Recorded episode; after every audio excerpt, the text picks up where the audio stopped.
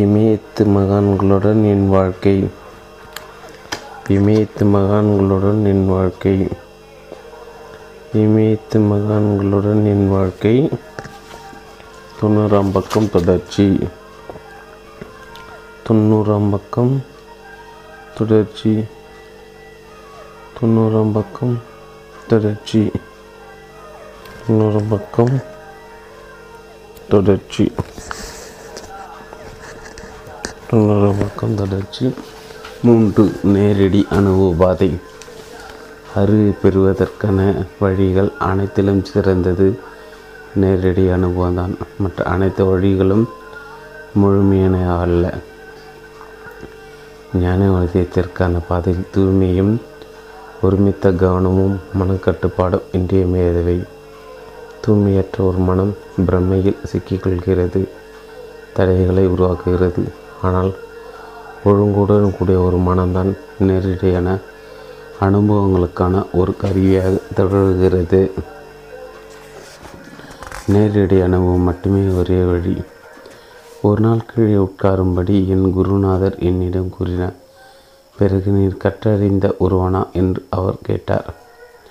என்னால் அவரிடம் எது வேண்டுமானால் கூற முடியும். அந்த ஓரிடத்தில் மட்டுமே என்னால் முற்றிலும் வெளிப்படையாக இருக்க முடிந்தது. நான் என் குருவிடம் என்ன கூறினாலும் அது குறித்து நான் ஒருபோதும் பின் வருத்தம் கொள்ளவில்லை. அவர் என்னுடைய முட்டாள்தனத்தை ரசித்தார். ஆமாம், நான் கற்றறிந்தவன் என்று நான் பதிலளித்தேன். நீ என்ன கற்றுக்கொண்டாய் கொண்டுள்ளாய் யார் உனக்கு கற்றுக் கொடுத்தது என அதை எனக்கு அதை விளக்கி கூறு. நம்முடைய தாய்தான் நம்முடைய முதல் ஆசிரியர். பிறகு நம்முடைய தந்தை நம் ஆசிரியராகிறார். அதன் பிறகு நம்முடைய சகோதர சகோதரிகள் நமக்கு கற்றுக் கொடுக்கின்றன. பிறகு நம்முடன் சேர்ந்து விளையாடுகின்ற குழந்தைகளிடமிருந்தும் பள்ளி பள்ளியில் நம்முடைய ஆசிரியர்களிடமிருந்தும் பிறகு நூலாசிரியர்களிடமிருந்தும் நாம் கற்றுக்கொள்கிறோம். நீ என்ன கற்றிருந்தாலும் சரி, அடுத்தவரும் உதவி இல்லாமல் நீ எதையும் கற்பதில்லை. இதுவரை நீ கற்றுக்கொண்டுள்ள அனைத்துமே அடுத்தவர்களுடைய ஒரு பங்களிப்பு தான். அவர்கள் யாரிடமிருந்து கற்றுக்கொண்டார்கள் என்று நீ நினைக்கிறாய். அவர்களும் மற்றவர்களிடமிருந்து தான் கற்றுள்ளனர். ஆனால் இவை எல்லாவற்றின் காரணமாக நீ கற்றறிந்தவன் என்று நீ கூறுகிறாய். நான் உன்னை கண்டு பாரிதாபப்படுகிறேன். ஏனெனில் நீ சுயமாக எதையும் கற்றுக்கொள்ளவில்லை.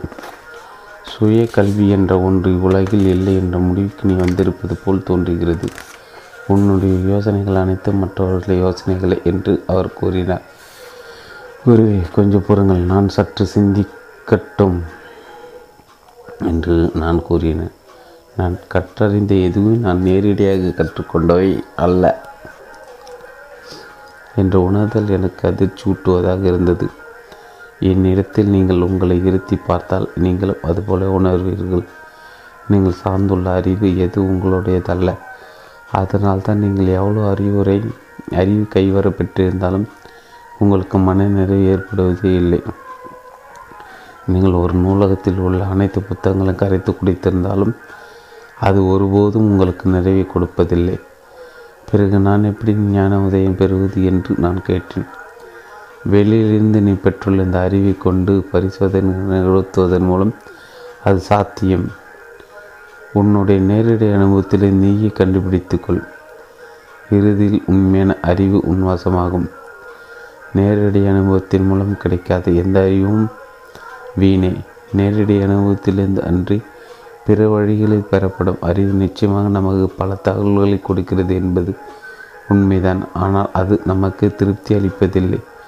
உண்மையை நேரடியாக தெரிந்து கொள்வதற்காக வரலாறு நெருக்கிலும் பல்வேறு காலகட்டங்கள் வாழ்ந்த அறிவார்ந்தவர்கள் அனைவரும் பல துன்பங்களையும் வேதனைகளை அனுபவித்துள்ளனர். மற்றவருடைய அபிப்பிராயங்கள் அவர்களுக்கு நிறைவை கொடுக்கவில்லை. பழமையான மரபுகளின் காவலர்கள் என்று தங்களை அடைத்து கொள்பவர்களின் அச்சுறுத்தலுக்கு அடிப்பணியாமல் உண்மைக்கான தங்களை தேடுதல் இவர்கள் தொடர்ந்து ஈடுபட்டனர். இவர்களுடைய கண்டுபிடிப்புகளும் அந்த மரபு காவலர்களின் முடிவுகளும் முற்றிலும் வேறுபட்டு இருந்ததால் இவர்களின் மீது நடவடிக்கை எடுக்கப்பட்டது. சில சமயங்களில் இவர்களுக்கு மரண தண்டனை விதிக்கப்பட்டது என்று என் குருநாதர் கூறினார். அன்றிலிருந்து அவருடைய அறிவுரையை பின்பற்றி நடக்க நான் முயற்சி செய்து வந்துள்ளேன். நேரடி அனுபவம்தான் அறிவின் செல்லுபடியான செல்லுபடி தன்மைக்கான இறுதி சோதனை என்பதை நான் கண்டுள்ளேன். உண்மையை நேரடியாக நீங்கள் தெரிந்து கொள்ளும்போது சிறந்த வகையில் அந்த உண்மை உறுதி செய்யப்படுகிறது. உங்களை பெரும்பாலானோர் உங்கள் நண்பர்களிடம் சென்று உங்கள் கண்ணோட்டத்தை கூறுகிறீர்கள். அவர்கள் கண்ணோட்டம் சரிதான் என்பதற்கு அவர்களுடைய அபிப்பிராயங்கள் சில ஒப்புல ஒப்புதலை தேடுகிறீர்கள். நீங்கள் கொண்டிருக்கும் கண்ணோட்டமா அல்லது யோசனையோ எதுவாக இருந்தாலும், ஆமாம் நீ நினைப்பது சரிதான் என்று கூறி மற்றவர்கள் உங்களோட உடன்பட வேண்டும் என்று நீங்கள் விரும்புகிறீர்கள். உண்மையாக நீங்கள் தெரிந்து கொள்ளும் போது நீங்கள் உங்கள் அண்டை வீட்டர்களிடமோ அல்லது உங்கள் ஆசிரியர்களிடமோ அவர்களோட அபிப்பிராயத்தை கேட்க வேண்டியதில்லை. ஆன்மீக உண்மைக்கு புரச அச்சுகள் தேவையில்லை. உங்களுக்கு சந்தேகம் தீரவில்லை என்றால் உண்மையை நீங்கள் இன்னும் தெரிந்து கொள்ள வேண்டியிருக்கிறது என்று அர்த்தம். உங்கள் சிந்தனைகள் அனைத்தும் நீங்கி உங்களுக்கு முழுமையான தெளிவு கொடுக்கும் வரை உண்மைக்கான தேடலை தொடருங்கள். நேரடி அனுபவம் மட்டுமே உண்மையான அறிவின் மூலாதாரத்திற்கு உங்களை விட்டுச் செல்லும். உத்தரகாசில் சுவாமி ராமா. உண்மையான அறிவு உங்களை துன்பத்தை கலைகிறது. தற்சார்பு முக்கியமானது. உங்களுக்குள் இருந்து நீங்கள் நேரடி அனுபவங்களை பெற தொடங்கும் போது அது வருகிறது. உங்களுக்கு ஒரு ஆசிரியரோ அல்லது ஒரு வழிகாட்டியோ தேவை என்பதில் எந்த சந்தேகமும் இல்லை. மற்றவர்களிடம் நீங்கள் எதையும் கற்றுக்கொள்ளக்கூடாது என்றோ நீங்கள் புத்தகங்களை படிக்க தேவையில்லை என்றோ நான் கூறவில்லை. ஆனால் சில ஆழமான உண்மைகளை அல்லது மறைநூல் போதனைகளை கற்றுக்கொள்ள நாங்கள் சிரமப்பட்ட போது மொழியின் அடிப்படை எழுத்துக்களை பற்றி அறிவு கூட இல்லாத பலர் எங்களுக்கு தீர்வுகளை கொடுத்துள்ளதை நான் அனுபவ ரீதியாக அறிந்துள்ளேன். ஒரு முறை பிரம்மசூத்திரங்களை நான் கற்றுக்கொண்டு கொடுத்து கொண்டிருந்தேன். வேத இலக்கியங்கள் எளிதில் புரிந்து கொள்ளப்பட முடியாத நூல்களில் ஒன்று அது. உண்மையில் எனக்கே புரியாத பல சூத்திரங்களை நான் என் மாணவர்களுக்கு விளக்கி கொண்டிருந்தேன். அவர்களும் அவர் கேட்டுவிட்டு திருப்தி கொண்டார். ஆனால் எனக்கு மன நிறைவு எனக்கு நிறைவு ஏற்படவில்லை. எனவே மாலையில் மறைநூல்கள் எதையும் படித்திராத ஒரு சுவாமியிடம் நான் செல்வேன். அவரால் தன் பெயரை கையெழுத்து கூட முடியாது. ஆனால் அவர் அவ்வாரமான அறிவு பெற்றிருந்தார்.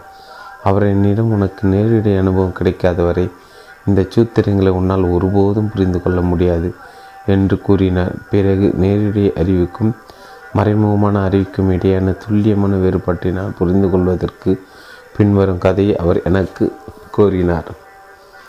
உத்தரகாசியில் சுவாமி ராமா.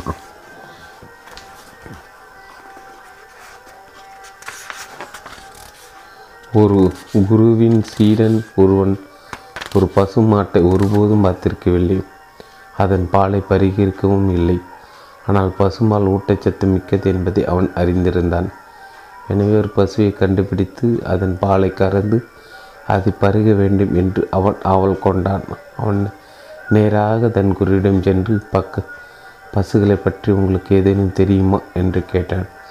அதற்கு அந்த குரு தெரியும் என்று பதிலளித்தவுடன், ஒரு பசு எப்படி இருக்கும் என்று தயவு செஞ்சு எனக்கு விவரிங்கள் என்று அவன் கோரினான். எனவே பின்வருமாறு ஒரு பசுவை விவரித்தார். பசுவுக்கு நான்கு கால்கள் இருக்கும். அது மிகவும் சாதுவான விலங்கு. காட்டில் அதை நீ பார்க்க முடியாது. மாறாக கிராமங்களில் தான் அது இருக்கும். அதன் பால் வெள்ளை நிறத்தில் இருக்கும். அது உன் ஆரோக்கியத்திற்கு மிகவும் நல்லது. மேலும் பசுவின் காதுகளையும் வாழையும் என்னும் பிறவற்றை பற்றியும் அவர் விவரித்தார். இந்த விவரிப்பை தொடர்ந்து அச்சீடன் ஒரு பசுவை தேடி சென்றான். வழியில் பசுவின் சிலை ஒன்றை அவன் கண்டான். என் குரு விவரித்த பசு இதுதான் என்று அவன் நினைத்தான். அச்சிலைக்கு அருகில் இந்த வீடுகளில் வாழ்ந்து கொண்டிருந்த சிலை அன்று தங்கள் வீடுகளுக்கு கொள்ளையடித்து கொண்டிருந்தன வெள்ளையடித்து கொண்டிருந்தனர். எனவே ஒரு வாளி நிறைய சுண்ணாம்பு நிற நீர் அப்பசுவின் சிலை அருகே இருந்தது. அதை கண்ட ஆட்சியுடன், ஆரோக்கியத்து நல்லது என்று கூறப்படுகிற பால் இதுவாக தான் இருக்கும் என நினைத்து கொண்டு அதிலிருந்து சிறிது அளவு பருகினான். உடனே அவனுக்கு உடல்நல குறைவு ஏற்பட்டது. அருகிலிருந்து அவனை ஒரு மருத்துவமனையில் சேர்த்தனர். அவன் முற்றிலும் நலம் பெற்று தன் குருவிடம் திரும்பி சென்ற பிறகு கோபத்திடம், நீங்கள் ஒரு குருவி அல்ல என்று அவரிடம் கத்தினான். என்ன நடந்தது என்று அவனுடைய குரு கேட்டார். நீங்கள் ஒரு பொசு விவரித்தது முற்றிலும் தவறானது அவர் பதிலளித்தார். என்ன நிகழ்ந்தது என்று அவர் மீண்டும் கட்டத்துக்கு நடந்தவற்றை அவன் விளக்கினார். பிறகு அவர் பசுவின் பாலை நீயை கறந்தாயா என்று கேட்டார். இல்லை என்று அவன் பதிலளித்தான். அதனால் நீ துன்புற்ற என்று அவர் கூறினார். அறிவாந்தர்கள் இன்று துன்புறுவதற்கான அவர்கள் எதுவும் தெரியவில்லை என்பது அல்ல, மாறாக அவர்களுக்கு மிக குறைவாக தெரிந்திருப்பதே அவர்களுடைய துன்பத்திற்கு காரணம். அவர்களுக்கு தெரிந்திருப்பவர்களோட சொந்த அறிவு அல்ல, எனவே தான் அவர்கள் துன்புறுகின்றனர். அரைகுறை உண்மையைப் போல சிறிதள அறிவும் அரைகுறை அறிவும் ஆபத்தானவை. அரைகுறை உண்மை என்பது உண்மையே அல்ல, அரைகுறை அறிவும் அப்படித்தான். அறிவார்ந்தவர்கள் உண்மையை நேரடியாக நாடுவார்கள். மொழியின் உண்மையை மொழியின் அச்சாரம் கூட தெரியாத அந்த சாதி எப்போதும் என் சந்தேகங்களை கலைந்தார். ஞான உதயம் பெற்றுள்ள தகுதி வாய்ந்த ஒரு குருவின் கீழ் முறையாக கல்வி கற்பது அகங்காரத்தை தூய்மைப்படுத்த உதவும். அப்படிப்பட்ட ஒரு குருவின் கீழ் கற்கவில்லை என்றால் மறைநூல்கள் பற்றி ஒருவன் பெற்றிருக்கும் அறிவு அவனை அகங்கார போதைக்குள் தள்ளிவிடும். இன்று அறிவாளி என்று அழைக்கப்படுகின்ற ஒருவர் பல்வேறு நூல்களிலிருந்தும் மறைநூல்கள் இருந்தும் வெறுமனே தகவல்களை சேகரிக்கிறார். அவ்வளவுதான். தான் உண்மையிலே என்ன செய்து கொண்டிருக்கிறோம் என்பது அவருக்கு தெரியுமா? இப்படிப்பட்ட அறிவை ஒருவன் கைவசப்படுத்துவது ஊட்டச்சத்து இல்லாத உணவை உட்கொள்வதற்கு சமமாகும். சற்றற்ற உணவை தொடர்ந்து உட்கொள்கிற ஒருவன் விரைவில் நோய்வாய்ப்பட்டு பிறரையும் நோய்க்கு ஆளாக்குவான். நாம் பல ஆசான்களை சந்திக்கிறோம். அவர்கள் எல்லோருமே நன்றாக கற்பிக்கின்றனர். ஆனால் நேரடி அனுபவங்களின் மூலம் கற்றுக்கொண்ட ஒரு குருவிடமிருந்து வருகின்ற போதனைகளை மட்டும் ஒரு மனவனால் புரிந்து கொள்ள முடியும். மகிழ்ச்சிக்கான ஒரு மந்திரம். மந்திரம் என்பது ஆழமான தியான நிலை மாபெரும் சாதுகளிடமிருந்து வெளிவருகின்ற ஒரு ஒளி, ஒரு வார்த்தை அல்லது ஒரு சொற்றொடர். மனிதர்கள் பேசுகின்ற மொழி அல்ல அது. ஆழமான நிலையில் பெறப்படுகின்ற அந்த ஒளிகள் தியானிப்பவர்களை மேன்மேலும் உயர்ந்த தலங்களுக்கு இட்டு சென்று இறுதியில் அவர்கள் மௌன நிலையை அடைய உதவுகின்றனர். ஒருவருடைய அக விழிப்பு நிலை எவ்வளோ அதிகரிக்கிறதோ அவ்வளோ அதிகமாக மந்திரங்கள் புதிய அர்த்தங்களை வெளிப்படுத்துகின்றன. அக விழிப்பு நிலையின் ஒரு உயர்ந்த பரிணாமத்தை பற்றிய விழிப்புணர்வை அது ஒருவருக்கு கொடுக்கிறது.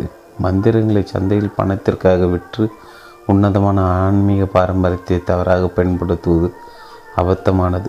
மந்திரம் என்பது ஒரு மனிதன் பல உரைகளை கொண்டிருப்பதை போன்றது. ஸ்தூல உடல், நுண்ணுடல் மற்றும் மீன் நுண்ணுடல். உதாரணக்கு ஓம் என்ற மந்திரத்தை எடுத்துக்கொள்ளலாம். இந்த வார வார்த்தை விழிப்பு நிலை, கனவு நிலை, உறக்க நிலை ஆகிய மூன்று நிலைகளை குறிக்கிறது. ஸ்தூல உடல், நுண்ணுடல், மீன் நுண்ணுடல் ஆகிய மூன்று உடல்களையும் இது குறிக்கிறது. ஆனால் இந்த மந்திரத்தின் நான்காவது நிலை வடிவமற்றது, ஒளியற்றது, வரையறுக்கப்பட முடியாது. லயா ஓ யோகா செயல்முறையை ஒருவனுமாக புரிந்து கொண்டால் அந்த மந்திரத்தின் வடிவற்ற உடலையும் உயிர் விழிப்பு நிலையும் அவனால் அறிந்து கொள்ள முடியும். மந்திரங்கள் மிகவும் சக்தி வாய்ந்தவை, அவை இன்றியமையாதவை, பிரார்த்தனையின் சுருக்கமான வடிவங்கள் அவை. இம்மந்திரங்களை தொடர்ந்து தொடர்ந்து நினைவில் வைத்திருந்தால் அவை ஒரு வழிகாட்டியாக செயல்படும். மக்கள் எப்படி லைவீக பொருட்களை சேகரிக்கின்ற சேகரிக்கின்றனாரோ அதுபோல் நான் மந்திரங்களை சேகரித்தேன். நான் ஏற்கனவே பெற்றிருந்த மந்திரங்களோட புதிதாக நான் பெற பெறவிருந்த ஏதோ ஒரு மந்திரம் அதிக சிறப்பானதாக இருக்க வேண்டிய நம்பிக்கையில் நான் அப்படி செய்தேன். சில சமயங்கள் நான் என்னை மற்ற மாணவர்களை ஒப்பிட்டு பார்த்துவிட்டு என் மந்திரம் அவனோட மந்திரத்தை விட சிறந்தது என்று நினைத்ததுண்டு. நான் முற்றிலும் பக்குவமற்று இருந்தேன். பைத்தியகரத்தனமான ஆன்மீகம் என்று நான் அதை அழைக்கிறேன். உத்தரகாசிக்கும் ஹர்சிலுக்கும் இடையே உள்ள இமயமலை பகுதியில் வெகு உள்ளே தள்ளி ஓர் அமைதியான இடத்தில் ஒரு சுவாமி வாழ்ந்தார். நான் அவரை பார்க்க சென்றேன்.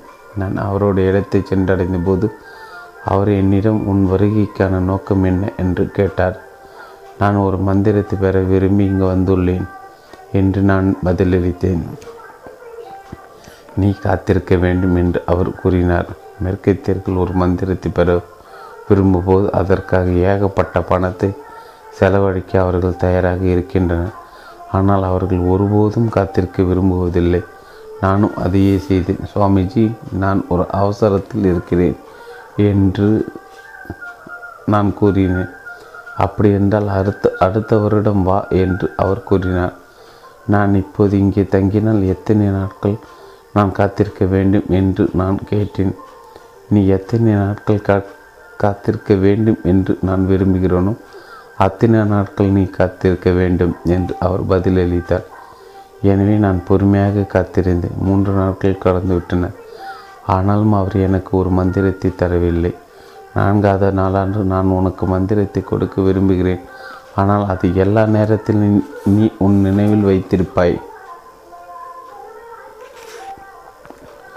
என்று நீ எனக்கு வாக்குறுதி கொடுக்க வேண்டும் என்று அவர் கூறினார். நான் அவருக்கு அப்படியே வாக்கு கொடுத்தேன். சரி, நாம் கங்கைக்கு போகலாம் என்று அவர் கூறினான். புனித கங்கையின் கரைகள் மீது அமர்ந்தபடி எண்ணற்ற சாதுகள் தங்கள் ஆன்மீக வழக்கங்களை பயிற்சி செய்துள்ளனர். கங்கை கரை மீது வைத்து தான் நானும் துறவரத்தில் ஈடுபடுத்தப்பட்டேன்.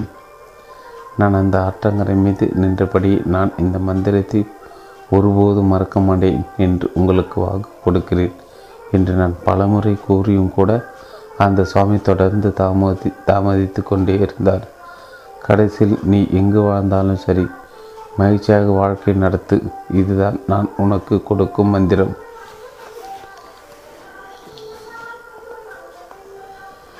கடைசியில் நீ எங்கு வாழ்ந்தாலும் சரி மகிழ்ச்சியாக வாழ்க்கை நடத்து கடைசியில் நீ எங்கு வாழ்ந்தாலும் சரி மகிழ்ச்சியாக வாழ்க்கை நடத்து இதுதான் நான் உனக்கு கொடுக்கும் மந்திரம். நீ சிறையில் இருந்தால் கூட எல்லா நேரங்களும் மகிழ்ச்சியாக இரு. நீ நரகத்தில் சென்றாலும் அங்கு ஒரு சொர்க்கத்தை உருவாக்கு. மகிழ்ச்சி என்பது நீ சொந்தமாக உருவாக்கி கொள்கிற ஒன்று என்பதை நினைவில் கொள். அதற்கு மனித முயற்சி மட்டுமே தேவை. மகிழ்ச்சியை உனக்கு நீயே உருவாக்கி கொள்ள வேண்டும். என்னுடைய இந்த மந்திரத்தை ஒருபோதும் மறவாது என்று அவர் கூறினார். ஒரே நேரத்தில் மகிழ்ச்சியும் வருத்தத்தையும் உணர்ந்தேன். ஏனெனில் வழக்கத்திலிருந்து வேறுபட்ட ஒரு புதிய ஒளியை அவர் எனக்கு கொடுப்பார் என்று நான் எதிர்பார்த்தேன். ஆனால் அவர் ஒரு யதார்த்தவாதியாக இருந்தார். நான் இந்த மந்திரத்தை என் வாழ்வில் செயல்படுத்தி எல்லா இடங்களும் வெற்றி கண்டிருக்கிறேன். ஒருவர் தன்னைத்தானே குணப்படுத்தி கொள்வதற்கான சிறந்த மருந்து அவர் கொடுத்த இந்த ஆன்மீக மருந்து தான். நீ எங்கு வாழ்ந்தாலும் சரி மகிழ்ச்சியாக வாழ்க்கை நடத்து. நீ எங்கு வாழ்ந்தாலும் சரி மகிழ்ச்சியாக வாழ்க்கை நடத்து இதுதான் நான் உனக்கு கொடுக்கும் மந்திரம். நீ சிறையில் இருந்தால் கூட எல்லா நேரங்களும் மகிழ்ச்சியாக இரு. நீ நரகத்திற்கு சென்றாலும் அங்கு ஒரு சொர்க்கத்தை உருவாக்கு. மகிழ்ச்சி என்பது நீ சொந்தமாக உருவாக்கி கொள்கின்ற ஒன்று என்பதை நினைவில் கொள். அதற்கு மனித முயற்சி மட்டுமே தேவை. மகிழ்ச்சி உனக்கு நீயே உருவாக்கி கொள்ள வேண்டும். என்னுடைய இந்த மந்திரத்தை ஒருபோதும் மறவாதே. நீ நரகத்துக்கு சென்றாலும் அங்கு ஒரு சொர்க்கத்தை உருவாக்கு. மகிழ்ச்சி என்பது நீ சொந்தமாக உருவாக்கி கொள்கின்ற ஒன்று என்பதை நினைவில் கொள். மகிழ்ச்சி என்பது நீ சொந்தமாக உருவாக்கி கொள்கின்ற ஒன்று மகிழ்ச்சி என்பது நீ சொந்தமாக உருவாக்கி கொள்கின்ற ஒன்று என்பதை நினைவில் கொள். அதற்கு மனித முயற்சி மட்டுமே தேவை.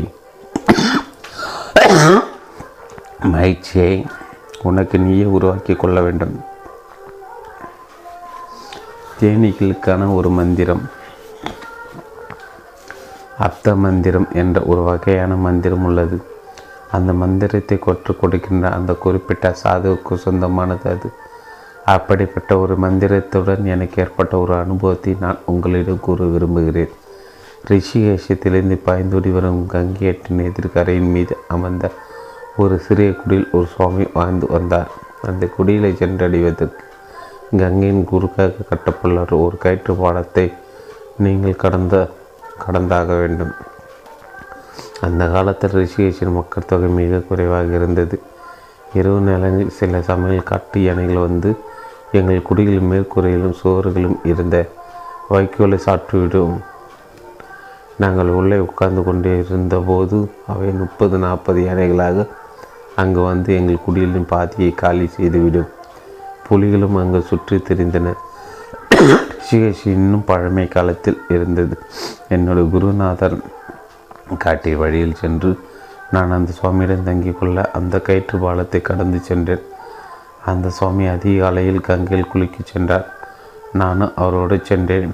நான் தங்கிய இடங்களில் நிலை வழக்கங்களை நான் கடைபிடிக்க வேண்டும் என்று என்னிடம் எதிர்பார்க்கப்பட்டது. நாங்கள் குளித்து முடித்த பிறகு ஒரு மரத்திலிருந்து ஒரு கொம்பை ஒடித்து அதன் ஒரு முனையை நசுக்கி அதை கொண்டு நாங்கள் எங்கள் பற்களை துளக்கினோம். இதை நாங்கள் தினமும் செய்தோம். அந்த சுவாமியின் சீடர் ஒருவர் ரிஷிகேஷை சேர்ந்த தத் பாலா பாபா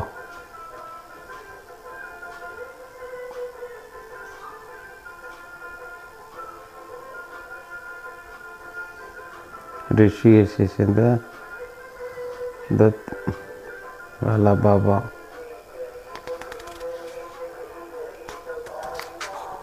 உயரமான மரத்தில் ஒரு கிளை ஒடித்து அதிலிருந்து பல் துளக்கிகளை தயாரித்தார். ஒரு நாள் அந்த சுவாமி அந்த மரத்தின் மீது ஏறினார். பொதுவாக அப்படி அவர் அப்படி செய்ததில்லை. ஆனால் அன்று அவர் எனக்கு ஏதோ ஒன்றை காட்ட விரும்பினார். அவருக்கு அப்போது எழுபது வயதுக்கு மேல் இருக்கும். ஆனால் சுலபாக அந்த மரத்தின் மீது ஏறினார். அந்த மரத்தில் ஒரு தேன் கூடு இருந்தது. காட்டுக்கு தேனீக்களின் கூடு அது. ஆனால் அதை தவிர்க்கும் படம் முற்படவில்லை. மாறாக அவர் நேராக அந்த குறிப்பிட்ட கிளையை அடைந்து தேனீக்களிடம் பேசத் தொடங்கினார். நான் கீழே நின்றபடி, சுவாமி, தயவு செய்து அந்த தேனீக்களை தொந்தரவு செய்யாதீர்கள் என்று கற்றினேன். அவர் அவற்றை தொந்தரவு செய்வதால் அவை அனைத்தும் சேர்ந்து என்னை கொட்டிவிடும் என்று நினைத்து நான் பயத்து என் தலையை மூடிக்கொண்டேன். அந்த தேனீகள் பெரிதாக ஆபத்தானவையாக இருந்தன. ஆற்று பத்து அவர்கள் பத்து அல்லது இருபது தேனீக்கள் சேர்ந்து உங்களை கற்றின நீங்கள் நிச்சயமாக உயிரோடு இருக்க மாட்டீர்கள். அந்த அளவுக்கு அவை ஆபத்தானவை இருந்தன. அந்த தேன்கொடி இருந்த கிளைக்கு அருகே இருந்த ஒரு கிளையை அந்த சுவாமி உடைத்தார். ஆனால் அந்த தேனீக்கள் துளி கூட அசையவில்லை. அவர் பத்திரமாக கீழே இறந்து இறங்கி இறந்து வந்து என்னை பார்த்து, இப்போது நீ மேலே ஏறி சென்று ஒரு கிளை பறித்துவா என்று கூறினார். எனக்கு எந்த கிளையும் தேவையில்லை, அது இல்லாமல் என்னால் வாழ முடியும் என்று நான் கூறினேன். பிறகு, நான் இந்த மரத்தின் மீது ஏற வேண்டும் என்று நீங்கள் விரும்பினால் எந்த மந்திரம் உங்களை பாதுகாத்ததோ முதலில் அதை நீங்கள் எனக்கு கூற வேண்டும் என்று நான் அவரிடம் கேட்டுக்கொண்டேன். அந்த சமயத்தில் நான் மந்திரங்களால் மிகவும் கவரப்பட்டிருந்தேன். நான் இந்த குறிப்பிட்ட மந்திரத்தை தெரிந்து கொள்ள மிகவும் ஆர்வமாக இருந்தேன். ஏனெனில் என்னால் என்னவெல்லாம் செய்ய முடியும் என்று மக்களுக்கு நான் காட்ட விரும்பினேன். அதுதான் என்னுடைய நோக்கமாக இருந்தது. நான் அந்த மரத்தின் மீது ஏறினால் எனக்கு அந்த மந்திரத்தை கூறுவதாக அந்த சுவாமி கூறினார். எனவே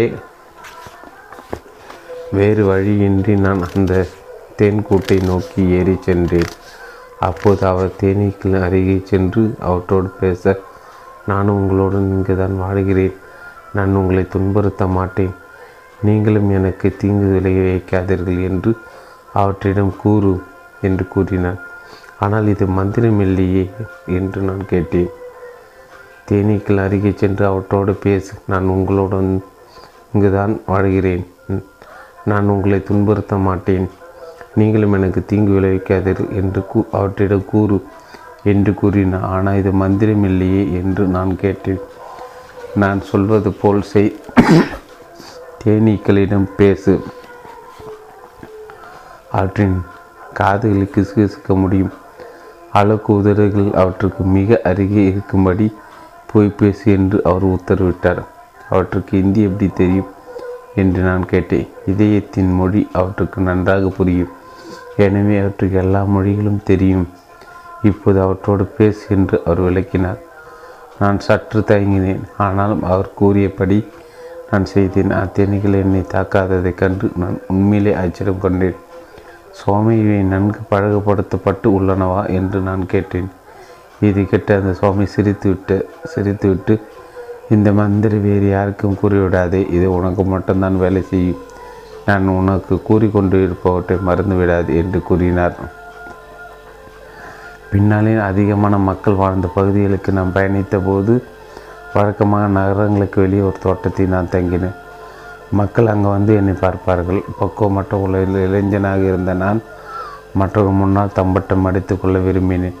நான் ஒரு மரத்தின் மீது ஏறி அதிலிருந்து தேன்கொற்றிலிருந்து சிறிதளவு தேனை எடுத்து வருவேன். தேனை நீக்கால் கொட்டப்படாமல் நான் அதை செய்ததை கண்டு மக்கள் மிகவும் ஆச்சரியம் கொண்டனர். ஒரு முறை பஞ்சாப் மாநிலத்தில் பிவானி நகருக்கு நான் சென்றிருந்த போது எனக்கு நன்றாக பரிச்சயமான பொற்கொள்ளார் ஒருவர் தயவு செஞ்சு எனக்கு அந்த மந்திரத்தை கொடுங்கள் என்று கூறினார்.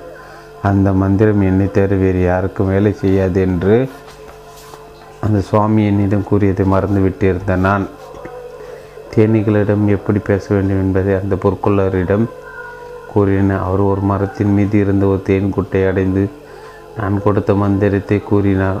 ஆனால் அது வேலை செய்யவில்லை. ஒரே நேரத்தில் நூற்றுக்கணக்கான தேனீக்கள் அவரை தாக்கியதில் அவர் அந்த மரத்திலிருந்து கீழே விழுந்து விட்டார். நாங்கள் அவரை விரைவாக மருத்துவமனைக்கு கூட்டி சென்றோம். மூன்று நாட்கள் அவர் தன்னினவின்றி இருந்தார். என்னால் இவர் இறந்து போயிருந்தால் நிலைமை என்ன ஆகியிருக்கும் என்று நான் யோசித்தேன். அவர் ஒளி அவர் உயிர் பழைக்க வேண்டும் என்று நான் தொடர்ந்து பிரார்த்தனை செய்தேன். மூன்றாம் நாள் அன்று எனக்கு அந்த மந்திரத்தை கொடுத்த சுவாமி அந்த மருத்துவமனைக்கு வந்திருந்ததை கண்டு நான் ஆச்சரியமடைந்தேன். நீ என்ன காரியம் செய்துவிட்டாய்? உன் பெருமையை தம்பட்டம் அடித்துக் கொள்வதற்கு நீ இவனை கிட்டத்தட்ட கொற்றுன்று விட்டாய். இது உனக்கு ஒரு படிப்பினையாக இருக்கட்டும். இவன் காலையில் நடமடைந்து விடுவான். ஆனால் இந்த மந்திரத்தின் சக்தி நான் உன்னிடமிருந்து எடுத்துக்கொள்ளப் போகிறேன். இனி இதை உன்னால் ஒருபோதும் பயன்படுத்த முடியாது என்று அவர் கூறினார். அன்றிலிருந்து நான் மிகவும் எச்சரிக்கையாக இருந்து வந்துள்ளேன்.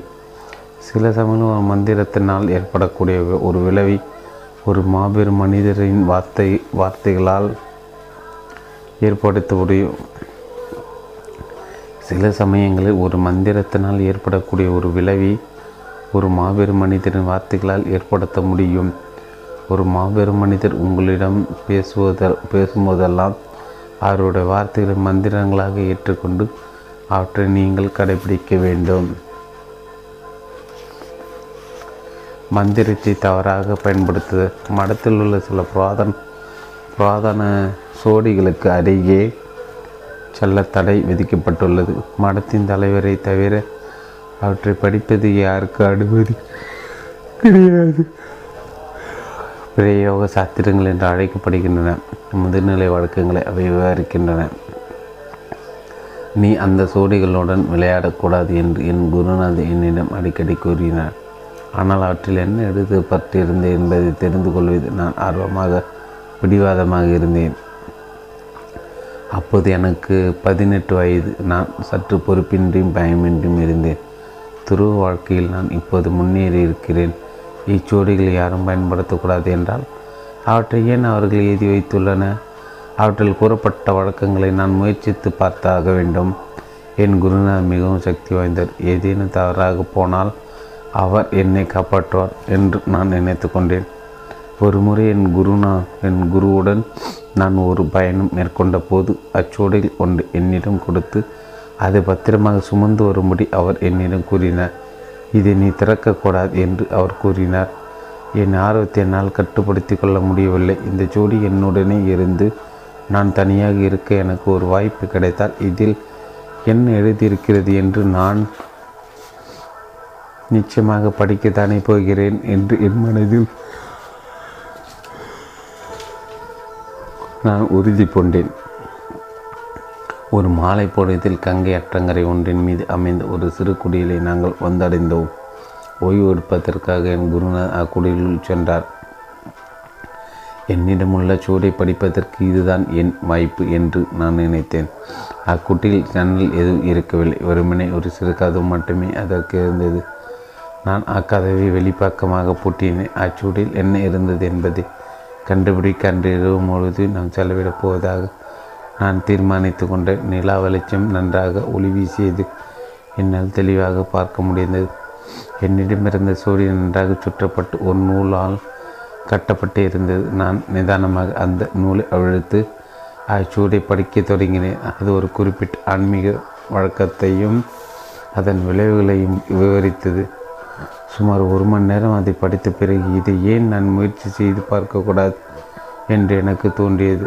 எனவே நான் அச்சுவடி ஒரு வாரமாக வைத்தேன். மிகவும் மூத்த யோகிகள் மட்டுமே அப்பயிற்சியை செய்ய வேண்டுமென்றும் முறையாக செய்யப்படாவிட்டால் அது மிகவும் ஆபத்தானதாக அமையும் என்றும் அதிலே குறிப்பிட்டிருந்தது. நான் அந்த இளம் வயதிலே மூத்த நிலையை அடைந்து விட்டிருந்ததாக நினைத்து கொண்டு அப்பயிற்சியை செய்ய தொடங்கினேன். ஒரு குறிப்பிட்ட மந்திரத்தை ஒரு குறிப்பிட்ட மாநிலம் சில சடங்குகளும் மீண்டும் மீண்டும் உச்சரிப்பதை உள்ளடக்கி ஒரு பயிற்சி.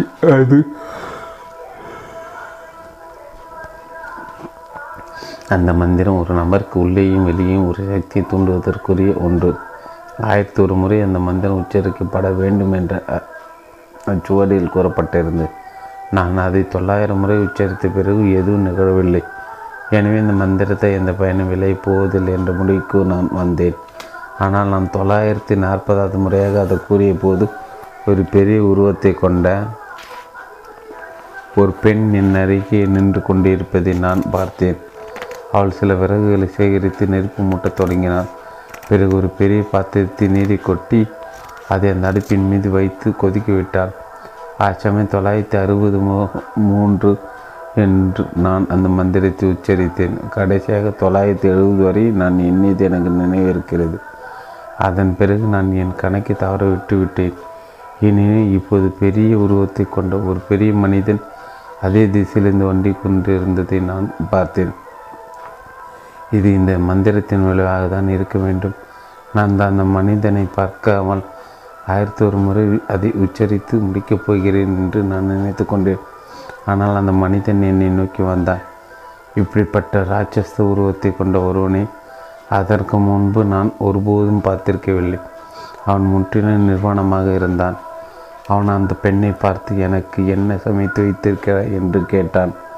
என்னிடம் எதுவும் இல்லை, நீங்கள் ஏதேனும் கொடுத்தால் நான் உங்களுக்கு அதை நான் உங்களுக்கு சமைத்து கொடுக்கிறேன் என்று அவள் பதிலளித்தான். அவன் என்னை சுட்டி காட்டி, அங்கே உட்கார்ந்திருப்பவனை பார், அவனை கூறு போட்டு எனக்கு சமைத்து கொடு என்று அவளிடம் கூறினான்.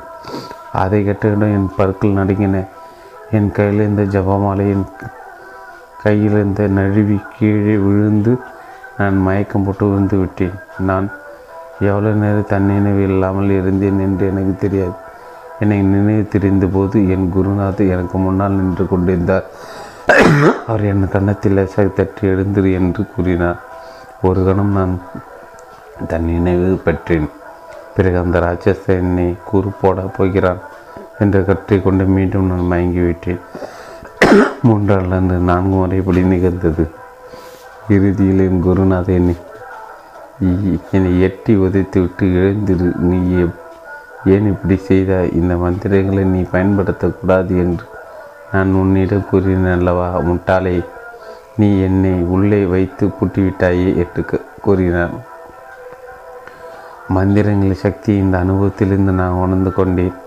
என் குருநாதர் எனக்கு கொடுத்த மந்திரத்தை நான் முறையாக பயிற்சி செய்ய தொடங்கினேன். சில விஷயங்களுக்கு கூட நான் அந்த மந்திரத்தை முழுமையாக நம்பினேன் முழுமையாக நம்பினேன் நான் இளம் வயதனாக இருந்தபோது ஏராளமான முட்டாள்தனமான காரியங்களை செய்திருக்கிறேன். ஆனால் அச்சூழ்நிலையிலிருந்து நான் வெளிவருவதற்கு என்னுடைய மந்திரங்கள் எப்போதும் எனக்கு உதவியுள்ளன. மந்திரங்களை ஆன்மீக ஒழுங்குடன் முறையாக பயன்படுத்தவில்லை என்றால் எனக்கு நேர்ந்தது போல அந்த தோற்ற மயக்கங்களை உருவாக்கும்.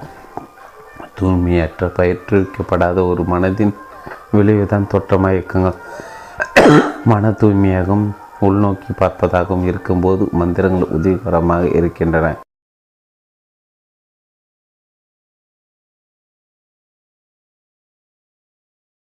என்னுடைய மந்திரங்கள் எப்போதும் எனக்கு உதவியுள்ளன. மந்திரங்களை ஆன்மீக ஒழுங்குடன் முறையாக பயன்படுத்தவில்லை என்றால் எனக்கு நேர்ந்தது போல அந்த தோற்ற மயக்கங்களை உருவாக்கும். தூய்மையற்ற பயிற்றுவிக்கப்படாத ஒரு மனதின் விளைவுதான் தோற்ற மயக்கங்கள். மன தூய்மையாகவும் உள்நோக்கி பார்ப்பதாகவும் இருக்கும்போது மந்திரங்கள் உதவிகரமாக இருக்கின்றன. மந்திரங்களில் பொருள் புரியாமல் அவற்றை பயன்படுத்தும் போது சரியான உணர்வுகளை அவை தூண்டாது. வலிமையான உணர்வுகள் இல்லாமல் மந்திரங்களாலும் அவற்றை மீண்டும் மீண்டும் கூறுவதாலும் எந்த பயனும் இல்லை. அயோத்தியில் சுவாமி ராமா, நான் உதவி வாங்கினேன். ஒரு முறை என்னுடைய உள்ளார்ந்த உணர்வுகளையும் என்னுடைய நடத்தையும் கண்காணிப்பதற்கு நான் மௌனத்தில் இருந்தேன். ராமனின் பிறப்பிடமான அயோத்தி நகருக்கு வெளியே சராயு நதிகரின் மீது அப்போது நான் வசித்து கொண்டிருந்தேன். நான் மௌன விரதத்தில் இருந்தால் என்னால் உணவை கேட்டு பெற முடியாது என்பதை அறிந்து கொண்ட மக்கள் தாங்களாகவே தினமும் ஒரு வேளை எனக்கு உணவு கொண்டு வந்தனர். அது கோடைக்காலம். நான் தங்குவதற்கு எந்த இடமும் இல்லை இருக்கவில்லை.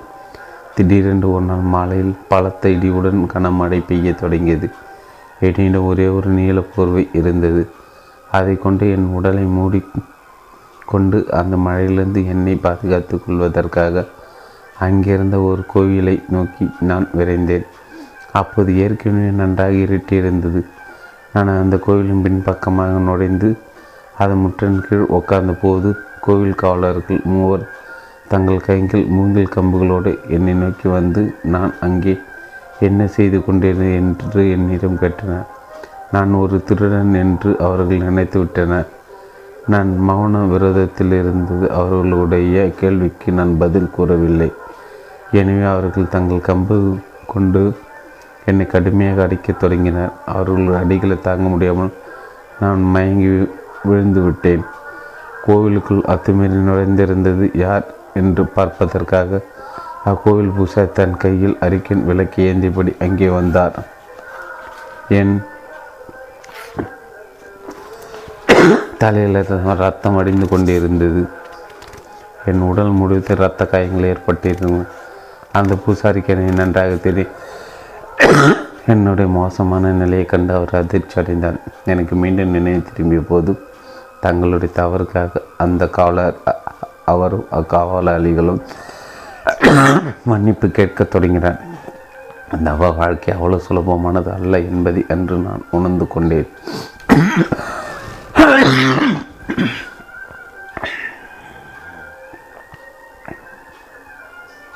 தவ வாழ்க்கை அவ்வளோ சுலபமானது அல்ல என்பதை நான் அன்று உணர்ந்து கொண்டேன்.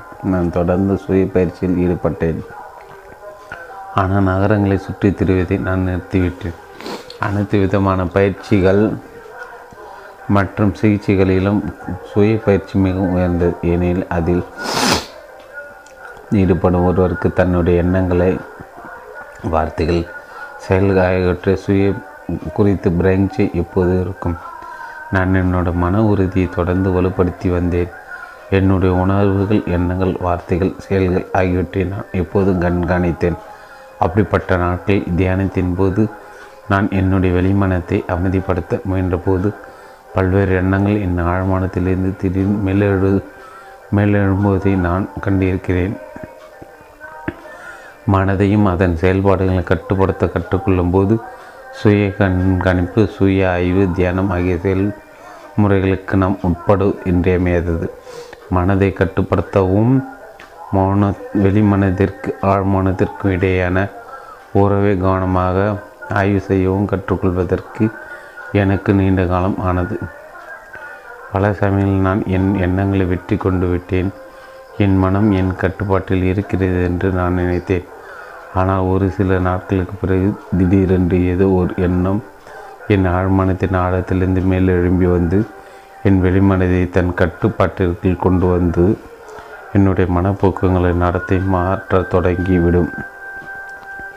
சில சமயங்கள் இது எனக்கு ஏமாற்றத்தையும் உளச்சொர்வையும் கொடுத்தது. ஆனால் அச்சமயங்களில் நான் சந்திக்கும் யாரோ ஒருவர் என் உதவிக்கு வந்து என்னை வழி நடத்துவார். தியானம் செய்ய கற்றுக்கொள்ள விரும்புபவர்கள் துவக்கத்தில் அதிலிருந்து அதிகமாக எதிர்பார்க்காமல் தியானத்தை பயிற்சி செய்வதில் கண்காணிப்புடனும் உறுதியுடனும் நடந்து கொள்ள வேண்டும். தியானம் செய்வதற்கு உடனடி வழிமுறை எதுவும் இல்லை என்று எனக்கு கூறப்பட்டது. நவீன மாணவர்கள் தியானத்திலிருந்து உடனடியான விளைவுகளை எதிர்பார்க்கின்றன. இந்த எதிர்பார்ப்பு அவர்கள் பல்வேறு விஷயங்களை கற்பனை செய்வதற்கும் அதை குறித்து பிரமை கொள்வதற்கும் வழிவகுக்கிறது. இவை தங்களுக்கு கிடைக்கும் ஆன்மீக அனுபவங்கள் என்று அவர்கள் தவறாக புரிந்து கொள்கின்றனர். உண்மையில் அவை அவர்களுடைய ஆழ்மனங்கள் ஏற்படுத்தும் விளைவுகளே. இந்த உண்மை அவர்களுக்கு தெரிய வரும்போது அவர்கள் செழிப்பு கொள்கின்றனர், தங்கள் சமநிலையை இழக்கின்றனர். அதை தொடர்ந்து ஒன்று தியானம் செய்வதை அவர்கள் நிறுத்திவிடுகின்றனர் அல்லது தங்கள் முன்னேற்றத்திற்கு தீங்கு விளைக்கூடிய வினோதமான வழிமுறைகளை அவர்கள் பின்பற்ற தொடங்குகின்றனர். தனித்துவமான தாந்திரிக பயிற்சி. என் சக சீடன் ஒருவன் வங்காளத்திலுள்ள மேதினிபூர் என்ற ஊரை சேர்ந்தவன். அவனுடைய தந்தை கற்றறிந்த ஒரு சமஸ்கிருத அறிஞர். என் நண்பனுக்கு பதினெட்டு வயதாக இருந்தபோது திருமணம் செய்து கொள்ள அவனுடைய குடும்பத்தின் அவனை கட்டாயப்படுத்தினர். அவனுடைய திருமண விழா ஒரு நாள் மாலை பொருள் மாலையில் நடைபெற இருந்தது. இது அவனுடைய திட்டத்துக்கு ஏதுவானதாக இருந்தது. மணமக்கள் இருபது நெருப்பை சுற்றி எழுமோடு வளம் வர வேண்டியிருந்தது. அந்த விழாவில் நான்காவது சுற்றில் அவன் அந்த இடத்திலிருந்து ஓட்டம் எடுத்தான். அங்கிருந்த வயல்கள் வழியாக அவன் ஓடினான். அவருடைய இந்த நடத்தை அங்கிருந்து யாராலும் புரிந்து கொள்ள முடியவில்லை. அவர்கள் அவனை துரத்தி கொண்டு ஓடியும் அவர்களால் அவனை பிடிக்க முடியலை. அவன் பல நாள் பல நாட்கள் நடந்து திரிந்துவிட்டு இறுதியில் கங்கை கரை வந்தடைந்தான். பிறகு அந்த கரையோரமாக நடந்தபடி தனக்கு ஒரு ஆன்மீக குருவை தேட தொடங்கினான்.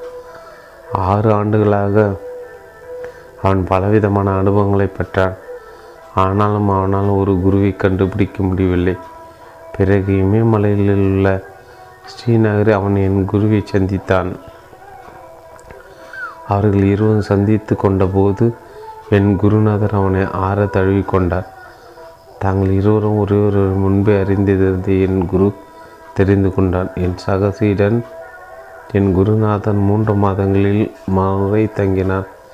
பிறகு கங்கோத்திற்கு செல்லுமாறு அவனுக்கு கட்டளையிடப்பட்டது. நாங்கள் இருவரும் அங்கே ஒரு குகையில் ஒன்றாக தங்கினோம். ஒரு நாள் அவன் தன் சொந்த ஊரான மேதினிபூரை பற்றி பேசத் தொடங்கினான். நான் எப்போதும் வேணும் அந்த ஊர் பக்கமாக சென்றால் தான் ஒரு துறையாகிவிட்டதாகவும் தன் இமயமலையில் வாழ்ந்து கொண்டிருப்பதாகவும் தன் குடும்பத்தினரிடம் தெரிவிக்கும்படி அவன் என்னை கேட்டுக்கொண்டான். அதை அடுத்த சில நாட்களில் நான் அவனோட வீட்டிற்கு சென்றேன். அவன் திருமணம் செய்து கொள்ளவிருந்த பெண்ணை நான் அங்கு சந்தித்தேன். அவன் வீடு திரும்புவதற்காக அவள் காத்து கொண்டிருந்தாள். அவர்களுடைய திருமண சடங்கு முற்றுப்பெறாமல் போயிருந்தால் வேறு ஒருவனை திருமணம் செய்து கொள்ளும்படி நான் அப்பெண்ணுக்கு பரிந்துரைத்தேன்.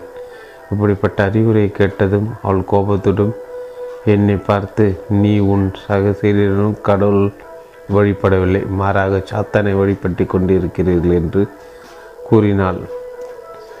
அந்த ஊருக்கு வெளியே இருந்த என்னுடைய குடிசைக்கு நான் திரும்பி சென்றேன்.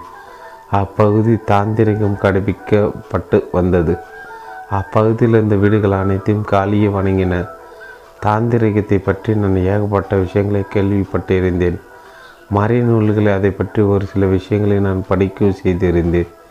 தாந்திரிக வழிமுறைகள் உண்மையில் பலனளித்தனவா என்று சந்தேகமின்றி தெரிந்து கொள்வதற்காக அவற்றை எனக்கு விளக்கி காட்ட ஒருவரை நான் சந்திக்க விரும்பினேன்.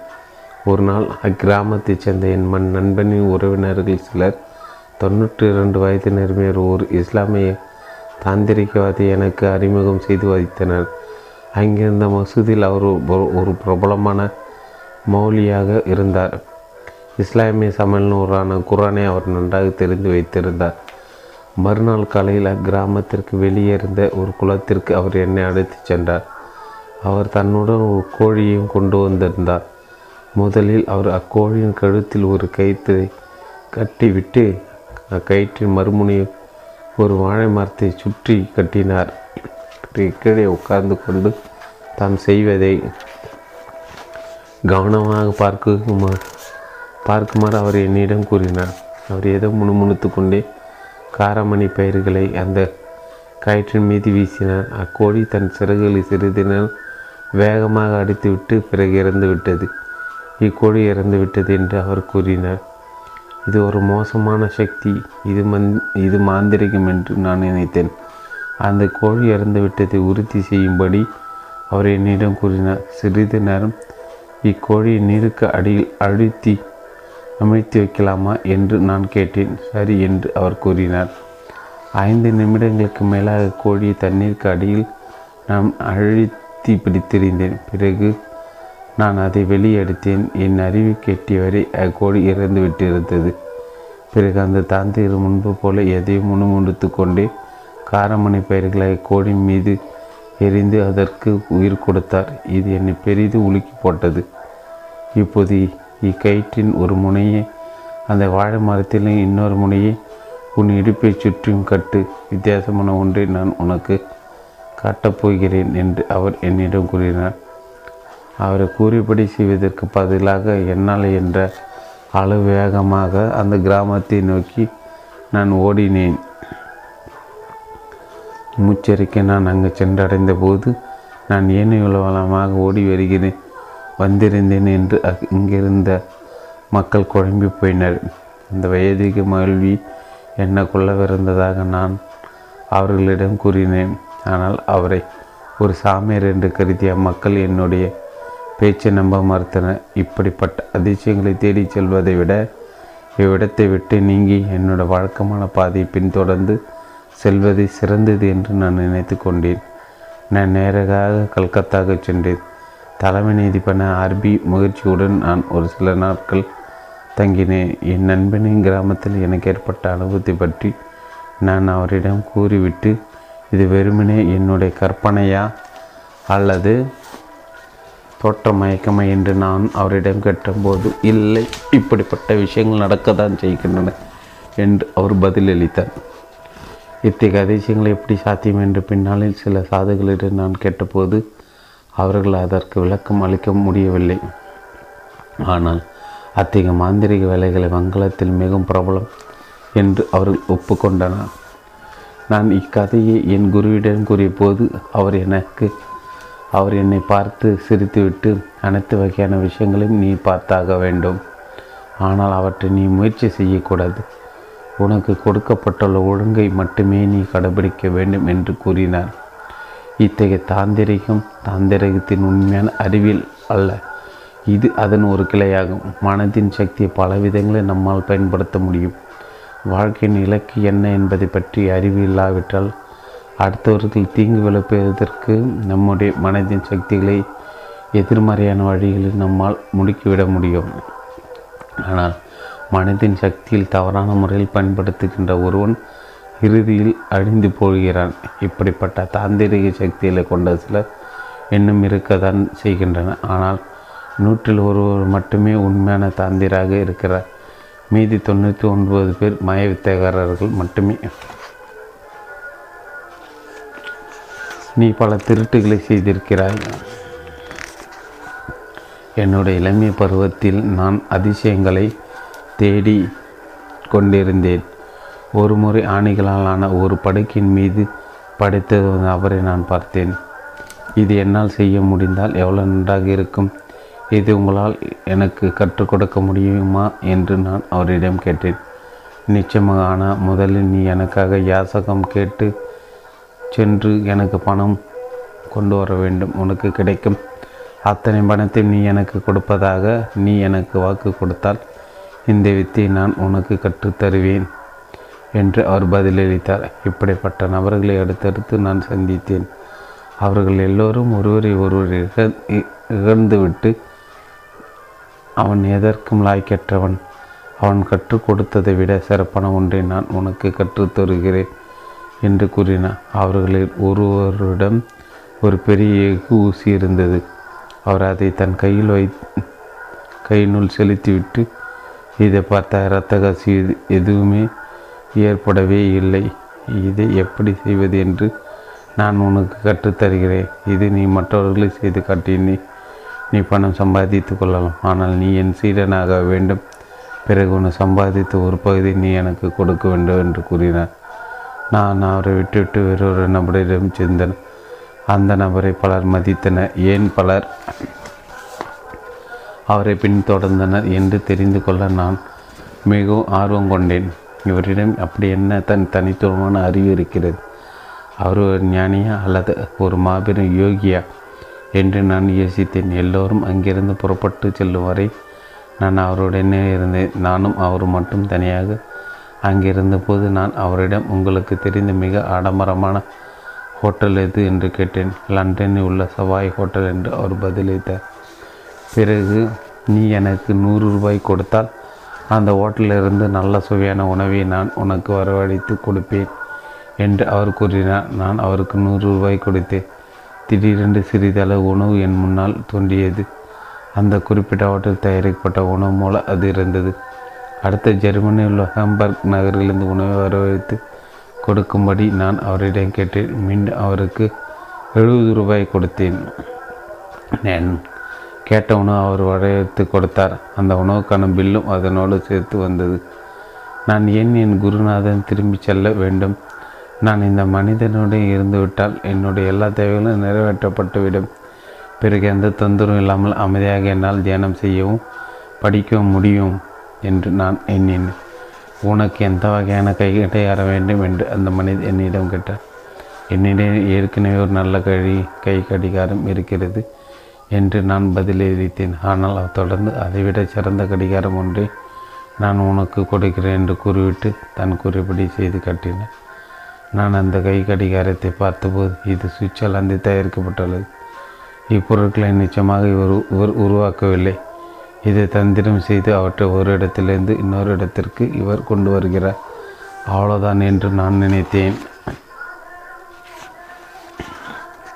இரண்டு வாரங்களுக்கு பிறகு நான் மீண்டும் அவரிடம் சென்று அவரை பணிந்து வணங்கினேன். நான் அவருக்கு எண்ணெய் மசாஜை கொடுத்துவிட்டு சமையல் சமையலில் அவருக்கு உதவினேன். என்னுடைய பணிவிடைகளை கண்டு அவர் பெரிதும் மகிழ்ந்தார். பிறகு தான் செய்த மந்தி தந்திர வேலைகள் அனைத்தையும் அவர் எனக்கு கற்றுக் கொடுத்தார். சில நாட்கள் அவற்றை பயிற்சி செய்திருந்த நிலையில் எங்களுடைய மடத்திலிருந்து ஒரு சுவாமி என்னிடம் வந்து என் கன்னத்தில் ஓங்கி அறைந்துவிட்டு, நீ இங்கு என்ன செய்து கொண்டிருக்கிறாய் என்று கேட்டார். பிறகு அவர் என்னை என் குருநாதர் அழைத்து சென்றார். என் குருநாதர் என்னிடம், நீ பல திருட்டுகளை செய்திருக்கிறாய் என்று கூறினார். என்ன திருட்டுகள் என்று நான் கேட்டேன். நீ இனிப்புகளை கேட்டவுடன் யாரோ ஒருவர் கொடையிலிருந்து அவர் உன்னை வந்தடைகின்றன. அவை க அவை கடையிலிருந்து மாயமாய் மறைந்து விடுகின்றன. என்ன நிகழ்ந்து கொண்டிருக்கிறது என்பது அக்கடையின் உரிமையாளருக்கு தெரிவதில்லை என்று அவர் கூறினார். இனி நான் இது இது போல எதையும் செய்ய மாட்டேன் என்று அவருக்கு நான் வாக்கு கொடுத்தேன். பின்னர் ஒரு நாள் டெல்லியில் தைல இயந்திரங்களை விற்பனை செய்ய செய்த ஒரு கடையில் ஒரு விற்பனையாளராக பணியாற்றிய ஒருவரை நான் சந்தித்தேன். நான் முன்பு சந்தித்திருந்த நபரை பற்றியும் அவருடைய சக்திகளை பற்றியும் நான் அந்த விற்பனையாளரிடம் கூறினேன். டெல்லியில் உள்ள எங்கள் கடையிலிருந்து சிங்கர் செயலிடம் ஒன்றை அவரால் எடுக்க முடிந்தால் இவ்வுலகில் அவர்தான் மாபெரும் மனிதர் என்று நான் ஒப்புக்கொள்வேன். என் நெஞ்சு வாழ்நாள் முதும் நான் அவரை பின்பற்றுவேன் என்று அந்த விற்பனையாளர் சவால் விடுத்தார். எனவே நாங்கள் இருவரும் அந்த நபரிடம் சென்று அந்த அதிசயத்தை நிறுத்துமாறு அவரிடம் கூறினார். நான் உடனடியாக அதை வழங்கிக்கிறேன் என்று அவர் கூறினார். மறுகணமே அது எங்கள் முன்னால் தோன்றியது. அந்த இயந்திரம் தங்கள் கடையிலிருந்து காணாமல் போயிருக்கும், தமது திரு திருட்டு படி விழுந்துவிடும் என்று அந்த விற்பனையாளர் பயந்தார். அந்த மந்திரவாதி அதை மீண்டும் கடைக்கு திருப்பி அனுப்ப முயன்றார். ஆனால் அவரால் அதை செய்ய முடியவில்லை. நான் என் சக்தி இழந்துவிட்டேன் என்று கூறிவிட்டு அவர் அழத் தொடங்கினார். தன் கடையின் தைல இயந்திரத்தோடு அந்த விற்பனையாளர் டெல்லிக்கு திரும்பிச் சென்றார். இதற்கிடையில் தங்களுடைய பொருள் ஒன்று களவு இருந்ததை கண்டுபிடித்திருந்த கடையின் உரிமையாளர் காவல் நிலையத்திற்கு அது குறித்த புகார் செய்தார். காணாமல் போன அந்த இயந்திரம் அந்த விற்பனையாளர் வசம் இருந்ததை கண்டுபிடித்த காவல்துறையினர் அவரை நீதிமன்றத்துக்கு அழைத்து சென்றனர். அது விற்பனையாளர் கதையை யாரும் நம்பவில்லை. இதில் அவருக்கு தண்டனை வழங்கப்பட்டது. எனக்கு இப்படிப்பட்ட பல அனுபவங்களும் நிகழ்ந்துள்ளன. நான் என் குருவிடம், உங்களை விட அதிக சக்தியை கொண்ட பலர் இருக்கின்றன, எனவே நான் அவர்களை பின்பற்றப் போகிறேன் என்று கூறி பல முறை அவரை நான் இழந்திருக்கிறேன்.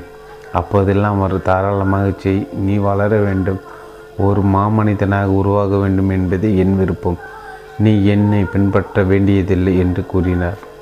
நான் நேரடியாக பார்த்திருந்த அந்த வித்தைகளை பெரும்பாலும் வெறும் தந்திரங்களை என்பதை பின்னால் நான் உணர்ந்து கொண்டேன்.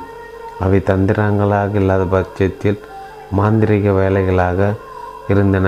ஆன்மீகத்திற்கும் இந்த அதிசயங்கள் எந்த தொடர்பும் இல்லை.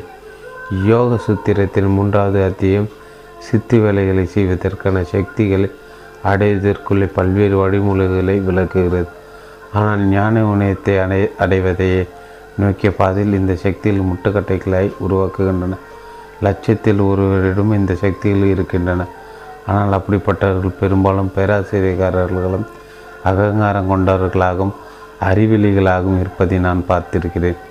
ஞான உடையத்திற்கான பாதை நம்மிடம் சக்திகளை வளர்த்து கொள்வதற்கான பாதையிலிருந்து முற்றிலும் வேறுபட்டு உள்ளது. புத்தர் பிரான், இயேசு பிரான் மற்றும் பிற மாபெரும் சாதுக்கள் நிகழ்த்திய அதிசயங்கள் ஒரு நோக்கத்திற்காக செய்யப்பட்டன.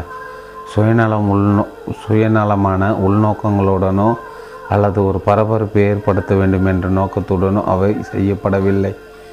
யோகா யோகாவிற்கான பாதையில் சில சமயம் சித்து வேலைகளுக்கான ஆற்றல் கொண்ட சக்தியில் ஒருவர் எதிர்கொள்ளக்கூடும். இந்த சக்தியின் மீது துளி கூட விருப்பம் இல்லாத ஒரு யோகிக்கு இந்த சக்தி கிடைக்கூடும். ஆனால் தன்னுடைய வாழ்வின் நோக்கம் என்ன என்பதை பற்றிய பிரங்ஜியுடன் இருக்கும் ஒருவர் அந்த சக்தியை ஒருபோதும் தவறாக பயன்படுத்துவதில்லை. அதை தவறாக பயன்படுத்துகின்ற ஒரு யோகி நிச்சயமாக வீச்சையை எதிர்கொள்வான். திருடுவது சமூக குற்றம் என்று ஒப்புக்கொள்ளப்பட்டுள்ளது. செப்படி வித்தை என்பது யோகாவின் எந்த ஒரு பகுதியும் அல்ல. சித்து விளக்கான சக்தியில் நிச்சயமாக இருக்கின்றன, ஆனால் அவை மகான்களிடம் மட்டுமே இருக்கின்றன. நெருப்பை கக்கும் ஒரு சுவாமி. தாய் தன் வாயிலிருந்து நெருப்பை வரவழைக்கக்கூடிய ஒரு சாமியை நான் ஒரு முறை சந்தித்தேன். அவருடைய வாயிலிருந்து வந்த நெருப்பு பல அடி தூரம் வரை பாய்ந்து அவர் உண்மையிலே அப்படி செய்தாரா அல்லது அது ஏதாவது தந்திரமா என்று தெரிந்து கொள்வதற்காக நான் அவரை பரிசோதித்தேன். அவருடைய வாயினுள் பாஸ்பரஸ் போன்ற எதுவும் இல்லாமல் இருப்பது உறுதி செய். வாயை நன்றாக கழுவுமாறு நான் அவரிடம் கூறினேன். என் நண்பர்களும் அவரை சோ பரிசோதித்தனர். அவர் உண்மையானவர் போல தெரிந்தார். எனவே இவர் நிச்சயமாக என்னுடைய குருநாதரை விட அதிக சக்தி வாய்ந்தவர், மேம்பட்டவர் என்று நான் முடிவு செய்தேன். அந்த சுவாமியை என்னை பார்த்து, நீ உன் குருவுடன் தங்கியிருப்பதன் மூலம் உன்னோட நேரத்தையும் ஆற்றலையும் விரையும் செய்து கொண்டிருக்கிறார். நீ என்னை பின்தொடர்ந்து வா. சிறிதளவு உண்மையான ஞானத்தை நான் உனக்கு தருகிறேன். நெருப்பை எப்படி உண்டாக்க வேண்டும் என்பதை நான் உனக்கு காட்டுகிறேன் என்று கூறினார். அவரால் கவரப்பட்ட நான் என் குருவை விட்டு விலகுவதென்று தீர்மானித்தேன். நான் நேராக என் குருவிடம் சென்று, உங்களை விட மேம்பட்ட ஒருவரை நான் கண்டுபிடித்துள்ளேன், எனவே நான் அவருடைய சீடனாக ஆவதென்று தீர்மானித்திருக்கிறேன் என்று கூறினேன். அதற்கு அவர், மிக்க மகிழ்ச்சி, நீ சந்தோஷமாக இருக்க வேண்டும் என்பதுதான் என் விருப்பம், எனவே நீ தாராளமாக அவரிடம் போய் சேர்ந்து கொள்.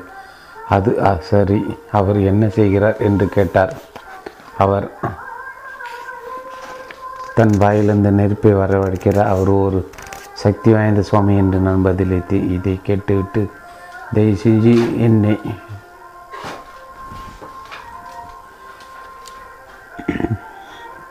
தயவு செய்து என்னை அவரிடம் கூட்டிச் செல் என்று என் குருநாதர் கூறினார். மறுநாள் காலையில் நாங்கள் இருவரும் அந்த சுவாமியிடம் சென்றோம். அந்த சுவாமியின் இருப்பிடம் நாங்கள் வாழ்ந்து கொண்டிருந்த மலைப்பகுதியிலிருந்து இருபத்தி மூன்று மைல்கள் தள்ளியிருந்தால் நாங்கள் அங்கு சென்றடைய இரண்டு நாட்கள் ஆயின. நாங்கள் அவருடைய இருப்பிடத்திற்கு வந்து சேர்ந்தபோது அவர் எங்கள் என் குருவை பணிந்து வணங்கினார். இதை கண்டு ஆச்சரியமடைந்த நான், இவரை உங்களுக்கு தெரியுமா என்று என் குருவிடம் கேட்டேன். சிறிது காலத்திற்கு முன்பு இவன் நம்முடைய மடத்திலிருந்து வெளியேறினேன் வெளியேறினான் இவன் இங்கே இவன் எங்கே ஒளிந்து கொண்டு இருந்தான் என்பது இப்போது எனக்கு தெரிந்துவிட்டது என்று அவர் பதிலளித்தார். பிறகு நீ இங்கே என்ன செய்து கொண்டிருக்கிறார் என்று என் குருநாதர் அந்த சுவாமியிடம் கேட்டார். குருவே, என் வாயிலிருந்து நெருப்பை வரவழைக்க நான் கற்று ஒன்றுள்ளேன் என்று அந்த சுவாமி கூறினார். அவருடைய வாயிலிருந்து நெருப்பு வெளியேறுவதை கண்டதும் என் குருநாதர் மென்மையாக சிரித்துவிட்டு என்னை நோக்கி திரும்பி, இதை செய்வதற்கு அவனுக்கு எத்தனை ஆண்டுகள் ஆயின என்று அவனிடம் கேள் என்று கூறினார். தன்னுடைய ச சாதனை குறித்து பெருமிதத்துடன் இருந்த அந்த சாமி, இதை கச்சிதமாக செய்வதற்கு இருபது ஆண்டுகள் நான் பயிற்சி செய்து உள்ளேன் என்று கூறினார். அப்போது என் குருநாதர் என்னிடம் இப்படி கூறினார், ஒரு நெருப்பு குச்சியை குச்சியால் ஒரு நொடி ஒரு ஒரு நெருப்பு குச்சியால் ஒரு நொடியில் நெருப்பை உண்டாக்கிவிட முடியும். உன் வாயிலிருந்து நெருப்பை வரவ வரவழைப்பதற்கு இருபது ஆண்டுகளை நீ செலவிட விரும்பினால் நீ ஒரு முட்டாள் மகனே. இது உண்மையான ஞானமல்ல. நீ உண்மையிலே மகான்களை சந்திக்க விரும்பினால் அவர்கள் எங்கே வாழ்ந்து கொண்டிருக்கிறார்களோ அங்கு செல்வதற்கான வழிகளை நான் உனக்கு கொடுக்கிறேன். அவர்களிடம் சென்று நல்ல விஷயங்களை அனுபவபூர்வமாக உணர்ந்து கொள். இப்படிப்பட்ட சித்து வேலைகள் செய்த அனைவருமே என்னுடைய பாதையில் தோன்றி வெறும் அறிகுறிகளை என்பதை பின்னர் நான் உணர்ந்தேன். இவர்களுடைய சக்திகளுக்கும் ஆன்மீகத்திற்கும் இடையே எந்த தொடர்பும் இல்லை. இப்படிப்பட்ட சக்திகளுக்கு உண்மையில் அவ்வளோ மதிப்பு இல்லை என்பதை என் அனுபவங்கள் மற்றும் ஆய்வுகள் மூலம் பின்னர் நான் கண்டு கொண்டேன். உண்மையில் உங்களோட ஆன்மீக பாதையில் இவை தடைகளை மட்டுமே ஏற்படுத்துகின்றன. சில சமயங்களில் இப்படிப்பட்ட சக்திகள் உங்களுக்குள் உருவாகக்கூடும். மற்றவர்களுடைய எதிர்காலத்தை உங்களால் கணிக்க முடியும். பின்னால் நிகழ்வு விஷயங்கள் முன்னதாகவே உங்களுக்கு தெரிந்துவிடும். இவை எல்லாமே உங்கள் கவனத்தை சிதற அடிக்கக்கூடிய விஷயங்கள் தான். இவை உங்கள் வழியில் குறுக்கிட ஒருபோதும் அனுமதிக்காதீர்கள். சுவாமிகள் உட்பட ஏராளமான மக்கள் இப்படிப்பட்ட வீணான முயற்சியில் தங்கள் நேரத்தையும் ஆற்றலையும் விரையும் செய்துள்ளனர். சித்து வேலைகளுக்குரிய சக்தியை உருவாக்கி கொள்ள விரும்பும் எவர் ஒருவராலும் அதை கைவசப்படுத்த முடியும். சில அசாதாரணமான சாதனைகளை நிகழ்த்தி காட்ட முடியும். ஆனால் ஞான உதவி என்பது முற்றிலும் வேறுபட்ட ஒரு விஷயமாகும். ஓர் அற்புதமான யோகி. தன்னலமின்மை என்பது ஒரு ஆன்மீகவாதத்தின் மிக முக்கியமான அறிகுறிகள் ஒன்று. தன்னை ஒரு ஆன்மீகவாதியாக காட்டிக்கொள்கின்ற ஒருவரிடமே இப்பண்பு இல்லாமல் போகுமாயின் அவர் உண்மையிலே ஒரு ஆன்மீகவாதி அல்ல.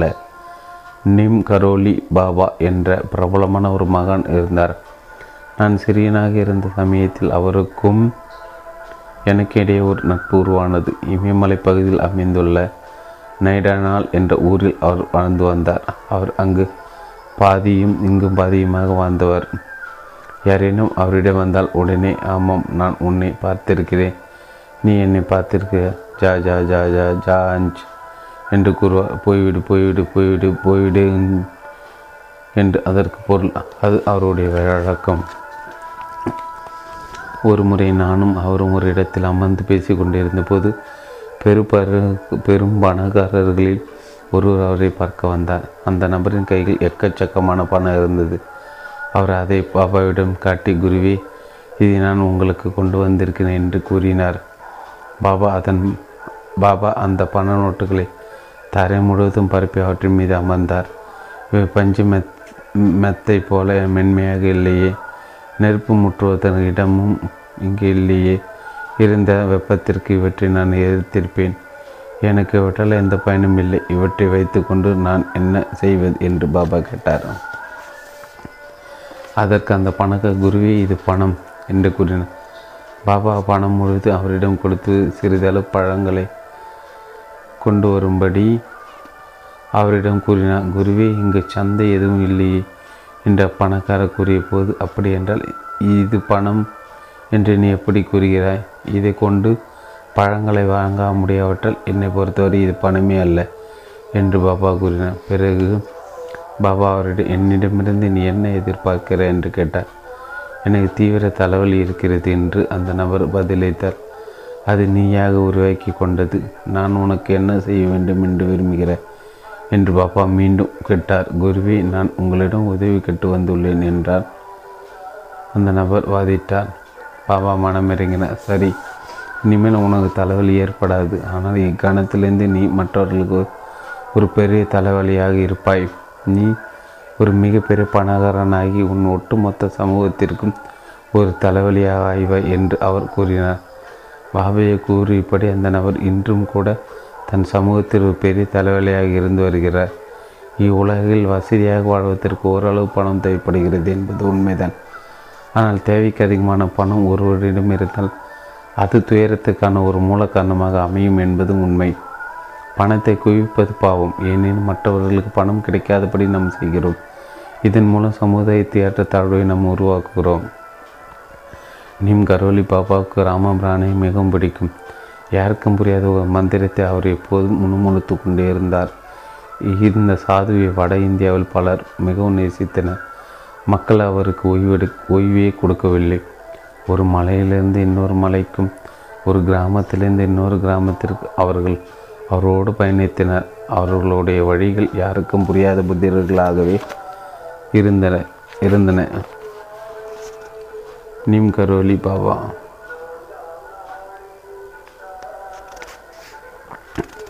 நீம் கரோலி பாபா நீம் கரோலி பாபாவுடன்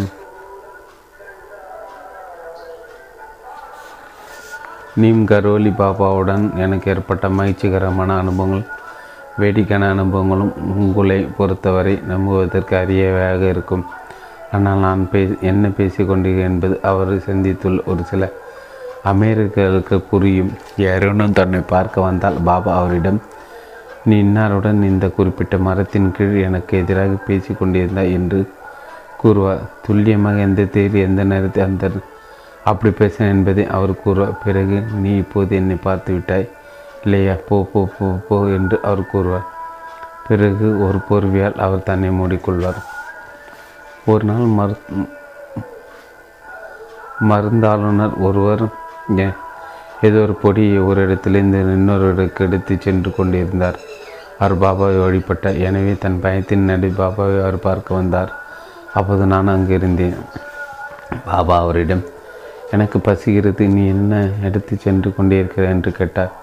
இது ஆர்சனிக் என்ற ரசாயனம், கொஞ்சம் போ பொருங்கள், நான் உங்களுக்கு ஏதேனும் உணவு கொண்டு வருகிறேன் என்று அந்த நபர் கூறினார். ஆனால் பாபா அந்த பொடியை அவரிடம் பிடிங்க, அதை சிறிதல் உட்கொண்ட பிறகு ஒரு கிளாஸ் தண்ணீர் கேட்ட. ஆர்சனிக் விஷயத்தால் பாபா இறந்து விடுவார் என்று அந்த மருந்தாளுநர் பயந்தார். ஆனால் மறுநாள் பாபா மிகவும் இயல்பாக இருந்தார். புற விவகாரங்களை பற்றி பாபா கவலைப்படவே இல்லை. நீங்கள் சாப்பிட்டு விட்டீர்களா என்று யாரேனும் அவரிடம் கேட்டால் இல்லை அல்லது ஆமாம் என்று அவர் பதிலளிப்பார். ஆனால் அந்த பதிலுக்கு எந்த அர்த்தமும் இருக்காது. உங்கள் மனம் வேறு எங்கேனும் இருந்தால், அன்றைய தினம் நீங்கள் பல முறை சாப்பிட்டிருந்தாலும் நீங்கள் பசியோடு இருப்பீர்கள். பாபாவின் விஷயத்தில் நான் இதை கவனித்தேன். சாப்பிட்டு முடித்து ஐந்து நிமிடங்களுக்கு பிறகு எனக்கு பசிக்கிறது என்று அவர் கூறுவார். ஏனெனில் தான் ஏற்கனவே சாப்பிட்டு விட்டோம் என்பது அவருக்கு தெரியாது. நீங்கள் ஏற்கனவே சாப்பிட்டுட்டு என்று நான் கூறின பதிலுக்கு, சரி அப்படி என்றால் எனக்கு பசிக்கவில்லை என்று அவர் கூறுவார். நீங்கள் சாப்பிட்டு விட்டீர்கள் என்று நான் கூறாவிட்டால் அவர் நிறுத்த மாட்டார். ஒரு நாள் அவரால் எத்தனை முறை சாப்பிட முடியுமோ என்று பார்க்கலாம் என்று நான் நினைத்தேன். அன்று பல்வேறு வீடுகளில் நாற்பது முறை அவர் உணவு உட்கொண்டார். அன்று முழுவதும் அவர் சாப்பிட்டு கொண்டே இருந்தார். நாங்கள் அவருடைய சக்திகளை பற்றி தெரிந்து கொள்ள விரும்பினோம். எங்கள் விருப்பம் என்ன என்பதை அவர் அறிந்திருந்தார். எனவே யாரேனும் அவருக்கு உணவு கொண்டு வந்தபோது அவர் அதை சாப்பிட்டார். நீங்கள் சாப்பிட்டீர்களா என்று அவர்கள் கேட்டால் சரி என்று அவர் கூறுவார். பிறகு அன்று முழுவதும் அவர் சாப்பிட்டு கொண்டே இருந்தார். இறுதியில், நீங்கள் போதுமான அளவு சாப்பிட்டிருக்கு என்று அவர் கூறிய போது, அப்படியா என்று அவர் கேட்டார். ஆமாம் என்று நான் கூறினேன். அப்படிப்பட்ட உயர்ந்த நிலையில் ஒருவர் குழந்தையாக மாறிவிட்டார். அன்றாட விஷயங்கள் பற்றி முழுமையான பிரஞ்சை அவருக்கு இருப்பதில்லை. ஆனால் உண்மையை பற்றிய பிரஞ்சை எப்போதும் அவருக்கு இருக்கும். என் அன்னை குரு தொன்னூற்றாறு வயதான ஒரு மாபெரும் பெண் யோகியான மாதாஜியை பார்ப்பதற்கு நான் ஆசாமுக்கு சென்றேன். காமாக்கி என்ற பிரபலமான சக்தி கோயிலுக்கு அருகே அவர் வாழ்ந்து கொண்டிருந்தார். எல்லாருமே அங்கு செல்ல விரும்புகின்றனர். ஆனால் வெகு சிலரால் மட்டுமே அந்த இடத்தை சென்றடைய முடிகிறது. ஏனெனில் அது இந்தியாவின் ஒரு தொலைதூர முனையில் இருக்கிறது. நான் கல்கத்தாவிலிருந்து கோவா கோவாஹாட்டிக்கு சென்றேன். பிறகு அங்கிருந்து சமய சமயாக்கியவிற்கு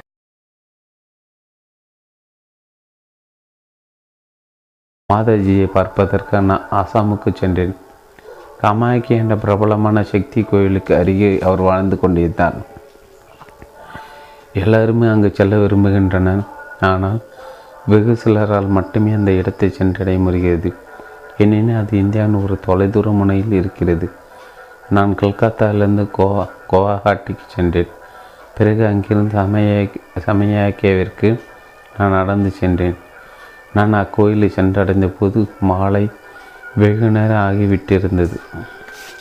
இரட்டில் தட்டு தடுமாறி நான் அங்கு போய் சேர்ந்தேன். வழியில் பல முறை என் கால்கள் இடிபட்டன. அக்கோவிலுக்கு அருகும் அப்போது நான்கைந்து சிறிய மர வீடுகள் இருந்தன. மாதாஜி வாழ்ந்து கொண்டிருந்த அதே கட்டடத்தின் இரண்டாவது தளத்தில் தங்கி கொள்ளுமாறு அக்கோயில் பூசாரி என்னிடம் கூறினார். எனக்கு கொடுக்கப்பட்டாரில் பல ஒட்டடைகளும் கீரல்களும் இருந்தன. அவற்றின் வழியாக எலிகளும் பாம்புகளும் அங்கு வந்தன. அது பயங்கரமானதொரு இடமாக இருந்தது. ஆனால் எனக்கு வேறு வழி இருக்கவில்லை. அங்காங்கே கிடத்த சில கந்தல் துணிகளை சேகரித்து அந்த ஒட்டடைகளை நான் அடை அடைத்தேன் சுமார் இரண்டு மாதங்களில் நான் எப்படியோ அந்த அறையில் தாக்கு பிடித்தேன். துவக்கத்தில் எனக்கு ஏற்பட்ட அனுபவங்களை அதிர்ச்சியும் ஆச்சரியமூட்டுவையாக இருந்தன. ஆனால் நான் அங்கிருந்து புறப்படுவதற்கு சில நாட்களின் முன்பிருந்து எனக்கு கிடைத்த அனுபவங்களை இனிமையாக இருந்தன. கடந்த இருபது ஆண்டுகளாக பகல் நேரத்தில் மாதாஜி தன் அறையை விட்டு வெளியே வருவதில்லை. கடந்த இருபது ஆண்டுகளாக பகல் நேரத்தில் மாதாஜி தன் அறையை விட்டு வெளியே வருவதில்லை. நள்ளிரவிலும் அதிகாலை மூன்று மணிக்கும் அவர் தியானம் அவர் தினமும் அக்கோயிலுக்கு சென்றார். முதல் நான்கு இரவுகளும் நான் என் அறைக்குள்ளே இருந்தேன். ஆனால் ஐந்தாம் நாள் இரவில் நான் வெளியே வந்து அக்கோயிலுக்கு சென்றேன்.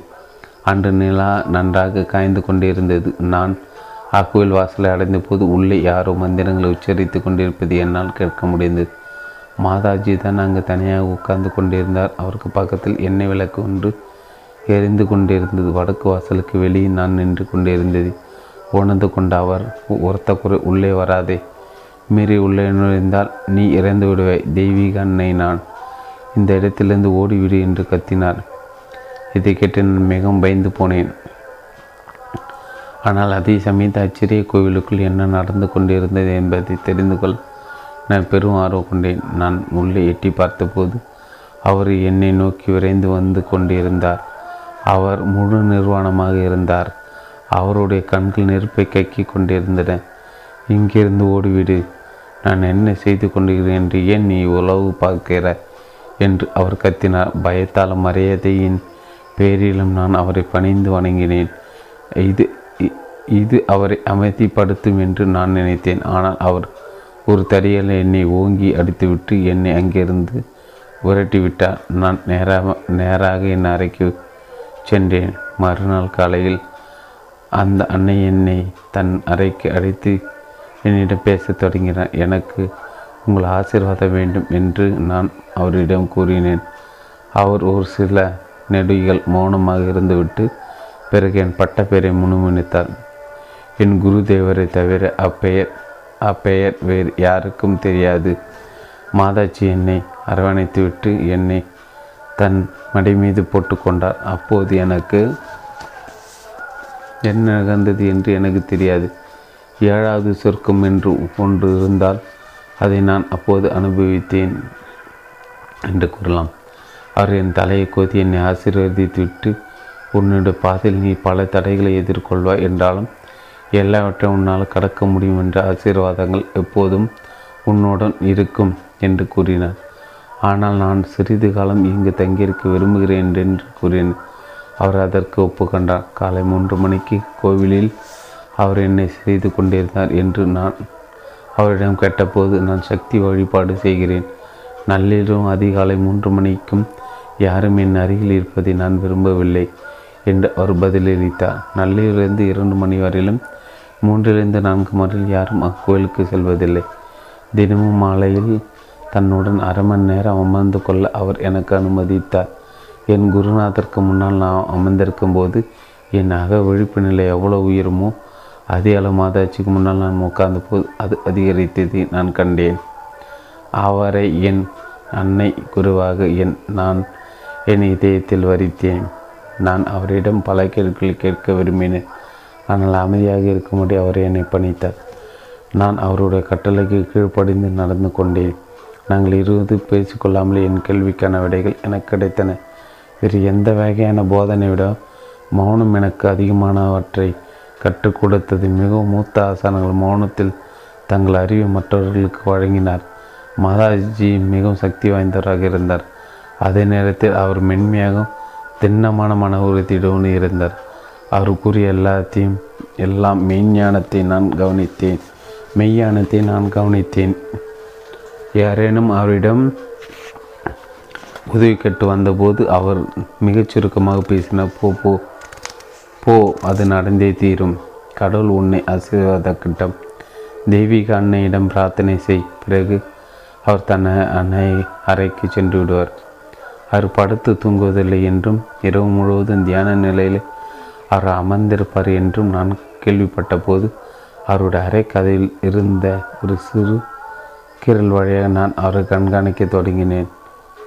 மூன்று நாட்கள் இரவு பகலும் நான் அவரை கண்காணித்தேன். அவர் ஒருபோதும் தூங்கவில்லை என்பது உண்மைதான் என்பதை நான் கண்டு கொண்டு கண்டு கொண்டேன். ஒரு நாள், அன்னையே, நீங்கள் கீழே படுத்து கொண்டால் நான் மென்மையாக உங்கள் உடலை பிடித்து விடுவேன், நீங்கள் தூங்குவதற்கு அது உங்களுக்கு உதவும் என்று நான் அவரிடம் கூறினேன். அவர் சிரித்து விட்டு சிரித்துவிட்டு தூக்கமா, அது எனக்குரியது அல்ல, நான் அந்நிலையில் கடந்துவிட்டேன், உறக்கமற்ற நித்திரையை நான் மிகவும் ரசிக்கிறேன், அதற்கு நான் படுத்துக்கொள்ள தேவையில்லை, யோக நித்திரை ரசித்து அனுபவிக்கின்ற ஒருவருக்கு பண்டிகைகளின் உறக்கம் எதற்கு என்று கூறினார். அது என்ன என்று நான் கேட்டேன். பன்றிகள் அளவு அதிகமாக தின்றுவிட்டு நன்றாக குறையாட்ட விட்டு தூங்கும், ஆற்றால் எப்படி அவ்வளோ நேரம் தூங்க முடிகிறது என்று நான் வியக்கிறேன் என்று அவர் கூறினார். தூக்கத்தை விட்டு விலாவாரியாக அவர் எனக்கு விளக்கினார். மனிதர் பிரஞ்ச நிலையிலிருந்து கனவு நிலைக்கு சென்று மிக ஆழமான உறக்க நிலைக்கு செல்வதில் உள்ள செயல்பாடு என்னவென்று எனக்கு தெரியுமா என்று அவர் என்னிடம் கேட்டார். பிறகு அவர் எனக்கு அதை பற்றி துல்லியமாக எடுத்துரைக்க தொடங்கினார். அதன் பிறகு மாட்டும் கியா உபநிஷத்தை என்னால் புரிந்து கொள்ள முடிந்தது. மனிதன் மூன்று நிலைகளான விழிப்பு நிலை, கனவு நிலை, உறக்க நிலையும் ஆகியவற்றை அது விளக்குகிறது. நான்காவது நிலை துரியம் என்று அழைக்கப்படுகிறது. இயல் கடந்த நிலை என்று இது வரையறுக்கப்படுகிறது. உபநிஷத்தில் மிக முக்கியமானதும் மிகவும் கடினமானதும் இந்த மாட்டுக்கு உபநிஷந்தான். மாதாஜி பேசியதை நான் குறிப்பிடுத்து கொண்ட விஷயங்கள் என் நோட்டு புத்தகத்தில் எழுபது பக்கங்கள் எடுத்துக்கொ எழுபது பக்கங்களை எடுத்துக்கொண்டன. அவர் மென்மையாகவும் மெதுவாகவும் பேசினார். அவர் ஒரு விஷயத்தை ஒரு முறைக்கு மேல் மீண்டும் கூறவில்லை. அவருடைய பேச்சில் எந்த தவறும் ஏற்படவில்லை. மாட்டுக்கிய உபநிஷத்தை பற்றி முறையாக அவர் கொடுத்த விளக்கத்தை அறிவுபூர்வமாக என்னால் புரிந்து கொள்ள முடிந்தது. ஆனால் யதார்த்தத்தை அது எனக்கு புரியவில்லை. இந்த நான்கு நிலைகளின் போது நான் பிரஞ்சோடு இருக்க பயிற்சி மேற்கொள்ள தொடங்கிய பிறகுதான் நடைமுறையில் அதை என்னால் புரிந்து கொள்ள முடிந்தது. இரண்டரை மாதங்களுக்கு பிறகு நான் அங்கிருந்து புறப்படுவதற்கான நாள் வந்தது. நான் மிகவும் வருத்தமாக இருந்தேன். ஆனால் மாதாச்சியின் பௌதிக உடலிலும் ஆளுமையில் இருக்கின்ற என் அன்னை உருவத்தின் மீது பற்று கொண்டிருக்கிறதே, நான் இந்த பிரபஞ்சத்தின் தாய், நான் எல்லா இடங்களிலும் இருக்கிறேன், நிரந்தரம் இல்லாத இந்த இருத்தலுக்கு அப்பால் பார்ப்பதற்கு அகவிழிப்பு நிலை உயர்த்தி கொள்ள கற்றுக்கொள் என்று கூறினார். நான் என் கண்களில் கண்ணீருடனும் அவரை பார்த்தேன். பயப்படாதே, நான் உன்னுடன் இருக்கிறேன் என்று அவர் கூறினார். நான் அவரிடமிருந்து விடைபெற்று கொண்டு இமயல இமயத்தில் என் வசிப்பிடத்திற்கு திரும்பி சென்றேன். மாதாஜி மாதாஜியை பற்றி என் குருநாதர் மிகவும் உயர்வாக பேசினார். மாதாஜி தன்னுடைய பன்னிரெண்டாவது வயதிலிருந்து அக்கோயில் பகுதியை சுற்றி வாழ்ந்து வந்திருந்தார். அறிவு உலக வாழ்வை துறந்தபோது அவருக்கு நூற்று ஒரு வயது. அவர் தன் வாழ்நாள் முழுவதும் அக்கோயிலுக்கு அருகிலே வாழ்ந்தார். முப்பற்ற யோகி, முப்பற்ற ஒரு சாது தேவராக பாபா கிழக்கு மூப்பற்ற ஒரு யோகி. கிழக்கு உத்தரப்பிர கிழக்கு உத்தரப்பிரதேசத்தில் வாழ்ந்த தேவராக பாபா கிட்டத்தட்ட ஒவ்வொரு கொடைக்காலத்திலும் போதும் இமயமலையில் உள்ள ஒரு கோயிலுக்கு வந்து ஒரு சில மாதங்கள் அங்கு தங்கியிருப்பார்.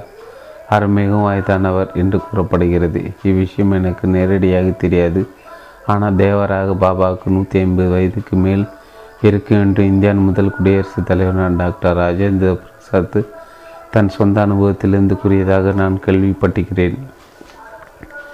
தான் சிறுவனாக இருந்தபோது தன் தந்தை தன்னை அந்த பாபாவிடம் அழைத்து சென்றதாகவும், அந்த பாபா அப்போது மிகவும் வயதானராக இருந்தார் என்றும் டாக்டர் ராஜேந்திர பிரசாத் கூறினார்.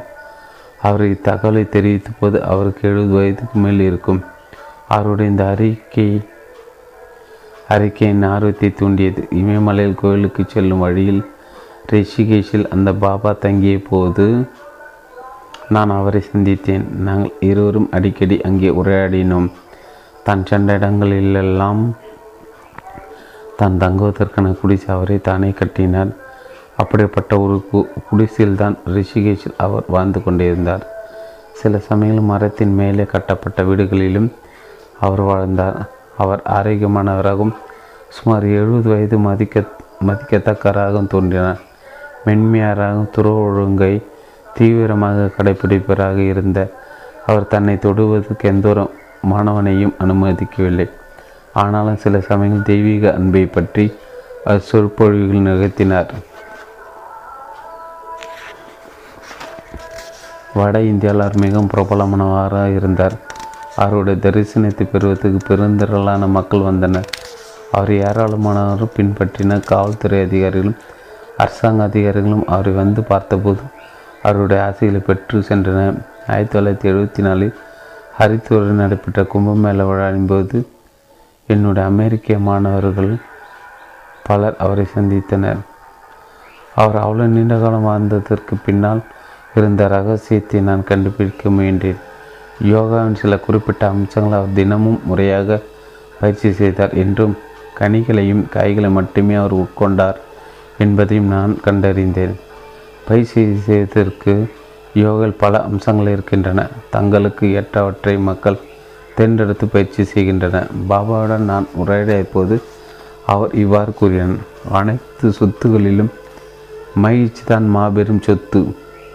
நேரம் தவறாமை இன்றியமையாதது.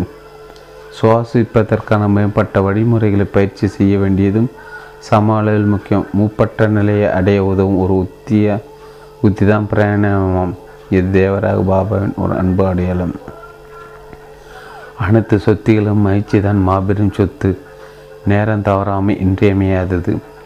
சுவாசிப்பதற்கு மேம்பட்ட வழிமுறைகளை பயிற்சி செய்ய வேண்டியதும் சம அளவில் முக்கியம்.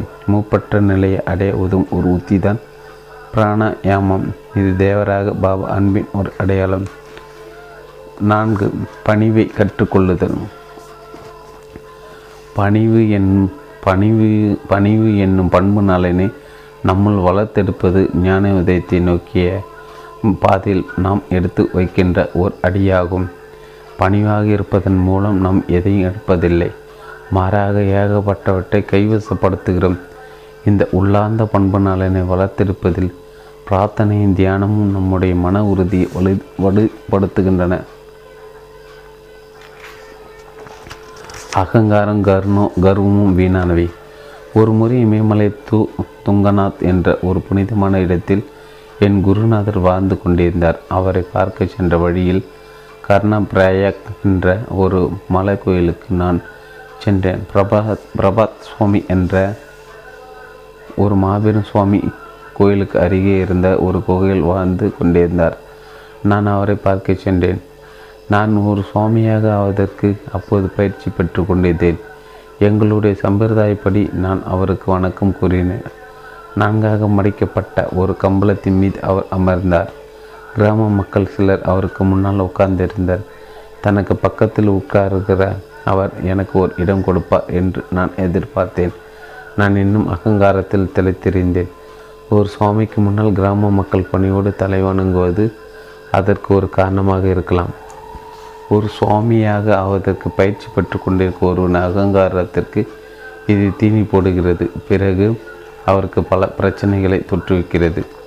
பிரபாத் சுவாமி என்னுடைய பிரச்சனையை அறிந்திருந்தார். அவர் என்னை பார்த்து புன்னகைத்துவிட்டு உட்கார் என்று கூறினார்.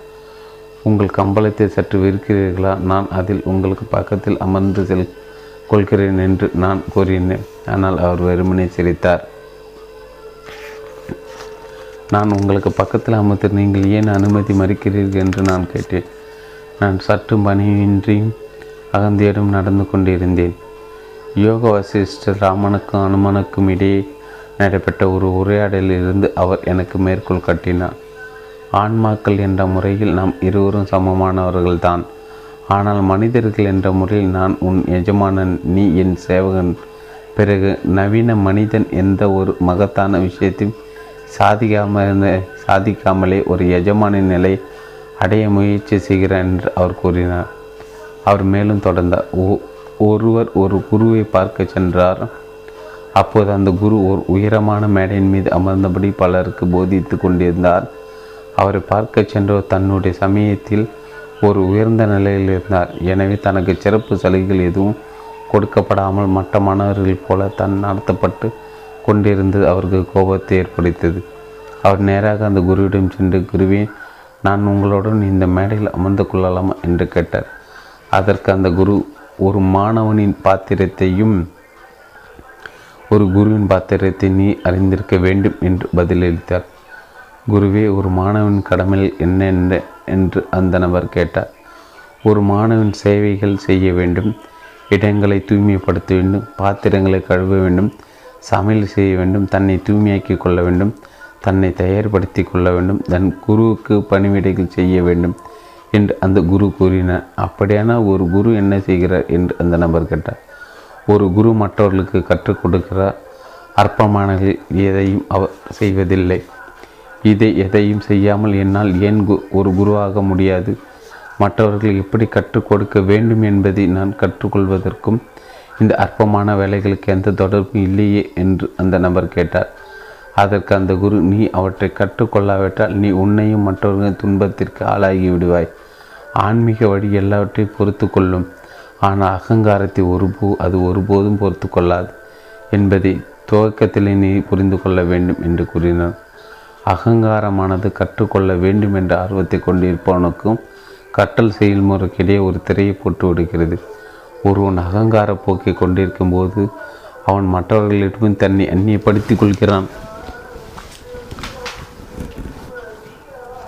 இதன் விளைவாக அவனால் தன்னுடைய குருவுடனும் தன் மனசாட்சியுடனும் கருத்துக்களை பரிமாறிக்கொள்ள முடிவதில்லை. தன் அறி குருவின் அறிவுறுத்தல்களையும் அவன் பின்பற்றுவதில்லை. இப்படிப்பட்ட அகங்காரம் நீக்கப்பட வேண்டும். இல்லாவிட்டால் அவனுக்கு கிடைக்கும் அத்தனை அறிவும் அவனிடமிருந்து வழிந்தோடிவிடும். என்னுடைய பூதகாரமான அகங்காரம். மழை காலத்தின் போது சுவாமிகள் யாரும் எங்கும் பயணிப்பதில்லை. நான்கு மாதங்கள் ஒரே இடத்தில் அவர்கள் தங்கியிருப்பார். மக்கள் அங்கு வந்து அவர்களிடமிருந்து மறைநூல்கள் கற்று செல்வார். நான் அப்போது ஒரு சுவாமியாக அவருக்கு பயிற்றுவிக்கப்பட்டு குறைந்த போதிலும் நானும் தினமும் கற்றுக் கொடுத்தேன். மாணவர்கள் அடிக்கடி தங்கள் ஆசிரியருக்கு தொந்தரவுகளை ஏற்படுத்துவார். எடுத்துக்கட்டாக முதலில் அவர்கள் தங்கள் ஆசிரியர் மிக உயரமான இடத்தில் அமர செய்வார்.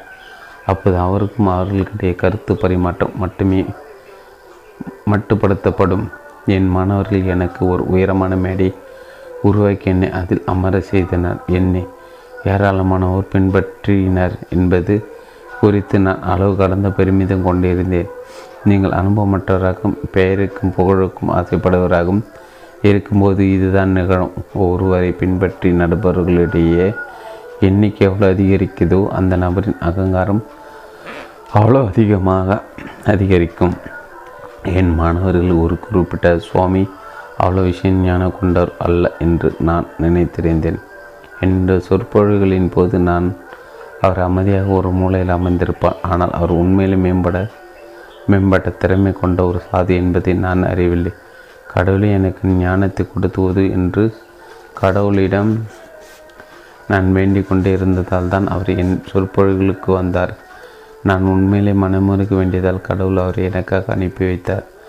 ஆனால் நான் என்ன செய்தேன்? நான் என்னோட அரைக்கச்சையை அவரிடம் கொடுத்து அதை துவைக்கும்படி கூறினேன்.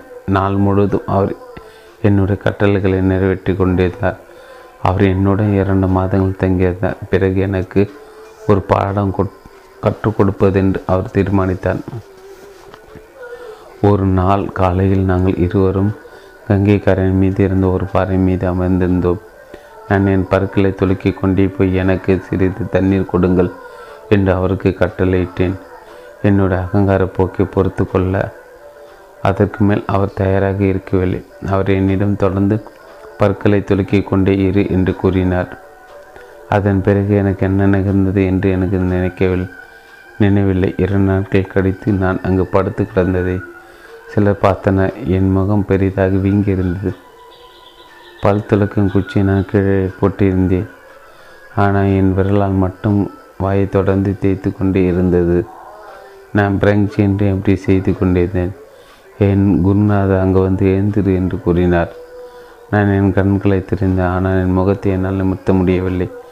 அது மிகவும் கனத்து போயிருந்தது. என் ஈறுகளும் வீங்கியிருந்தன. என் தாடைகளை என்னால் அசைக்க முடியவில்லை. அப்போதைய என் குரு என்னை பார்த்து, அந்த சுவாமி ஒரு மாபெரும் சாது, கடவுள் அவரை உனக்காக அனுப்பி வைத்திருந்தார்.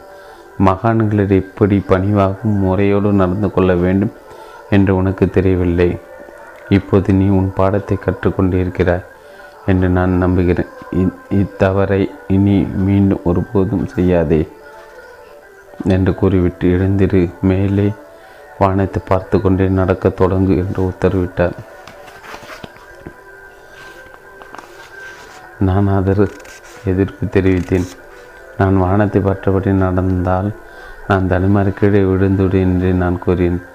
அதற்கு அவர், நீ உன் தலையை குனிந்தபடி நடந்தால் நீ தடுமாறி கீழே விழ மாட்டாய். ஆபத்தான இந்த வாழ்க்கை பயணத்தின் ஊடாக செல்வதற்கு பணிவாக நீ இருக்க கற்றுக்கொள்ள வேண்டும்.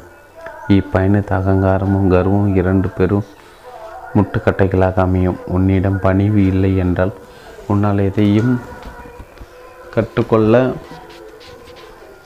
முடியாது. பாதியிலே உன் வளர்ச்சி நின்றுவிடும் என்று கூறினார். ஆன்மீக பாதையில் செல்வதையும் ஒருவர் தேர்ந்தெடுக்கும் போதும் அவர் பணிவாக இருப்பது என்பது இன்றியமையாதது. அகங்காரம் தடைகளை உருவாக்கும். பகுத்தறியும் திறனையும் அப்போது அவர் இழந்து விடுவார். பகுத்தறியும் திறன் கூர் திட்டப்படவில்லை என்றால் காரண காரியங்கள் அவரால் ஒழுங்காக ஆய்வு செய்ய முடியாமல் போய்விடும். அப்போது மனத்தில் தெளிவு இருக்காது. குழப்பமான ஒரு மனம் ஞான விளையத்திற்கான பாதையில் ஒரு சிறந்த கருவியாக இருக்கிறது.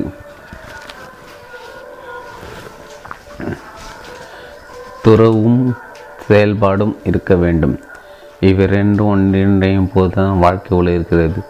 நம் செயலை துறக்க வேண்டியதில்லை, மாறாக அச்செயலால் ஏற்படும் நன்மையை துறக்க வேண்டும். அக விழிப்பு நிலை எனும் பெருங்கடலில் உள்ள அகங்காரம் முற்றிலுமாக அழிந்து போவதை உறுதி செய்து கொள்ளுங்கள். உங்களை இதயத்தின் ஏதோ ஒரு இரண்டு பகுதி அது பதுங்கியிருக்காமல் பார்த்து கொள்ளுங்கள். அகங்காரம் பல வழிகளில் பல்வேறு வடிவங்களில் வரும். அழிவின்மை மற்றும் நிரந்தர மகிழ்ச்சி எப்படி இருக்கும் என்பதை அன்புடன் கூடிய நடவடிக்கைகளை நடவடிக்கைகள் நமக்கு காட்டும். உள்ள அந்த பண்பு நலங்களை வளர்த்து கொள்ளுதல். காஷ்மீரத்து ஸ்ரீநகரில் நான் இருந்தபோது வேத உள்ளார்ந்த பண்பு நலன்களை வளர்த்து கொள்ளுதல். காஷ்மீர ஸ்ரீநகரில் நான் இருந்தபோது வேதாந்தத்தில் மேத்தன்மை பெற்று ஒரு மாபெரும் அறிஞராக தேர்ந்த ஒருவரை நான் சந்தித்தேன். பிரபலான பல்கலைக்கழகம் ஒன்றில் தத்துவத்துறையின் தலைவராக அவர் இருந்தார். அவர் என்னிடம், உங்கள் கேள்விக்கு என்னால் விடையளிக்க முடிந்தால் நான் மகிழ்ச்சியாக அதை செய்வேன் என்று கூறினார். எனவே பின்வரும் கேள்விகளை நான் அவரிடம் கேட்டேன். உபநிஷதங்கள் முழுக்க முரண்பாடுகளால் நிரம்பி வழிகின்றன. ஓரிடத்தில் இரண்டாவது ஒன்று என்ற ஒன்று இல்லாதவன் பிரம்மன் என்றும் அது கூறுகிறது. இன்னொரு இடத்தில் எல்லாமே பிரம்மன்தான் என்று கூறப்பட்டுள்ளது. மூன்றாவது இடத்தில் இவ்வுலகம் பொய்யானது என்றும் பிரம்மன் மட்டுமே உண்மை என்றும் அது கூறுகிறது. நான்காவது இடத்தில் இத்தனை வேறுபாடுகளுக்கு அடியிலும் ஒரே ஒரு முழுமையான யதார்த்தம்தான் இருக்கிறது என்று கூறப்பட்டுள்ளது. ஒன்றுக்கொண்டு முரண்பட்டுள்ள இவ்வாக்கியங்களிலிருந்து ஒருவாறு எதை ஒழுங்காக புரிந்து கொள்ள முடியும்? அதற்கு அவர், ஒரு சுவாமியின் கேள்விக்கு எப்படி விடையளிக்க வேண்டும் என்று எனக்கு தெரியவில்லை. சங்கராச்சாரியார் பாரம்பரியத்தில் ஒரு சுவாமியாக ஆவதற்கு நீங்கள் கற்றுக்கொண்டு வருகிறீர்கள். உங்கள் கேள்விக்கான விடைகள் என்னை விட உங்களுக்கு தான் சிறப்பாக தெரிந்திருக்க வேண்டும் என்று கூறினார். அமர்நாத்தில் உள்ள ஷீக்நாக் ஏரிக்கதை மீது உள்ள சில சாதுக்கள். நான் பல சான்றோர்கள் நான் பல சான்றோர்களும் சென்று இதே கேள்விகளை கேட்டேன். ஆனால் யாராலும் என்னை திருப்திப்படுத்த முடியவில்லை. பல்வேறு உபநிஷதங்களை பற்றி அவர்கள் எனக்கு பல விளக்கங்களை கொடுத்தனர். ஆனால் வெளிப்படையாக தெரிந்த அந்த முரண்பாடுகளுக்கு அவர்கள் யாராலும் ஒரு தீர்வு காண முடியவில்லை. இரு உத்தரகாசியில் இமயத்தில் நூற்றி முப்பத்தஞ்சு மைல் உள்ள தள்ளி வாழ்ந்த ஒரு சுவாமியை நான் பார்க்க சென்றேன். அவருடைய பெயர் விஷ்ணு மகாராஜ். அவர் எப்போதும் நிர்வாணமாக இருந்தார். அவரிடம் ஆடைகளோ அல்லது பொருட்களோ இருக்கவில்லை. நான் அவரிடம் உபநிஷதங்களை பற்றி நான் ஒன்றை தெரிந்து கொள்ள விரும்புகிறேன் என்று கூறினேன். அதற்கு அவர் என்னை பார்த்து, முதலில் பணிந்து வணங்கு, அளவுக்கு அதிகமான அகங்காரத்துடன் உபநிஷதங்களை பற்றி நீ கேட்டுக்கொண்டிருக்கிறாய். உன்னிடம் பணிவில்லாத நிலையில் இந்த நுண்ணிய உண்மையை எப்படி உன்னால் கற்றுக்கொள்ள முடியும் என்று கேட்டார். நான் யாருக்கு முன்னாலும் தலை வணங்க விரும்பவில்லை. எனவே நான் அந்த இடத்தை விட்டு அகன்றேன். அதன் பிறகு உபநிஷதங்களை பற்றி நான் விசாரித்த போது, விஷ்ணு மகாராஜிடம் போ, அவரை தவிர வேறு யாராலும் உனக்கு விடையளிக்க முடியாது என்று என்னிடம் கூறப்பட்டது. ஆனால் அவரிடம் திரும்பிச் செல்ல நான் பயந்தேன். ஏனெனில் என்னுடைய ஒட்டுமொத்த பிரச்சனையை என் அகங்காரம்தான் என்பதை அவர் அறிந்திருந்ததால், என்னை பணிந்து வணங்கு, பிறகு நான் உன் கேள்விக்கு பதிலளிக்கிறேன் என்று கூறி அவர் என்னை சோதித்தார். ஆனால் நான் தலைவனை வணங்க மறுத்தேன். இக்கேள்விக்கு விடையளிக்கக்கூடிய மற்ற சுவாமி சுவாமிகளை தேட என்னால் என்ற அளவு நான் முயற்சி செய்தேன். ஆனால் எல்லோருமே விஷ்ணு மகாராஜின் பெயரை தான் மீண்டும் மீண்டும் குறிப்பிட்டனர். கங்கை கரை மீது அவர் வாழ்ந்த குகைக்கு தினமும் நான் சென்றேன். அவர் எப்படி என்னுடைய கேள்விகளுக்கு விடை அளித்திருக்கிறார் என்று நான் பார்க்கிறேன் என்று நான் நினைத்து கொள்வேன். ஆனால் நான் அக்குகையை நெருங்கிய உடனே அவரை எதிர்கொள்வது குறித்த பயம் என்னை பெற்றுக்கொள்ளும். எனவே நான் என் மனதை மாற்றிக்கொண்டு அங்கிருந்து போய்விடுவேன். ஒரு நாள் அவர் என்னை தன் குகையின் அருகே பார்த்துட்டு, வா, இங்கே வந்து உட்கார், உனக்கு பசிக்கிறதா, என்னுடன் சேர்ந்து சாப்பிட உனக்கு விருப்பமா என்று கேட்டார். அவர் மிகவும் இனிமையானவராகவும் இங்கிதமானவராகவும் இருந்தார். அவர் எனக்கு உணவும் நீரும் கொடுத்தார். பிறகு, இப்போது நீ இங்கிருந்து போயே போயாக வேண்டும். உன்னுடன் செலவதற்கு இன்று எனக்கு இனி நேரமில்லை என்று கூறினார். குருவே, நான் சில கேள்விகளோடு இங்கு வந்திருக்கிறேன். உணவு நீர் எனக்கு வேறு இடங்களுக்கு கிடைக்கும், ஆனால் எனக்கு ஆன்மீக உணவு தான் தேவை என்று நான் கூறினேன். அதற்கு நீ இன்னும் தயாராகவில்லை. உன் மனதில் நீ என்னை பரிசோதிக்க விரும்புகிற என்னால் உன் கேள்விக்கு விடையளிக்க முடியுமா இல்லையா என்று நீ தெரிந்து கொள்ள விரு விரும்புகிறாய் நீ கற்று கற்றுக்கொள்ள விரும்பவில்லை. கற்றுக்கொள்ள நீ தயாரவுடன் என்னை வந்து பார், அப்போது நான் உனக்கு விடையளிக்கிறேன் என்று அவர் கூறினார். மறுநாள் நான் மிகுந்த பணியுடன் அவரை அணுகி, நேற்று நேற்றிரவு முழுவதும் என்னை நான் தயார்படுத்தினேன். இப்போது நான் தயாராக இருக்கிறேன் என்று கூறினார். பிறகு அவர் எனக்கு கற்றுக் கொடுத்தார். என்னுடைய அனைத்து கேள்விகளையும் விடையளித்தார். உபநிஷத்துகளின் போதங்கள் எந்த முரண்பாடும் இல்லை என்று அவர் எனக்கு விளைகிறார். மாபெரும் சாதுக்களை ஒரு ஆழமான தியான நிலையில் இருந்தபோது அவர்களுக்கு நேரடியாக கிடைத்த போதனைகள் அவை என்று விளக்கிய அவர் மேலும் தொடர்ந்தார். ஒரு மாணவன் பயிற்சி செய்ய தொடரும் தொடங்கும்போது புற உலக மாறுதலுக்கு உட்பட்டது என்பதையும், ஆனால் உண்மை ஒருபோதும் மாறுவதில்லை என்பதை அவன் உணர்கிறான். வடிவங்களும் பெயர்களும் நிரம்பி மாறிக்கொண்டே இருக்கின்ற இவ்வுலகம் பொய்யானது என்பதை அப்போது அவன் அறிந்து கொள்கிறான். இவ்வுலகிற்கு பின்னால் ஒருபோதும் மாறாத ஒரு முழுமையான யதார்த்தம் இருப்பதை அவன் அறிகிறான். அவனுக்கு அந்த உண்மை தெரிந்த பிறகு ஒரே ஒரு உண்மைதான் இருக்கிறது என்றும் ஒரே ஒரு உண்மைதான் இருக்கிறது என்றும் அந்த உண்மை எல்லா இடங்களும் நீக்கமர நிறைந்துள்ளது என்றும் அவன் புரிந்து கொள்கிறான். அந்நிலையில் வரையறுக்கப்பட்ட உலகம், முடிவில்லா உலகம் ஆகிய இரண்டிலும் ஒரே மாதிரியாக இருக்கின்ற யதார்த்தத்தை அவன் அறிந்து கொள்கிறான். ஆனால் இன்னொரு உயர்ந்த நிலை இருக்கிறது. அவன் அந்த நிலையை அடையும் போது ஓர் ஒரே ஓர் உண்மையான யதார்த்தம்தான் இருக்கிறது என்பது அவனுக்கு புரிகிறது. இரண்டாவதாக இருப்பது போல தோன்றும் ஒன்று உண்மையில் பேருண்மையின் ஒரு வெளிப்பாடே அன்றி வேறு ஒன்றுமில்லை. தகுதி வாய்ந்த ஒரு ஆசிரியரிடமிருந்து உபநிஷதங்களை கற்றுக்கொண்டிராத ஒரு மாணவனுக்கு தான் இந்த முரண்பாடுகள் குழப்பமூட்டும். பல்வேறு நிலைகளில் ஒருவன கிடைக்கின்ற அனுபவங்களை பற்றி தன் மாணவன் அறிந்திருப்பதை தகுதி வாய்ந்த ஒரு குரு சாத்தியமாக்குகிறார். இப்பல்வேறு நிலைகளும் ஆக விழிப்பு நிலையின் நிலைகளே. எனவே அவற்றில் முரண்பாடுகள் எதுவும் இல்லை. உபநிஷதங்களில் கொடுக்கப்பட்டுள்ள விளக்கங்கள் ஒரு சாதாரணமான மனதால் புரிந்து கொள்ள முடியாது. அறிவார்ந்த மனதாலும் கூட அவற்றை புரிந்து கொள்ள முடியாது. உள்ளார்ந்த அறிவு மட்டுமே அவற்றை புரிந்து கொள்வதை சாத்தியமாகிறது என்று விஷ்ணு மகாராஜ் கூறினார். உண்மையில் நான் என் குருநாதனிடம் பெற்றிருந்த அறிவை நான் வலிமைப்படுத்த விரும்பினேன். எனவே நான் வேண்டுமென்றே அடி அப்படிப்பட்ட கேள்விகளை மற்றவர்களுக்கு கேட்பேன். ஆனால் பணிவின்றி நான் அக்கேள்விகளை கேட்டதால் சாதுகள் அவற்றுக்கு ஒருபோதும் விடையளிப்பதில்லை. பணிவு மட்டுமே கேள்விக்கான விடைகளை பெற்று கொடுத்து ஒரு தெளிவை கொடுக்கிறது. வெறுமனை விதண்டவாதம் செய்வதை கைவிடுவது எப்படி என்பது இந்த மனிதர் மாமனிதர் எனக்கு கற்றுக்கொ கொடுத்தார். எனக்கு தோன்றிய நுண்ணிய கேள்விகளுக்கு தீர்வு காண்பதற்கு என் உள்ளுணர்வு எந்த தடையும் இன்றி பாய்ந்து செல்ல அனுமதிக்கும்படி அவர் எனக்கு அறிவுறுத்தினார். நான் கச்சிதவனாக இருந்ததாக நான் நினைத்தேன். நான் இளைஞனாக இருந்தபோது நான் என்னை கச்சிதப்படுத்தி இருப்பதாகவும் மேற்படிப்பு எதுவும் எனக்கு நீ தேவையில்லை என்றும் நான் நினைத்தேன். நான் கற்றறிந்த அளவுக்கு இந்தியாவில் வேறு எந்த சுவாமியும் கற்றுக்க என்று எனக்கு தோன்றியது. ஏனெனில் மற்றவர்களை விட நான் அதிக அறிவார்ந்தவனாக இருந்தேன். மேலும் பல சுவாமிகளுக்கு நானே கற்றுக் கொடுத்து கொண்டிருந்தேன். என்னை பற்றி என்னுடைய அபிப்பிராயத்தை நான் என் குருநாதன் தெரிவித்த போது அவர் என்னை ஏற இறங்க பார்த்துவிட்டு, நீ போதையில் இருக்கிறாய், நீ கூறுவதற்கு என்ன பொருள் என்று கேட்டார். அதற்கு நான் நான் போதையில் இல்லை, நான் என்னை பற்றி உண்மையிலே அப்படித்தான் உணர்கிறேன் என்று கூறினேன். ஒரு சில நாட்களுக்கு பிறகு அவர் மீண்டும் இதே பேச்சை எடுத்தார்.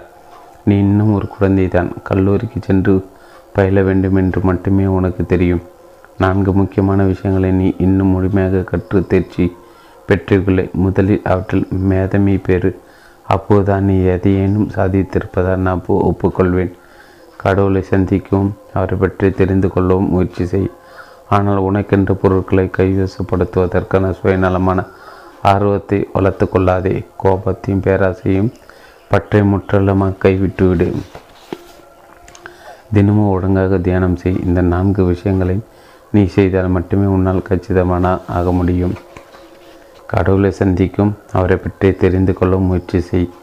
ஆனால் உனக்கென்று பொருட்களை கைவசப்படுத்துவதற்கான சுயநலமான ஆர்வத்தை கொள்ளாதே. கோபத்தையும் பேராசையும் பற்றி முற்றிலுமாக கைவிட்டுவிடு. தினமும் ஒழுங்காக தியானம் செய். இந்த நான்கு விஷயங்களும் நீ செய்தால் மட்டுமே உன்னால் கச்சிதமானாக முடியும். பிறகு குறிப்பிட்ட சில சாதுகளை பார்த்து வரும்படி அவர் என்னிடம் கூறினார். நீ அவர்களோடு இருக்கும்போது மிகவும் பணிவாக நடந்து கொள்ள வேண்டும். நீ அவர்களிடம் பிடிவாதமாக போகாலாத மூர்க்கத்தனமாகவும் நடந்து கொண்டால் அவர்களில் இருக்க அறிவை உன்னால் ஒருபோதும் பெற முடியாமல் போய்விடும். அவர்கள் தங்கள் கண்களை மூடிக்கொண்டு தியானத்தில் அமர்ந்து விடுவார் என்று அவர் கூறினார். நான் பிடிவாதக்காரன் என்பதையும் பொறுமையற்றவன் என்பதையும் அவர் அறிந்திருந்தால்தான் அவர் எனக்கு அவர் அறிவுறுத்தினார். பல்வேறு பாரம்பரியங்களைச் சேர்ந்த பல சாதுகளின் பெயர்கள் அடங்கிய ஒரு பட்டியலை என் குருநாதர் என்னிடம் கொடுத்தார். அவர்கள் அனைவரும் அவருடைய நண்பர்கள் அவர் நண்பர்கள் அவர் அவர்களை சந்திக்க சொல் சென்ற போதெல்லாம் என்னையும் தன்னோடு அழைத்து சென்றிருந்ததால் என்னுடைய சிறு வயதிலிருந்து அவர்கள் அனைவருக்கும் என்னை தெரியும். நான் மிகவும் குறும்புகாரனாக இருந்தேன். நான் அங்கு இருந் நான் அங்கு இருந்தேன் என்பதை அவர்கள் அறிந்து கொள்ள வேண்டும் என்பதற்கு நான் அவர்களை மிகவும் தொந்தரவு செய்தேன். பொருட்களை அங்கு மிகு வீசி எறிந்தேன். அவர்கள் என் குருநாதரை சந்திக்க வந்த போதெல்லாம், அவன் இன்னும் உங்களுடன் தான் இருக்கிறானா என்று கேட்பார். முதலில் மௌனத்திற்கு பெயர் போன ஒரு சுவாமியை நான் பார்க்க சென்றேன். அவர் உலக உலகத்திடமிருந்து தன்னை முழுவதுமாக தனிமைப்படுத்தி கொண்டார். தன்னை சுற்றி என்ன நகர்ந்து கொண்டிருந்தாலும் சரி, அவர் ஒருபோதும் ஏறிட்டு பார்க்கவில்லை. அவரை பார்க்க சென்ற வழியில் அருகிலிருந்த கிராம மக்கள் சிலரிடம் நான் பேச்சு கொடுத்தேன். அவர் யாரிடம் பேசுவதில்லை, யாரையும் ஏறிட்டு கூட பார்ப்பதில்லை. அவர் சாப்பிடுவதும் இல்லை. தொடர்ந்து மூன்று மாதலாம் மூன்று மாதங்களாக அவர் இப்போது உட்கார்ந்திருக்கும் இடத்திலே உட்கார்ந்து வந்துள்ளார். அவர்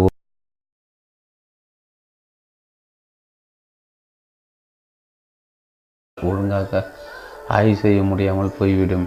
அப்போது மனத்தில் தெளிவு இருக்காது. குழப்பமான ஒரு மனம் ஞான நிலையத்திற்கான பாதையில் ஒரு சிறந்த கருவியாக இருக்கிறது.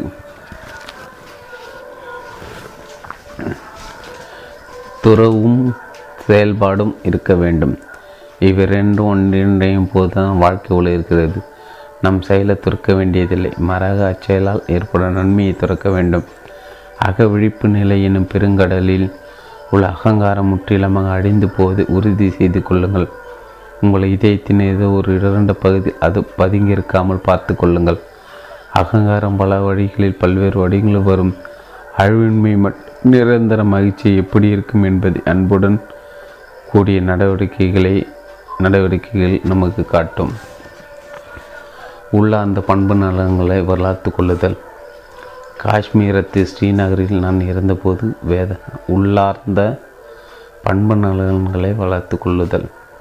காஷ்மீர ஸ்ரீநகரில் நான் இருந்தபோது வேதாந்தத்தில் மேத்தன்மை பெற்று ஒரு மாபெரும் அறிஞராக தேர்ந்த ஒருவரை நான் சந்தித்தேன். பிரபலான பல்கலைக்கழகம் ஒன்றில் தத்துவத்துறையின் தலைவராக அவர் இருந்தார். அவர் என்னிடம், உங்கள் கேள்விக்கு என்னால் விடையளிக்க முடிந்தால் நான் மகிழ்ச்சியாக அதை செய்வேன் என்று கூறினார். எனவே பின்வரும் கேள்விகளை நான் அவரிடம் கேட்டேன். உபநிஷதங்கள் முழுக்க முரண்பாடுகளால் நிரம்பி வழிகின்றன. ஓரிடத்தில் இரண்டாவது ஒன்று என்ற ஒன்று இல்லாதவன் பிரம்மன் என்றும் அது கூறுகிறது. இன்னொரு இடத்தில் எல்லாமே பிரம்மன்தான் என்று கூறப்பட்டுள்ளது. மூன்றாவது இடத்தில் இவ்வுலகம் பொய்யானது என்றும் பிரம்மன் மட்டுமே உண்மை என்றும் அது கூறுகிறது.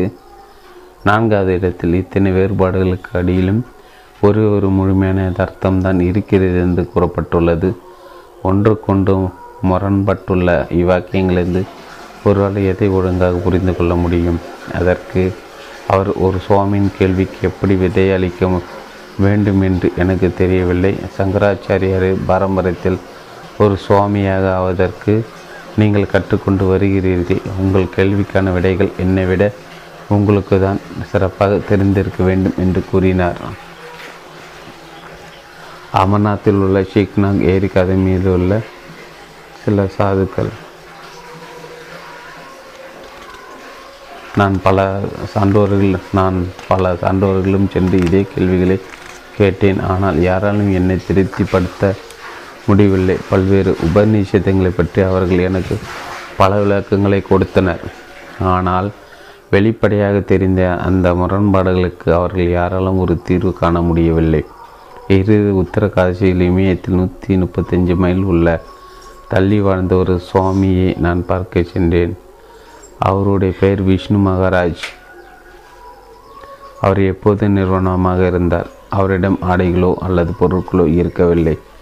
நான் அவரிடம் உபநிஷதங்களை பற்றி நான் ஒன்றை தெரிந்து கொள்ள விரும்புகிறேன் என்று கூறினேன். அதற்கு அவர், என்னை பார்த்து முதலில் பணிந்து வணங்கு. அளவுக்கு அதிகமான அகங்காரத்துடன் உபநிஷதங்களை பற்றி நீ கேட்டுக்கொண்டிருக்கிறாய். உன்னிடம் பணிவில்லாத நிலையில் இந்த நுண்ணிய உண்மையை எப்படி உன்னால் கற்றுக்கொள்ள முடியும் என்று கேட்டார். நான் யாருக்கு முன்னாலும் தலை வணங்க விரும்பவில்லை. எனவே நான் அந்த இடத்தை விட்டு அகன்றேன். அதன் பிறகு உபநிஷதங்களை பற்றி நான் விசாரித்த போது, விஷ்ணு மகாராஜிடம் போ, அவரை தவிர வேறு யாராலும் உனக்கு விடையளிக்க முடியாது என்று என்னிடம் கூறப்பட்டது. ஆனால் அவரிடம் திரும்பிச் செல்ல நான் பயந்தேன்.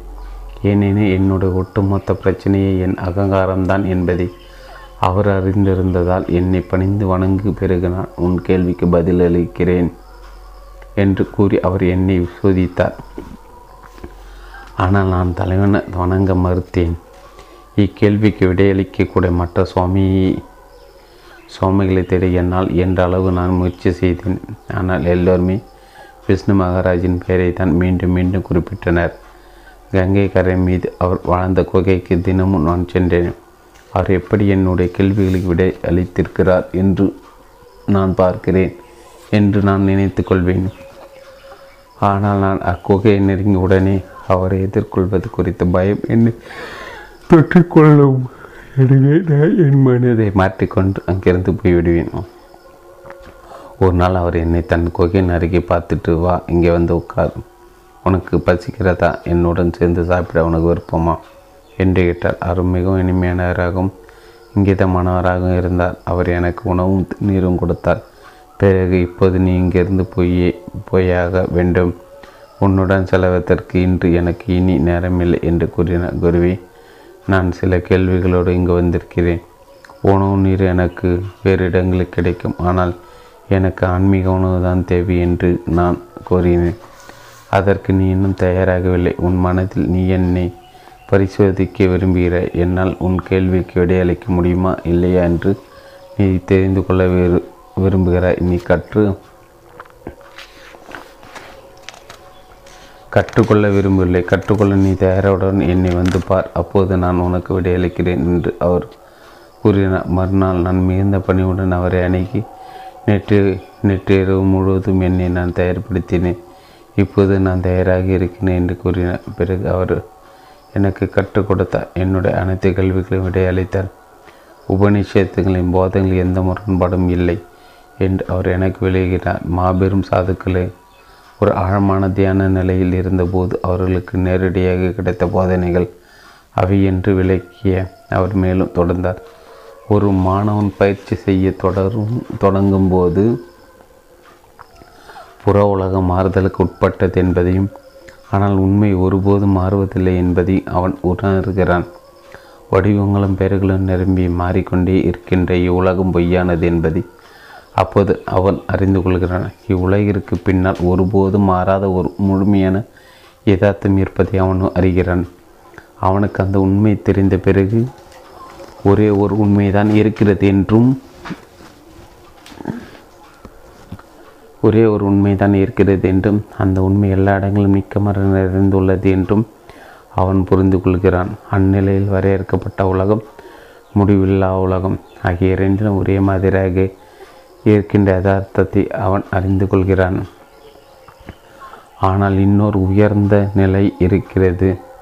அவன் அந்த நிலையை அடையும் போது ஓர் ஒரே ஓர் உண்மையான யதார்த்தம்தான் இருக்கிறது என்பது அவனுக்கு புரிகிறது. இரண்டாவதாக இருப்பது போல தோன்றும் ஒன்று உண்மையில் பேருண்மையின் ஒரு வெளிப்பாடே அன்றி வேறு ஒன்றுமில்லை. தகுதி வாய்ந்த ஒரு ஆசிரியரிடமிருந்து உபநிஷதங்களை கற்றுக்கொண்டிராத ஒரு மாணவனுக்கு தான் இந்த முரண்பாடுகள் குழப்பமூட்டும். பல்வேறு நிலைகள் ஒருவன கிடைக்கின்ற அனுபவங்களை பற்றி தன் மாணவன் அறிந்திருப்பதை தகுதி வாய்ந்த ஒரு குரு சாத்தியமாக்குகிறார். இப்பல்வேறு நிலைகளும் அகவிழிப்பு நிலையின் நிலைகளே. எனவே அவற்றில் முரண்பாடுகள் எதுவும் இல்லை. உபநிஷதங்களில் கொடுக்கப்பட்டுள்ள விளக்கங்கள் ஒரு சாதாரணமான மனதால் புரிந்து கொள்ள முடியாது. அறிவார்ந்த மனதாலும் கூட அவற்றை புரிந்து கொள்ள முடியாது. உள்ளார்ந்த அறிவு மட்டுமே அவற்றை புரிந்து கொள்வதை சாத்தியமாகிறது என்று விஷ்ணு மகாராஜ் கூறினார். உண்மையில் நான் என் குருநாதனிடம் பெற்றிருந்த அறிவை நான் வலிமைப்படுத்த விரும்பினேன். எனவே நான் வேண்டுமென்றே அடி அப்படிப்பட்ட கேள்விகளை மற்றவர்களுக்கு கேட்பேன். ஆனால் பணிவின்றி நான் அக்கேள்விகளை கேட்டதால் சாதுகள் அவற்றுக்கு ஒருபோதும் விடையளிப்பதில்லை. பணிவு மட்டுமே கேள்விக்கான விடைகளை பெற்றுக் கொடுத்து ஒரு தெளிவை கொடுக்கிறது. வெறுமனை விதண்டவாதம் செய்வதை கைவிடுவது எப்படி என்பதை இந்த மனிதர் மாமனிதர் எனக்கு கற்றுக்கொ கொடுத்தார். எனக்கு தோன்றிய நுண்ணிய கேள்விகளுக்கு தீர்வு காண்பதற்கு என் உள்ளுணர்வு எந்த தடையும் இன்றி பாய்ந்து செல்ல அனுமதிக்கும்படி அவர் எனக்கு அறிவுறுத்தினார். நான் கச்சிதவனாக இருந்ததாக நான் நினைத்தேன். நான் இளைஞனாக இருந்தபோது நான் என்னை கச்சிதப்படுத்தி இருப்பதாகவும் மேற்படிப்பு எதுவும் எனக்கு நீ தேவையில்லை என்றும் நான் நினைத்தேன். நான் கற்றறிந்த அளவுக்கு இந்தியாவில் வேறு எந்த சுவாமியும் கற்றுக்க வேண்டும் எனக்கு தோன்றியது. ஏனெனில் மற்றவர்களை விட நான் அதிக அறிவார்ந்தவனாக இருந்தேன். மேலும் பல சுவாமிகளுக்கு நானே கற்றுக் கொடுத்து கொண்டிருந்தேன். என்னை பற்றி என்னுடைய அபிப்பிராயத்தை நான் என் குருநாதன் தெரிவித்த போதும் அவர் என்னை யாரையிறங்க பார்த்துட்டு, நீ போதையில் இருக்கிறாய், நீ கூறுவதற்கு என்ன பொருள் என்று கேட்டார். அதற்கு நான் நான் போதையில் இல்லை, நான் என்னை பற்றி உண்மையிலே அப்படி தான் உணர்கிறேன் என்று கூறினேன். ஒரு சில நாட்களுக்கு பிறகு அவர் மீண்டும் இதே பேச்சை எடுத்தார்.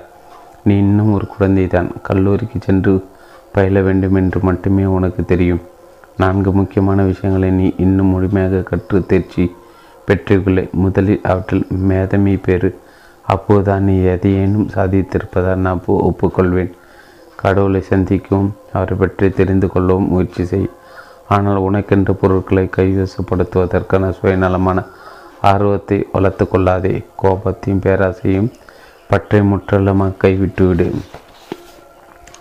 தினமும் ஒழுங்காக தியானம் செய். இந்த நான்கு விஷயங்களை நீ செய்தால் மட்டுமே உன்னால் கச்சிதமான ஆக முடியும். கடவுளை சந்திக்கும் அவரை பற்றி தெரிந்து கொள்ள முயற்சி செய். ஆனால் உனக்கென்று பொருட்களை கைவசப்படுத்துவதற்கான சுயநலமான ஆர்வத்தை கொள்ளாதே. கோபத்தையும் பேராசையும் பற்றி முற்றிலுமாக கைவிட்டுவிடு. தினமும் ஒழுங்காக தியானம் செய். இந்த நான்கு விஷயங்களும் நீ செய்தால் மட்டுமே உன்னால் கச்சிதமானாக முடியும். பிறகு குறிப்பிட்ட சில சாதுகளை பார்த்து வரும்படி அவர் என்னிடம் கூறினார்.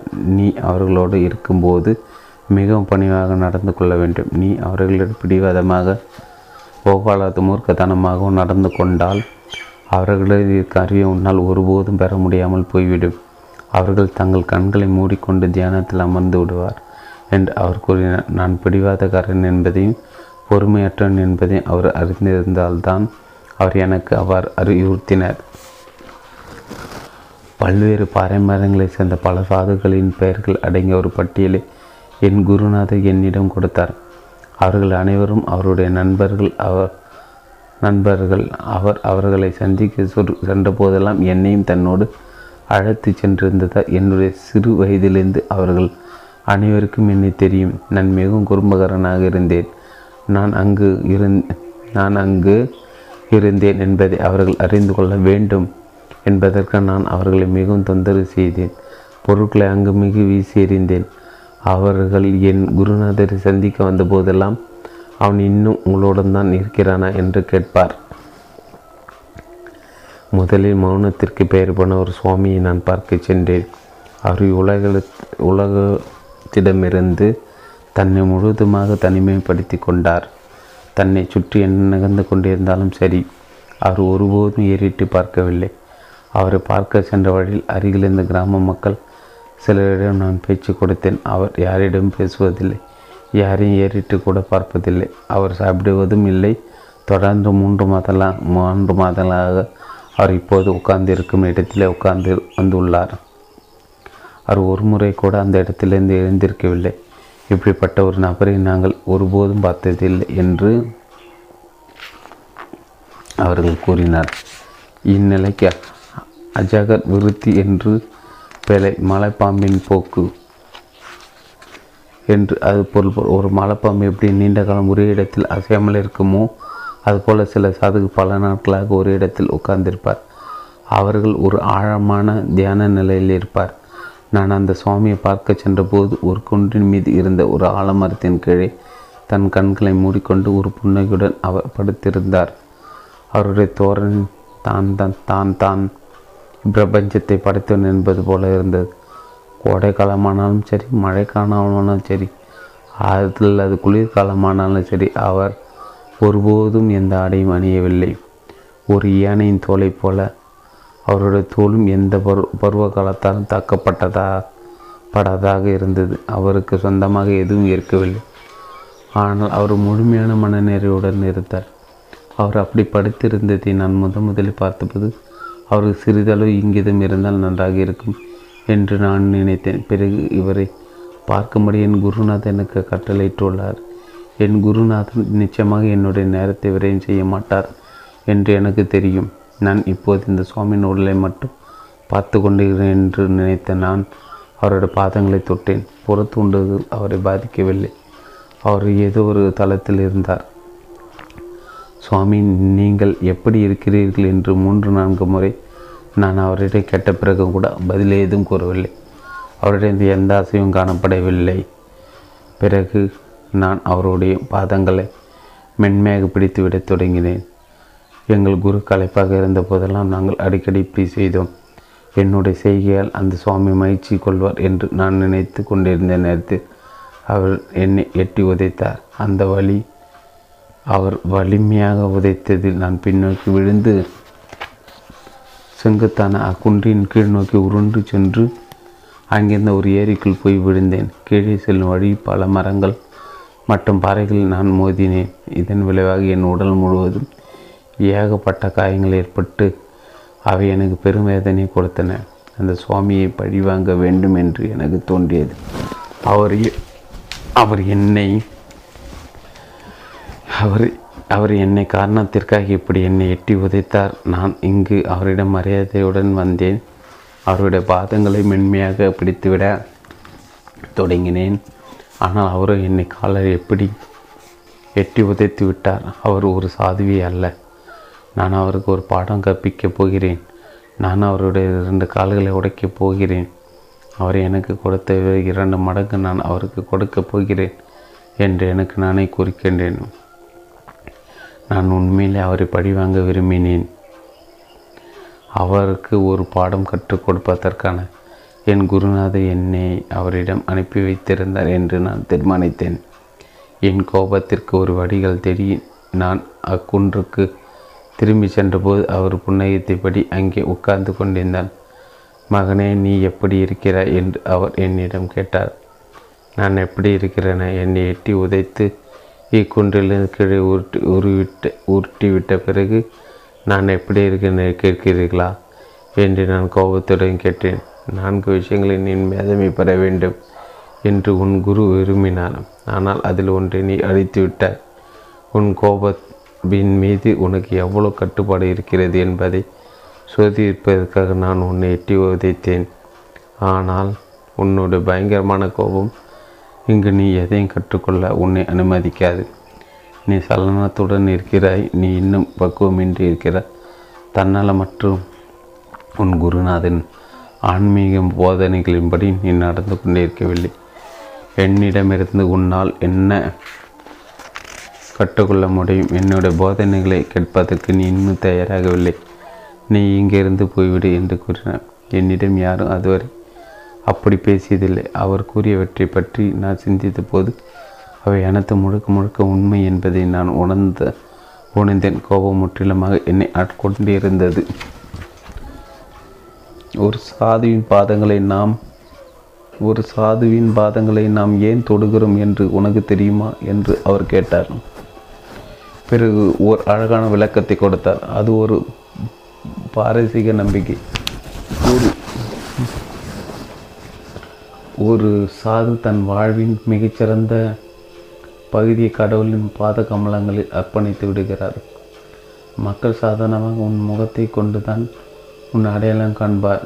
ஆனால் சாதின் முகம் இங்கே இல்லை. அது கடவுளிடம் இருக்கிறது. மக்கள் அந்த சாதுவின் பாதங்களை மட்டுமே இங்கு காண்கின்றனர்.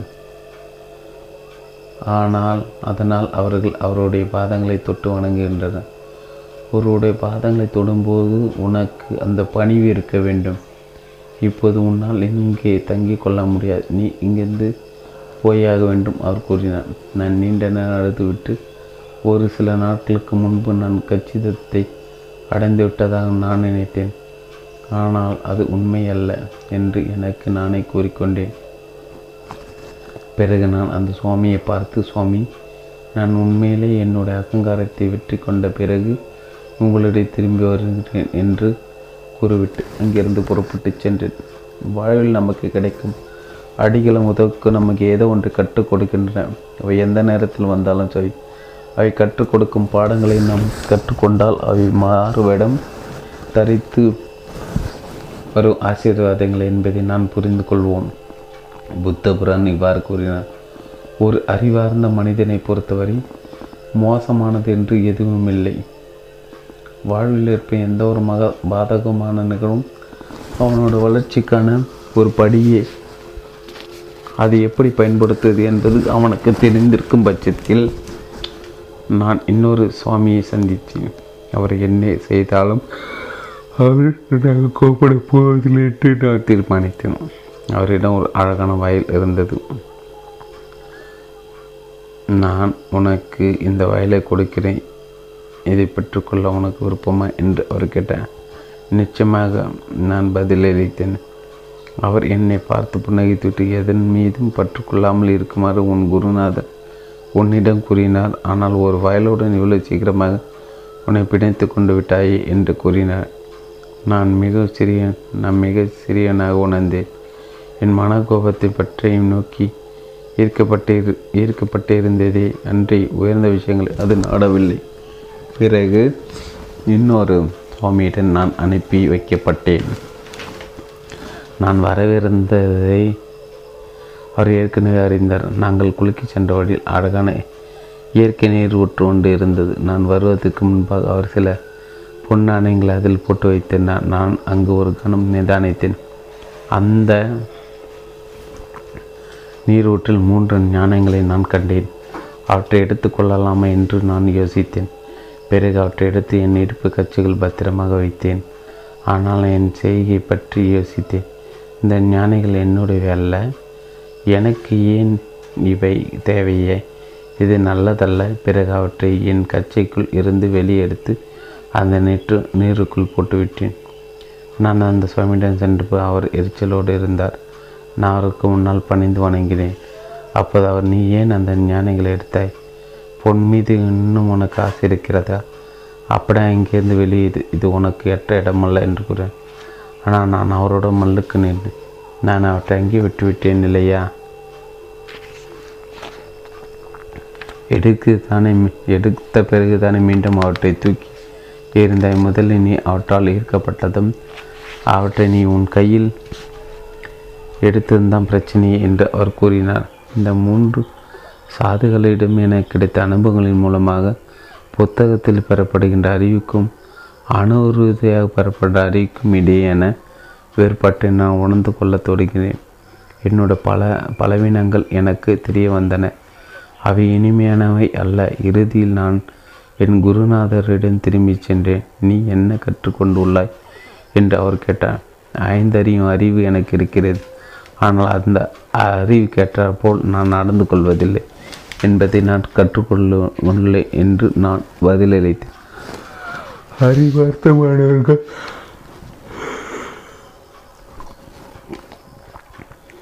அறி அறிவார்ந்தவர்கள் அனைவரிடம் உள்ள பிரச்சனை இதுதான். அவர்கள் தங்கள் அறிவு குறித்து அளவு அதிகமாக பெருமிதம் கொள்கின்றனர்.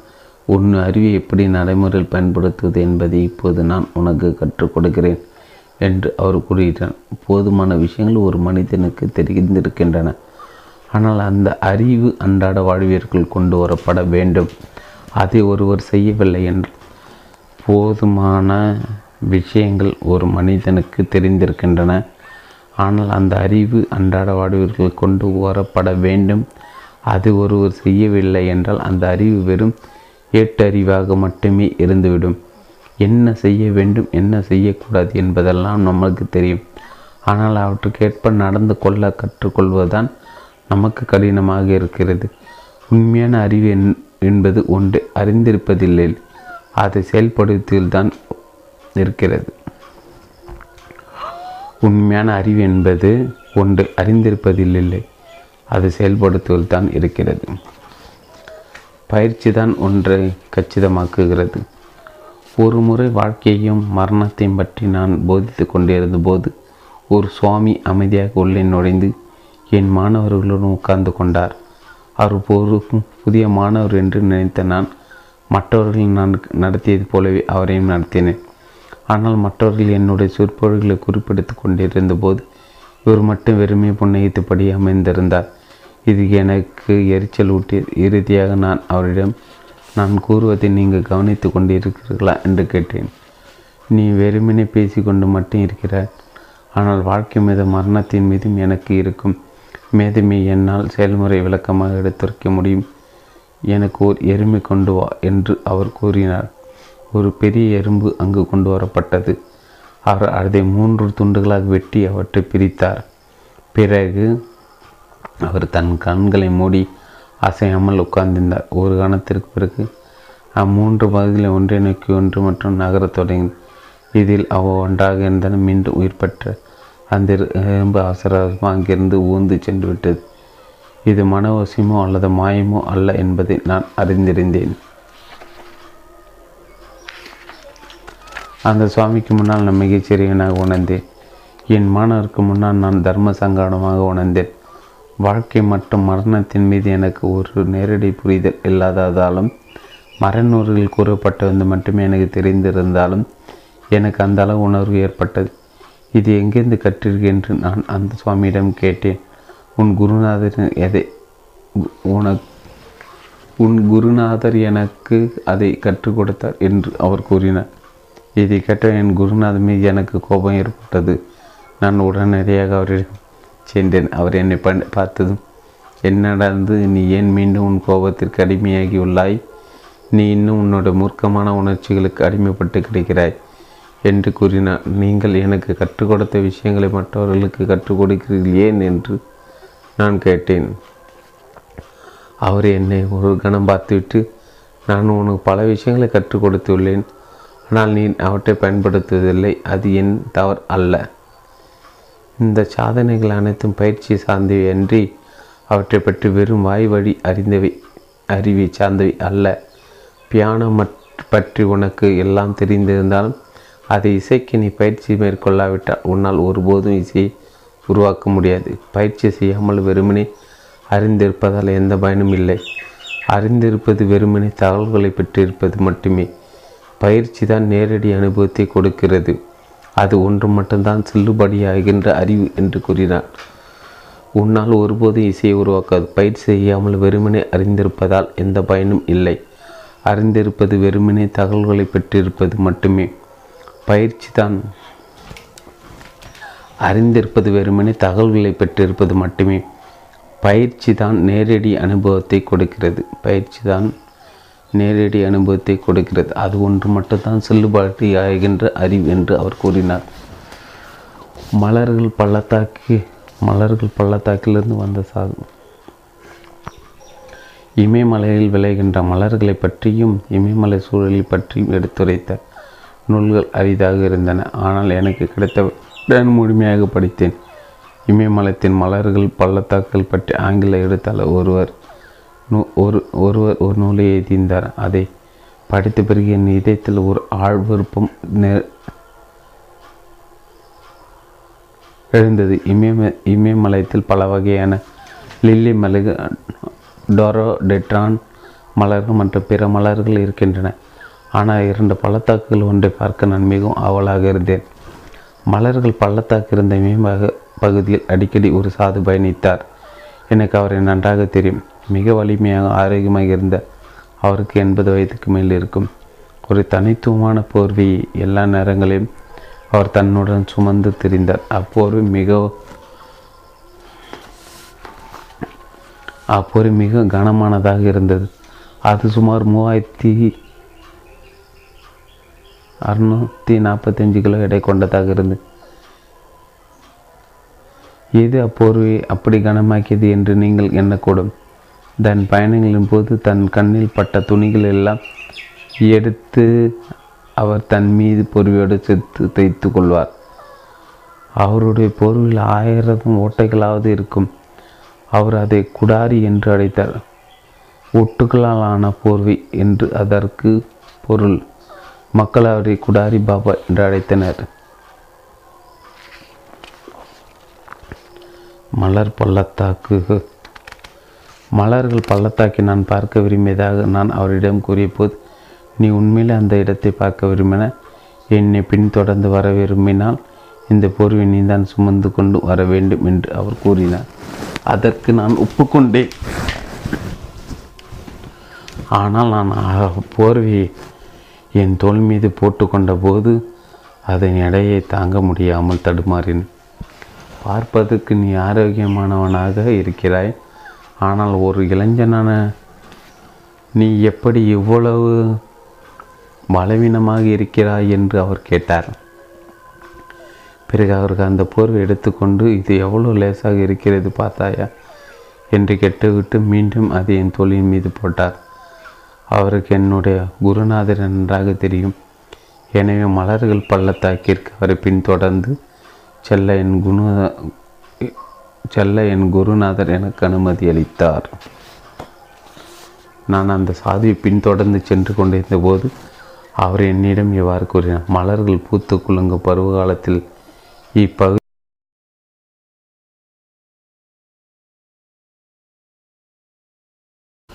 ஆனால் நான் போர்வையை என் தோள் மீது போட்டுக்கொண்ட போது அதன் எடையை தாங்க முடியாமல் தடுமாறினேன். பார்ப்பதற்கு நீ ஆரோக்கியமானவனாக இருக்கிறாய், ஆனால் ஒரு இளைஞனான நீ எப்படி இவ்வளவு பலவீனமாக இருக்கிறாய் என்று அவர் கேட்டார். பிறகு அவருக்கு அந்த போர்வை எடுத்துக்கொண்டு, இது எவ்வளோ லேசாக இருக்கிறது பார்த்தாயா என்று கேட்டுவிட்டு மீண்டும் அதை என் தோளின் மீது போட்டார். அவருக்கு என்னுடைய குருநாதர் நன்றாக தெரியும்.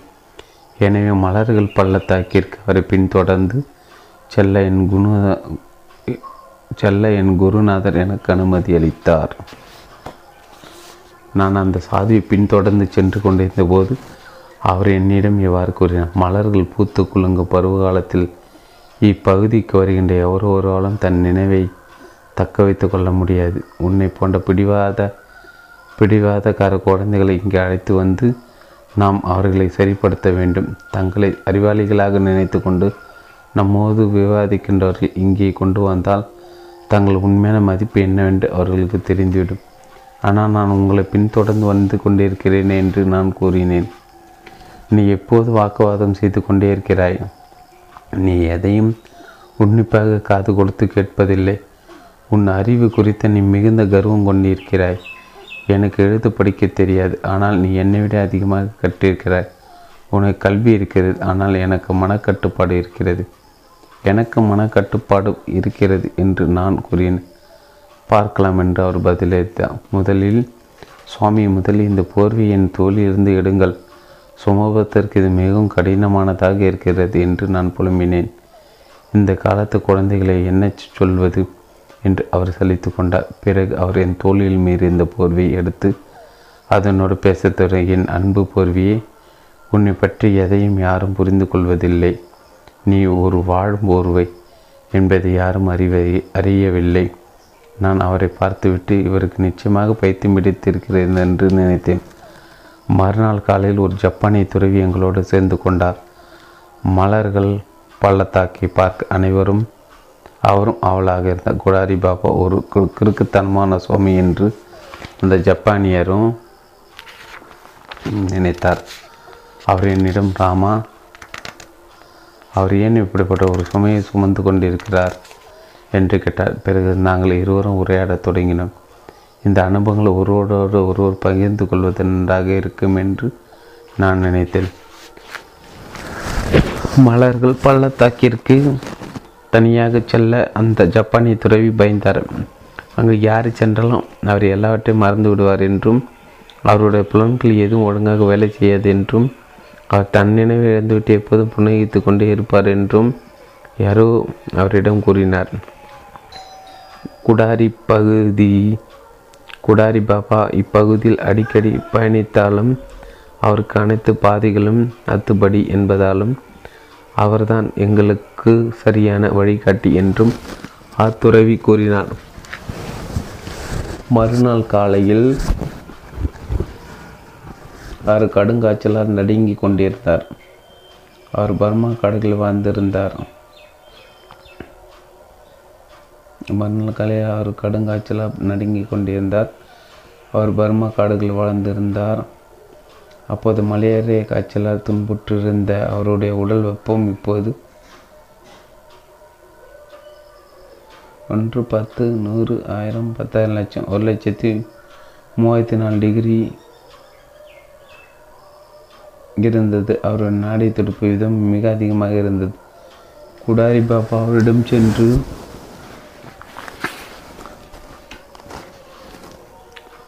நான் ஒரு கிறுக்கன் என்று நீ இந்த இளைஞனிடம் கூறினாய் இல்லையா?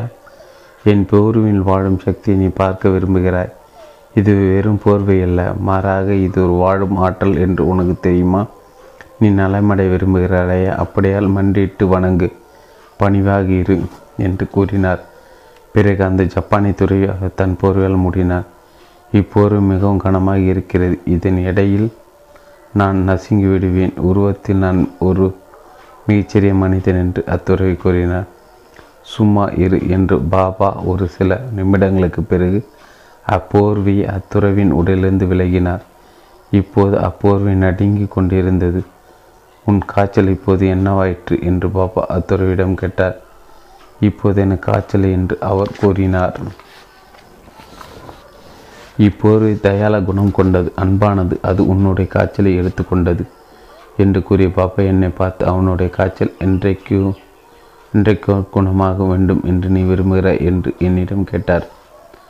சோ ஆமாம் சுவாமி என்று நான் கூறினேன். ஆனால் அவன் என்னை கிறுக்கன் என்று அழைக்கிறான்.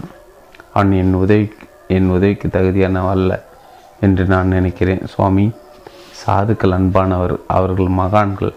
அவர்கள் எப்போது மற்றவர்களை மன்னித்து விடுவார்கள். இதை கேட்டு பாபா புன்னகித்தார். பிறகு நான் அவனுக்கு உதவப் போகிறேன் என்று கூறினார்.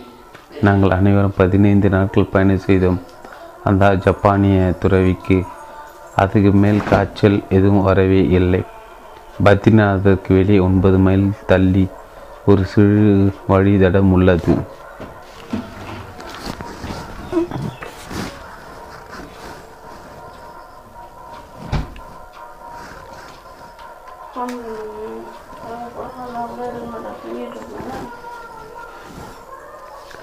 பத்ரிநாத்துக்கு வெளியே ஒன்பது மைல் தள்ளி ஒரு சிறு வழித்தடம் உள்ளது.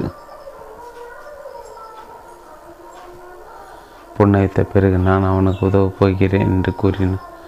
நாங்கள் அனைவரும் ப பதினைந்து நாட்கள் பயணம் செய்தோம்.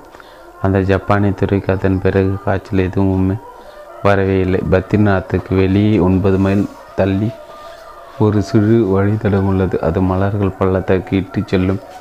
பள்ளத்தாக்குன பகுதி சீக்கியர்கள் ஆலயமான குருவாத்வாரா கொண்டுள்ளது. நாங்கள் அங்கே உணவு உட்கொண்டோம். இந்த ஆலயத்தில் இருந்தவர்கள் குடாரி பாபாவை நன்றாக தெரிந்து வைத்திருந்தனர். நாங்கள் அன்று முழுவதும் அந்த ஆலயத்தை தங்கி ஓய்வெடுத்தோம். மறுநாள் நாங்கள் எங்கள் பயணத்தை தொடர்ந்தோம். இப்போது மலர்கள் பள்ளத்தாக்கில் அமைந்துள்ள ராமகுண்டம் என்ற இடத்தை நோக்கி நாங்கள் பயணித்தோம். கண்கள் கெட்டிய தூரம் வரை அப்பள்ளத்தாக்கு முழுவதும் மலர்களால் நிரம்பி வடிந்து அக்காட்சி முதல் ஒரு சில மணி நேரங்களுக்கு எங்களுக்கு புலன்களுக்கு இதமளிப்பதாகவும் மனத்தை தூண்டுவதாகவும் இருந்து, ஆனால் மெல்ல மெல்ல நான் நினைவில் நிறைந்து கொண்டிருந்ததை நான் கொண்டேன். ஐந்தாறு மணி நேரத்திற்கு பிறகு பாபா என்னை ஒழுக்கிவிட்டு, ஏ உன் பெயர் என்ன என்று கூறு என்று என்னிடம் கூறினார். என்னுடைய புலன்களும் அந்த ஜப்பானிய துறவின் புலன்களும் தடுமாறியிருந்தன. எங்கள் இருவராலும் எங்கள் பெயர்களை நினைவு கூற முடியவில்லை. நாங்கள் அவற்றை முற்றிலுமாக சுமந்து மறந்து போயிருந்தோம். நான் உயிரோடு இருந்தேன் என்பதும் என்னிடம் இரண்டு இரண்டு நபர்கள் இருந்தனர் என்பது பற்றி தான் எனக்கு தெரிந்தது. அங்கு பூத்து குளிர்ந்த மலர்கள் நறுமணம் மிக வலிமையானதாக இருந்தது. அது எங்களை ஒழுங்காக சிந்திக்க விடாதபடி செய்தது. எங்கள் மூளை வேலை செய்ய மறுத்தது. எங்கள் புலன்களுக்கு மயக்க மருந்து கொடுப்பப்பட்டு இருந்தது போல இருந்தது. நாங்கள் ஒருவருக்கொரு பேசி கொண்டது எங்களுக்கு புரியவில்லை. நாங்கள் இதில் பல தகவல் ஒரு வாரம் தங்கினோம். அது ஒரு குதூகலமான அனுபவமாக இருந்தது. பாபா எல்லா நேரங்களும் எங்களை கேலி செய்து கொண்டே இருந்தார்.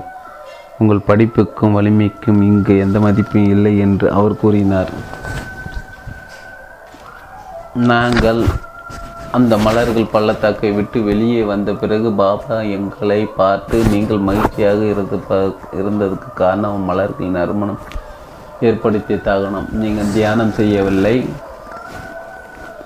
போதைப் பொருட்கள் மக்களுக்கு இதை தான் செய்கின்றன. ஆனால் தாங்கள் தியானத்தில் இருப்பதாக அவர்கள் நினைத்து கொள்கின்றன. என்னை பாருங்கள்,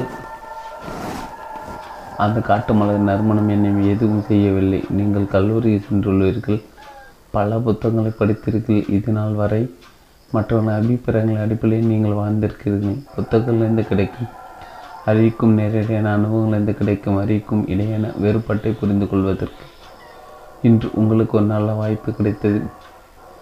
இதுவரை உங்களிடம் இருந்த அபிப்பிராயங்கள் அனைத்து உண்மையில் மற்றவர்களுடைய அபிப்பிராயங்கள் தான். எப்போது மற்றவர்களுடைய அபிப்பிராயங்களின் அடிப்படையில் வாழ்பவர்களிடம் சொந்தமாக தீர்மானங்கள் மேற்கொள்வதற்கும் தங்களோட அபிப்பிராயங்கள் வெளிப்படுத்துவதற்கான திறன் ஏற்பதில்லை. இளைஞர்கள் தங்கள் அறிவை உண்மையான அறிவாக நாங்கள் கருவதில்லை. நேரடியாக அறிவு மட்டுமே மதிப்பு வாய்ந்தது என்று உங்களுக்கு புரிந்தாலும் மனதின் மீது உங்களுக்கு கட்டுப்பாடு இல்லை. நவீன குழந்தைகளுக்கு கொடுக்கப்படும் கல்வி மேலோட்டமானது ஒழுங்கு இல்லாவிட்டால் மனத்தை தம்முடைய கட்டுப்பாட்டிற்கு கொண்டு வருவது இயலாத காரியம். மனக்கடப்பாடு இல்லை என நேரடி அனுபவம் சாத்தியமில்லை என்று கூறினார். அந்த ஜப்பானிய துறை புத்தகாயாவிற்கு புறப்பட்டு சென்றார். நான் மட்டும் குடாரி பாபுடன் மேலும் பதினைந்து நாட்கள் தங்கினேன். அவர் அப்பகுதி சுதந்திரமாக சுற்றித் திரிந்தார். புனித பயணம் மேற்கொண்ட அனைவரும் அவரை பற்றி அறிந்திருந்தனர். துருவ வாழ்க்கைகள் எதிர்த்து வைப்பவர்கள் நடைமுறை பாடங்களை கற்றுக்கொள்வதற்கு நேரடி அனுபவரை பெற்று பெற்றுள்ள இத்தகைய சாதுகளுடன் அவர்கள் வாழ வேண்டியது அவசியம். அஞ்சு பயத்தை வெற்றுக்கிறது. பயந்தாம் எல்லாற்ற மிகப்பெரிய எதிரி. அது நம்மளுக்குள் குடிக்கொண்டிருக்கின்ற ஒரு பேய். பயன்மைதான் சுதந்திரம் என்னும் ஏனின் முதல் படி. அந்த பை ஒரு நாள் மாலையில் நான் என் சகசிடரும் மலை மலைகள் வழியாக முப்பது மைல் நடந்து சென்றிருந்த நிலையில் கேதார்நாத் கப்பல் இரண்டு மைல்கள் தள்ளி ஒரு இடத்தில் ஓய்வெடுப்பதற்காக தங்கினோம். மிகவும் களைத்து போயிருந்த நான் விரைவில் கண்ணாய்ந்து விட்டேன். அதனாலாம் மிதமெஞ்ச களைப்பானால் நிம்மதியாக தூங்க முடியவில்லை. அன்று கடுங்குளூர் நிலவியது. என்னிடம் போர்வை எதுவும் இல்லாதால் கதகதிப்பிற்கு என் கைகளை கழுத்தை சுற்றி கட்டி கொண்டேன். நான் எப்போதுதான் உணவு கனவு கண்டேன். என் வாழ்வில் மொத்தம் மூன்று அல்லது நான்கு முறை தான் நான் கனவு கண்டிருந்தேன்.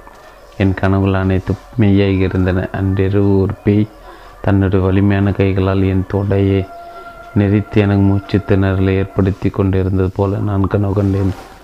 எனக்கு உண்மையிலே மூச்சு திணறு ஏற்பட்டிருந்தது போல் நான் உணர்ந்தேன். என் சுவாசம் தடைப்பட்டு கொண்டிருந்ததை கண்ட என் சகசியுடன் நான் சௌரியமாக இருந்ததை உணர்ந்து கொண்டு என்னை எழுப்பின. யாரோ என் கழுத்தை நெறித்து கொண்டிருந்தன என்று நான் கூறினேன். என் சொந்த கைகள் தான் என் தொண்டையை நெறித்து கொண்டிருந்ததாக அவன் கூறினான். பேய் என்று நீங்கள் அழைப்பது உங்களில் பேய் என்று நீங்கள் அழைப்பது உங்களில் உங்களின் ஒரு பகுதிதான். பேய் தீவினை போன்ற நம்முடைய அறியாமை நம் மீது திணிக்க திணிக்கின்றவை தான். மனித மனம் ஆச்சரியகரமானது, மாயஜாலமானது. தான் விரும்பும் நேரத்தை அதனால் ஒரு பேயின் வடிவத்தையும் எடுக்க முடியும். ஒரு தெய்வீக கேதார்நாத் செல்லும் வழித்தலும் வடிவத்தை எடுக்க முடியும். மனித மனத்தால் ஒரு மிகப்பெரிய எதிரியாகவும் இருக்க முடியும். ஒரு மாபெரும் நண்பனாக இருக்க முடியும். நம்முடைய மனத்தால் நமக்கு நரகத்தையும் உருவாக்க முடியும், சொர்க்கத்தையும் உருவாக்க முடியும். நம்முடைய ஆழ்மனத்தில் பல போக்குகள் ஒளிந்துள்ளன. ஞான உதயத்தை அடைவதற்கான பாதையில் ஒருவர் அடித்து எடுத்து வைக்கும் முன்பாக அப்போக்குகளை அவர் கண்டறிய வேண்டும். அவற்றை எதிர்கொண்டு அவற்றிலிருந்து மீள வேண்டும். கனவு காணுதல் என்பது மனதின் ஒரு இயல்பான நிலையாகும். விழிப்பு நிலைக்கும் உறக்க நிலைக்கும் இடைப்பட்ட ஒரு நிலை அது. தகவல்களை பெறுவதிலிருந்து பண்பு நலன் புலன்கள் தடுக்கப்படும் போது மனமாத ஆழ்மனதிலிருந்து நினைவுகளை நினைவு கூற தொடங்கும். நம்முடைய ஆழ் விருப்பங்கள் அனைத்தும் அங்குதான் இருக்கின்றன. தாம் நிறைவேற்றப்படுவதற்கு அங்கே அவை காத்திருக்கின்றன. புலன்கள் புற உலகிலிருந்து தாள்களை பெற முடியாமல் போகும்போது, அதாவது வெளிமனம் ஓய்வெடுக்கும்போது, ஆழ்மனதிலிருந்து நினைவு கூறப்படுகின்ற நினைவுகள் மேலெழும்பி வர தொடங்குகின்றன. இவற்றை கனவுகள் என்று நாம் அழைக்கிறோம். நம்முள் ஒளிந்திருக்கின்ற ஆளுமையின் ஒரு நிலையை நம்முடைய கனவுகளின் வாயிலாக நம்மால் ஆய்வு செய்ய முடியும். இது ஆய்வு சில நோய்களை தீர்ப்பதற்கு உதவும். தியான உதவியுடன் இந்த ஆழ்மான நினைவுகளை நம்மால் வலிந்து நினைவு கூற முடியும். அவற்றை கண்காணிக்க முடியும், ஆய்வு செய்ய முடியும், என்றைக்கோ இன்றைக்குமாக அவற்றை தீர்க்க முடியும். பல்வேறு வகையான கனவுகள் இருக்கின்றன. சாதாரணமாக நாம் அனுபவிக்கின்ற வேதனையூட்டும் கனவுகள் மற்றும் இனிமையான கனவுகளோடு கூடவே ஆய்வு செய்யப்பட வேண்டிய இன்னும் இரண்டு வகையான கனவுகள் இருக்கின்றன. ஒன்று தெற்கு தரிசன கனவு, இன்னொன்று கொடுங்கனவு. சில சமயங்கள் தெற்கு தரிசன கனவுகள் நமக்கு வழிகாட்டும். கொடுங்கனவுகள் நம்முடைய விரக்தியாலும் வெறுப்பாலும் உருவாக்கப்படுகின்ற தீவிரமான வேதனைக்கான அறிகுறிகளாக ஒருவர் மிகவும் களைத்து போயிருக்கும்போது அல்லது மோசமான அஜினக்குறால் துன்ப துன்புறும்போது கொடுங்கனவுகள் ஏற்படக்கூடும். பகல் நேரத்தில் தான் பகல் நேர தான் ஒரு பேயை பார்த்திருப்பதாக எவரும் கூறி நான் கேள்விப்பட்டதில்லை. என் சகசீடன் ஒரு புன்னகையுடன் இப்படி கூறினார். இருட்டில் ஒரு கயிற்றை நாம் பாம்பென்று தவறாக நினைக்கக்கூடும். தூரத்தில் இருக்கின்ற காணலை உண்மையான நீர் என்று நாம் நினைக்கக்கூடும். வெளிச்சின்மைதான் அதற்கு காரணம். பேய் என்ற ஒன்று உண்மையில் இருக்கிறதா? சர்வ வல்லமை படைத்த நீக்கமர எங்கும் நிறைந்திருக்கின்ற ஒரே ஒரு சக்தி தான் உண்டு என்றால் இதில் பேய்க்கு எங்கே இடம் இருக்கிறது? சமய ரீதியாக நோய்வாய்ப்பட்டு இருப்பவர்கள் கடவுள் என்ற ஒருவர் இருப்பதை மறந்துவிட்டு பேய் என்ற ஒன்று இருப்பதாக நம்புகின்றனர். ஒரு எதிர்மறையான மனம்தான் ஒரு மனிதனுக்குள் குடிக்கொண்டிருக்கின்ற மாபெரும் பேயாகும். எதிர்மறைத்தன்மை கைவிடுவது நேர்மறையான காட்சிகளுக்கும் தெய்வீகமான காட்சிகளுக்கு இட்டு செல்லும். மனம்தான் சொர்க்கத்தையோ அல்லது நரகத்தையோ உருவாக்குகிறது. பேயை பற்றிய பயம் ஒரு நோயாகும். அது மனிதனிலிருந்து மனித மனம் முற்றிலுமாக களைப்பட வேண்டும். பேய் என்று தவறாக நினைத்து விட்டனர். இமயமலையின் அடிவாரத்தின் நைனிடால் காடுகளில் நான் தங்கியிருந்த போது ஆறாயிரம் அடிகள் உயரத்தில் அமைந்துள்ள ஒரு சிறு நகரத்திற்கு நான் சில சமயங்கள் இறங்கி வருவது வழக்கம். என்னிட ஆசீர்வாதங்களும் அறிவுரைகளும் கேட்டு அங்குள்ள மக்கள் என்னை துரைத்து கொண்டு வருவார். யோகிகளையும் சுவாமிகளையும் கண்டால் அவர்கள் அப்படி செய்வது வழக்கம்தான். என்னுடைய ஆன்மீக பயிற்சியாளர்களை முறையாக செய்வதற்கு எனக்கு நேரம் வேண்டியிருந்ததால் விருந்தினர்களிடமிருந்து என்னை நான் பாதுகாத்து கொள்ள வேண்டிய அவசியம் இருந்தது. ஆங்கிலேயருக்கு புதைக்கப்பட்ட கல்லறை தோட்டம் ஒன்றை நான் கண்டுபிடித்தேன். அது அமைதியாக அழகாக பராமரிக்கப்படப்பட்டும் இருந்தது. குளிரிருந்து என்னைக்கு பாதுகாத்து கொள்வதற்காக ஒரு வெண்ணிற போர்வை கிழித்து தைக்கப்பட்ட ஒரு நீண்ட அங்கியை அணிந்து கொண்டு தியானம் செய்வதற்கு அன்று நள்ளிரவில் நான் அந்த கல்லறை தோட்டத்துக்கு சென் ஒரு இரவுவேளை பகுதியில் ரோந்து வேலை மேற்கொண்ட காவல்துறையினர் இவர் இருவர் அக்கல்லறை தோட்டத்தின் ஊடாக நடந்து சென்றனர். கைவர்கள் ஏறேனும் அங்கு ஒளிந்திருந்தனர் என்று பார்ப்பதற்காக தங்கள் கையில்களில் டார்ச் விளக்குகளை அங்குமிங்கு ஆட்டியபடி அவர்கள் சென்றனர். ஆங்கிலேய இராணுவ அதிகாரியும் ஒருவரின் பெரிய கல்லறை மீது அமர்ந்து நான் தியானம் செய்து கொண்டிருந்தேன். என் தலை உட்பட என் ஒட்டுமொத்த உடலையும் நான் என் வெண்ணிற அங்கியால் மூடியிருந்தேன். அந்த காவலர்கள் நான் அம அந்த காவலர்கள் நான் அமர்ந்திருந்த திசையில் டார்ச் விளக்குகள் ஒளிர செய்தபோது மனித உருவம் ஒன்று ஒரு போர்வையில் மூடப்பட்டு உட்கார்ந்திருப்பதை கண்டு அவர்கள் திடுக்கிட்டனர். அவர்கள் வேகமாக தங்கள் காவல் நிலையத்திற்கு சென்று கல்லறை ஒரு பேய் தாங்கள் படுத்திருந்த படு பார்த்திருந்ததற்காக அங்கிருந்த மற்ற காவலர்கள் கூறினர். இந்த வதந்தி அந்நகரம் முழுக்கும் பரவியதால் பல மிகவும் பயந்துவிட்டனர். மறுநாள் இரவில் காவல்துறை கண்காணிப்பாளர் தன்னுடன் பல காவலர்களை அடைத்து கொண்டு அக்கல்லறைக்கு வந்து மீண்டும் என் மீது விளக்கொலியை பாய்ச்சினர். தியானத்தில் இருந்த எனக்கு அவர்கள் அங்கிருந்து வந்திருந்தது தெரியவில்லை. எனவே நான் சற்றும் அசையவில்லை. நான் ஒரு பேய் என்று அவர்கள் அனைவரும் நினைத்தனர். துப்பாக்கி குண்டுகள் ஒன்று பேய் தாக்குமா என்று தெரிந்து கொள்வதாக அவர்கள் அனைவரும் தங்கள் துப்பாக்கிகளை தங்கள் கைகளை எடுத்தனர். ஆனால் அந்த கண்காணிப்பை குறுக்கிட்டு, கொஞ்சம் பொருங்கள், முதல் நாம் அந்த பேய்க்கு ஒரு சவால் விடலாம், ஒருவேளை அது ஒரு பேயாக இல்லாமல் ஒரு மனிதனாக இருக்கக்கூடும் என்று கூறினார். அவர்கள் என்னை நெருங்கி வந்து நான் உட்கார்ந்திருந்த இடத்தை சுற்றி வளர்த்து நின்றன. ஆனாலும் போர்வைக்குள் என்ன என்ன இருந்தது என்பதை அவர்களால் கண்டுபிடிக்க முடியவில்லை. பிறகு ஒரு காவலர் தன் துப்பாக்கி விண்ணை நோக்கி சுட்டார். இப்போது எனக்கு அவர்களை பற்றி பிரங்சி வந்தது. நான் என் தியானத்திலிருந்து விடுபட்டு என் போர்வை விலக்கிவிட்டு, நீங்கள் ஏன் இங்கே தொந்தரவு செய்கிறீர்கள், உங்களிடமிருந்து உங்களுக்கு என்னிடமிருந்து என்ன வேண்டும் என்று கேட்டேன். அந்த ஆங்கில கண்காணிப்பு என்னை நன்றாக தெரியும் என்பதால் என்னை தொந்தரவு செய்வதற்கு அவர் என்னிடம் மன்னிப்பை கேட்டுவிட்டு தினமும் இரவில் என்னை சூடான் தேநீர் கொண்டு வந்து கொடுக்குமாறு தன் காவலருக்கு கட்டளையிட்டார். பலரை அச்சுறுத்தி அந்த பேய் விவகாரம் ஒரு முடிவுக்கு வந்தது. ஃபியூஸ் என்ற அந்த காவல்துறை கண்காணிப்பு அன்றிலிருந்து தினமும் என்னை சந்தித்தார். அவர் என்னிடமிருந்து தியானத்தை கற்றுக்கொள்ள விரும்பினார். மனிதர்களுக்கு இருக்கும் பயத்தின் இயல்பை பற்றி ஒரு நாள் அவர் என்னிடம் கேட்டார். அனைத்து பயங்களும் மரணம் குறித்த பயம்தான். மனித இதயத்தின் உள் மிக ஆழமாக வேரூன்றி உள்ளதாக நான் அவரிடம் கூறினேன். சுய பாதுகாப்பு உணர்வு தான் மற்ற பல தோற்றமா தோற்ற மயக்கங்களுக்கும் மாயங்களுக்கும் இட்டு செல்கிறது. பயம் தொடர்ந்து மனிதர்களை துரத்தி கொண்டே இருக்கிறது. பயத்தால் ஆட்கொள்ளப்பட்ட ஒருவன் தன் சமநிலையிலிருந்து கற்பனை செய்ய தொடங்குகிறார். தன்னுடைய யோசனைகளை தனக்கு விருப்பமான விதத்தில் வெளிப்படுத்துகிறான்.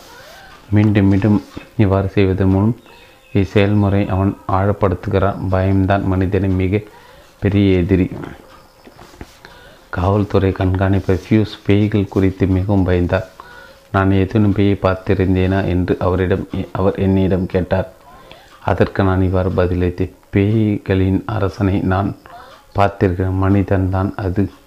அவன் தன் மனதில் உள்ள பொருட்களோடு தன்னை அடையாளப்படுத்தி கொள்ளும் வரை அவன் ஒரு பேய்தான்.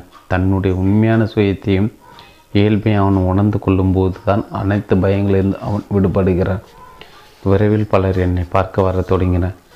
என் நண்பரான பியூஸ் ஏதோ காரணத்தால் தன் வேலையை ராஜினாமா செய்துவிட்டு ஆஸ்திரேலியாவுக்கு போவதென்று தீர்மானித்தார். நான் அந்நகரை விட்டு வெளியேறி அல்மோரா மலைகளுக்கு சென்றேன். வாழ்வின் ஒவ்வொரு அடையில் பயந்து கொண்டே இருப்பதில் எந்த ஆனந்தமும் இல்லை என்பதால் பயத்தின் காரணமாக ஏற்படும் அழுத்தங்களின் கீழ் வாழ்வதில் எந்த பயனும் இல்லை என்ற முடிவுக்கு நான் வந்தேன். பயங்களை நாம் எதிர்கொள்ளாவிட்டால் அவற்றுக்கு நான் உண்மையில் வலுவூட்டி கொண்டிருப்போம். ஆன்மீக பாதையில் பயமும் சோம்பேறித்தனமும் ஆன்மீக ப பயமும் சோம்பேறித்தனம் முக்கிய எதிரிகளாகும். பாம்புகள் பற்றிய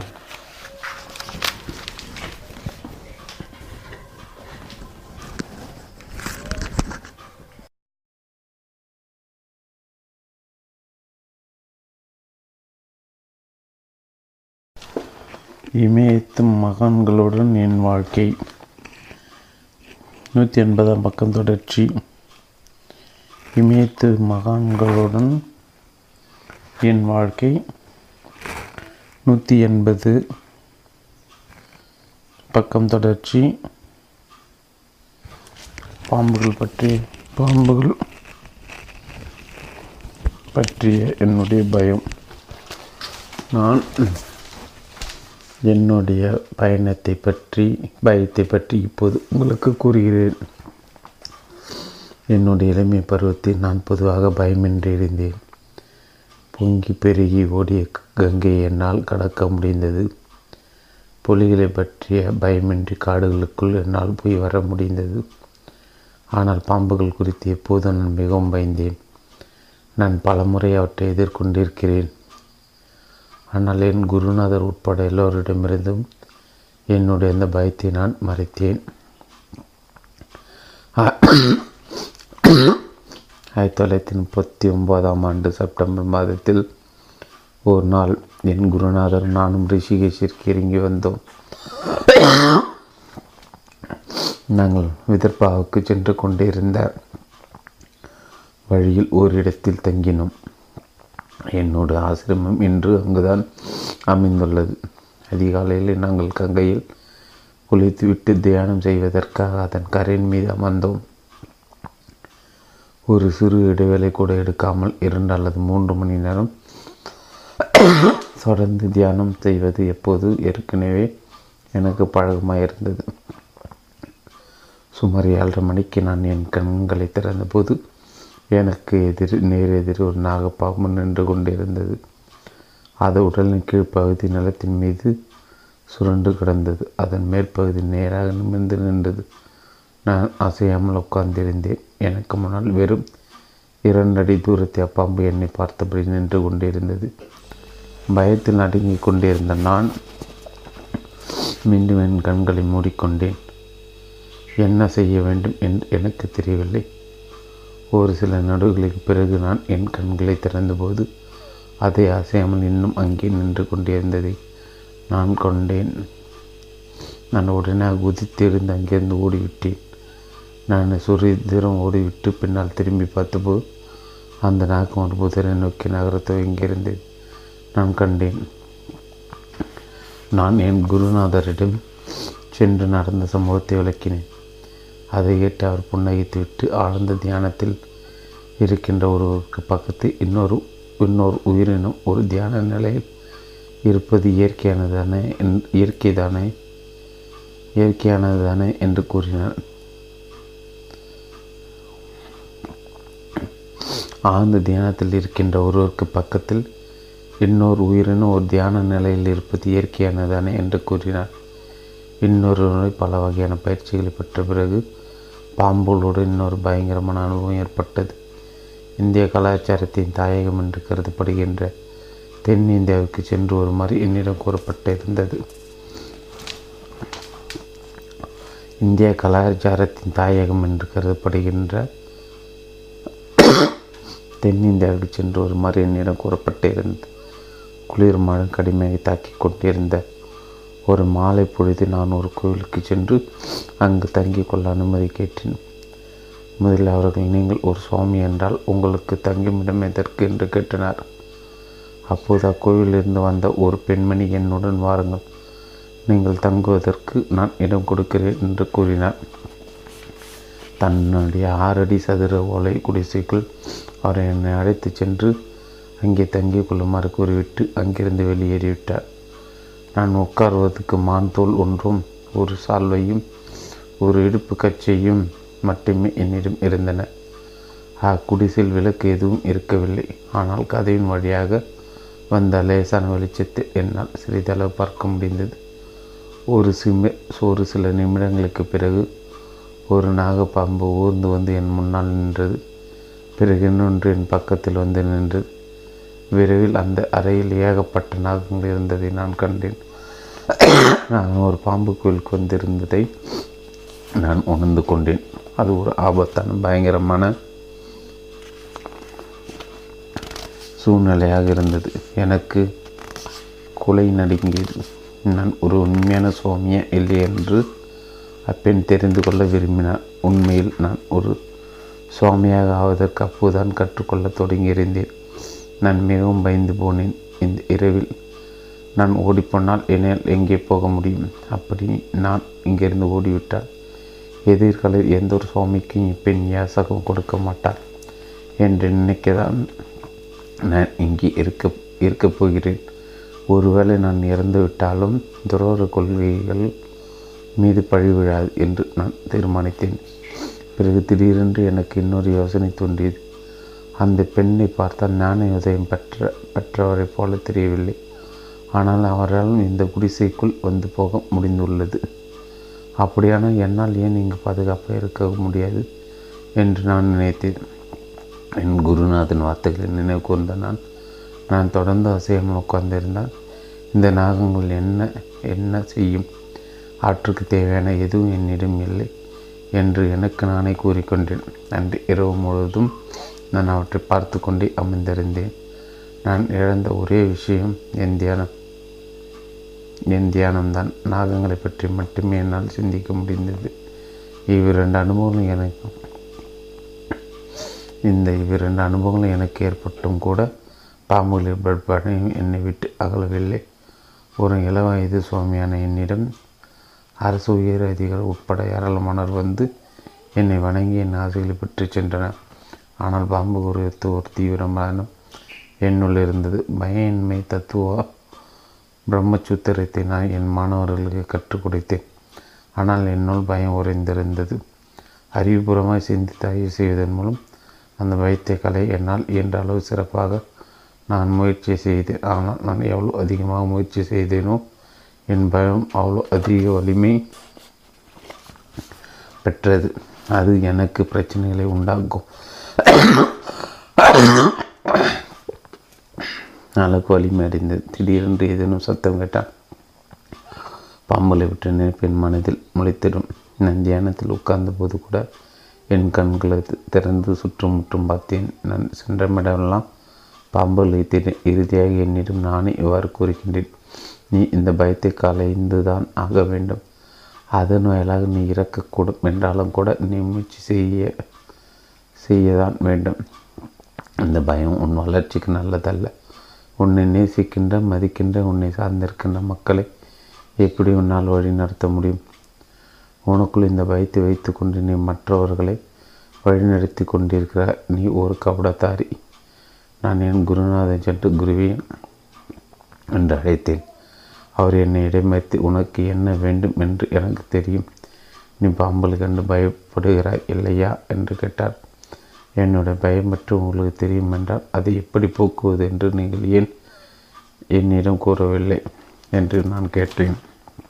அதற்கு அவர், நான் ஏன் உனக்கு கூற வேண்டும்? நீ தான் என்னிடம் கேட்க வேண்டும். நீ ஏன் இந்த பயத்தை என்னிடமிருந்து மறைக்க முயன்றாய் என்று கேட்டார். நான் அவரிடமிருந்து எதையும் ஒருபோதும் மறைத்ததில்லை. ஆனால் இந்த பயத்தை பற்றி மட்டும் நான் எப்படியோ அவரிடம் கூறாமல் இருந்து விட்டேன். பிறகு அவர் என்னை காட்டிற்குள் அழைத்து சென்று, நாளை காலிலிருந்து நாம் மௌனத்தை கடைப்பிடிக்கப் போகிறோம். நாம் செய்யவிருக்கும் சிறப்பு வழிபாட்டிற்காக அதிகாலை மூன்று மணிக்கு எழுந்து இலைகளையும் காட்டு மலர்களும் சேகரித்து வை என்று கூறினார். மறுநாள் காலையில் ஒரு பெரிய இலை குவியலை நான் கண்டேன். இருட்டில் நான் அதிலிருந்து அள்ளிய போது அதன் ஒரு நாகப்பாம்பு இருந்ததை நான் உணர்ந்தேன். அது என் கையில் இருந்தது. அதனிடமிருந்து தப்பிக்க எனக்கு எந்த வழியும் இருக்கவில்லை. என்ன செய்வதென்றும் எனக்கு தெரியவில்லை. எனக்கு ஏற்பட்ட கடுமையான பயத்தில் நான் நிலை குலைந்து விழவிருந்தேன். என் கைகள் நடுங்கி கொண்டே இருந்தன.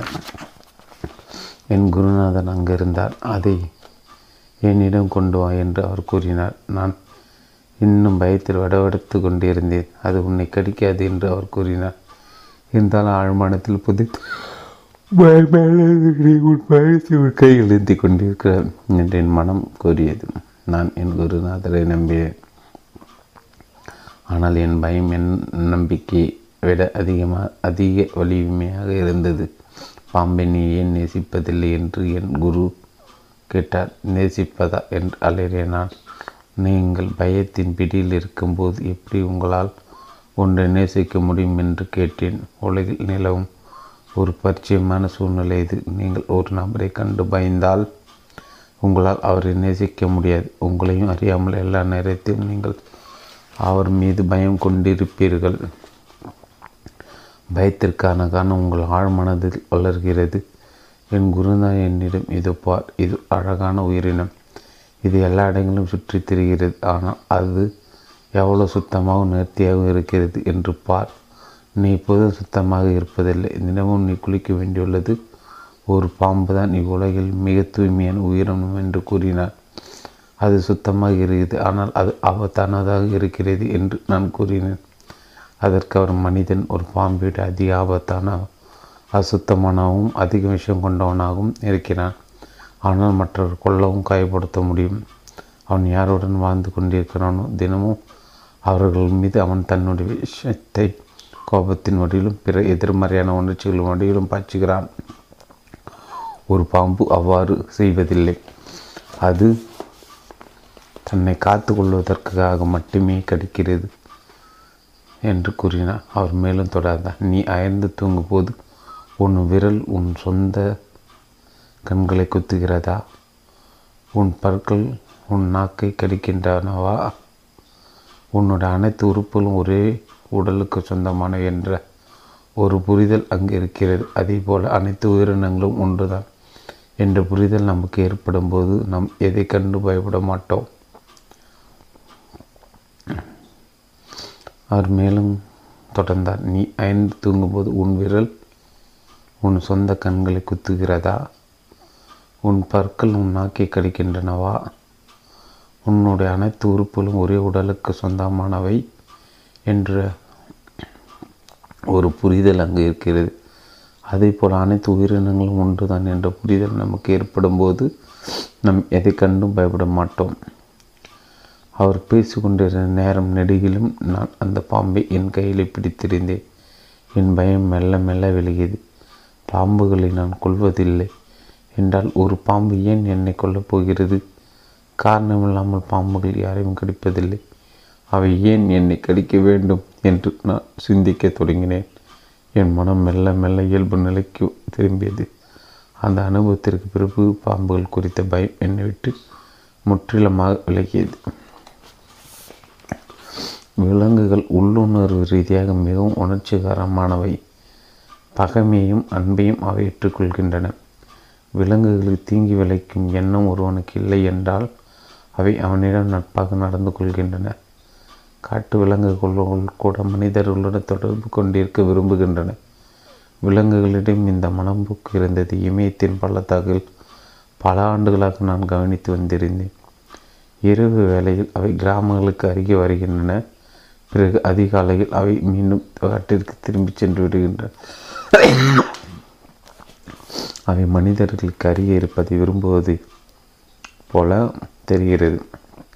ஆனால் மனிதன் மூக்குத்தனமான இயல்பை கண்டு அவை எஞ்சுகின்றன. சுயநலம், பற்று, பகைமை ஆகியவற்றை கொண்ட ஒரு மனிதன் தன்னுடைய சுயத்துடனான தொடர்பை இழந்து விடுகிறான். எனவே அவன் விலங்குகளுக்கு அச்சுறுத்தலாக விலங்குகளை தொடர்ந்து தம்மை தற்காத்து கொள்வதற்காக விலங்குகள் அவனை தாக்குகின்றன. விலங்குகளோடான விலங்குகளுடன் மென்மையாக நடந்து கொள்வதற்கு ஒரு ஒருவர் கற்றுக்கொண்டால் அவை அணையை அவை அவனை தாக்க மாட்டான். வால்மீகி, புனித பிரான்சிஸ், புத்த பிரான் ஆகியோர் விலங்குகளை நேசித்த விதத்தை அடிக்கடி நான் நினைப்படுத்தி பார்த்து அவர்களுடைய எடுத்துக்காட்டை பின்பற்ற முயற்சி செய்கிறேன். பயம் பாதுகாப்பு இன்மைக்கு வித்திடுகிறது. பாதுகாப்பு இன்மை உணர்வு ஒருவனுடைய மனதின் சமநிலையை பாதிக்கிறது, அவனுடைய நலத்தின் மீது தாக்கம் ஏற்படுத்துகிறது. ஒரு தீவிர பயத்தால் மனித வாழ்வை கட்டுப்படுத்த முடியும், இறுதியில் அது அவனுக்கு பித்து பிடிக்கும்படி செய்துவிடும்.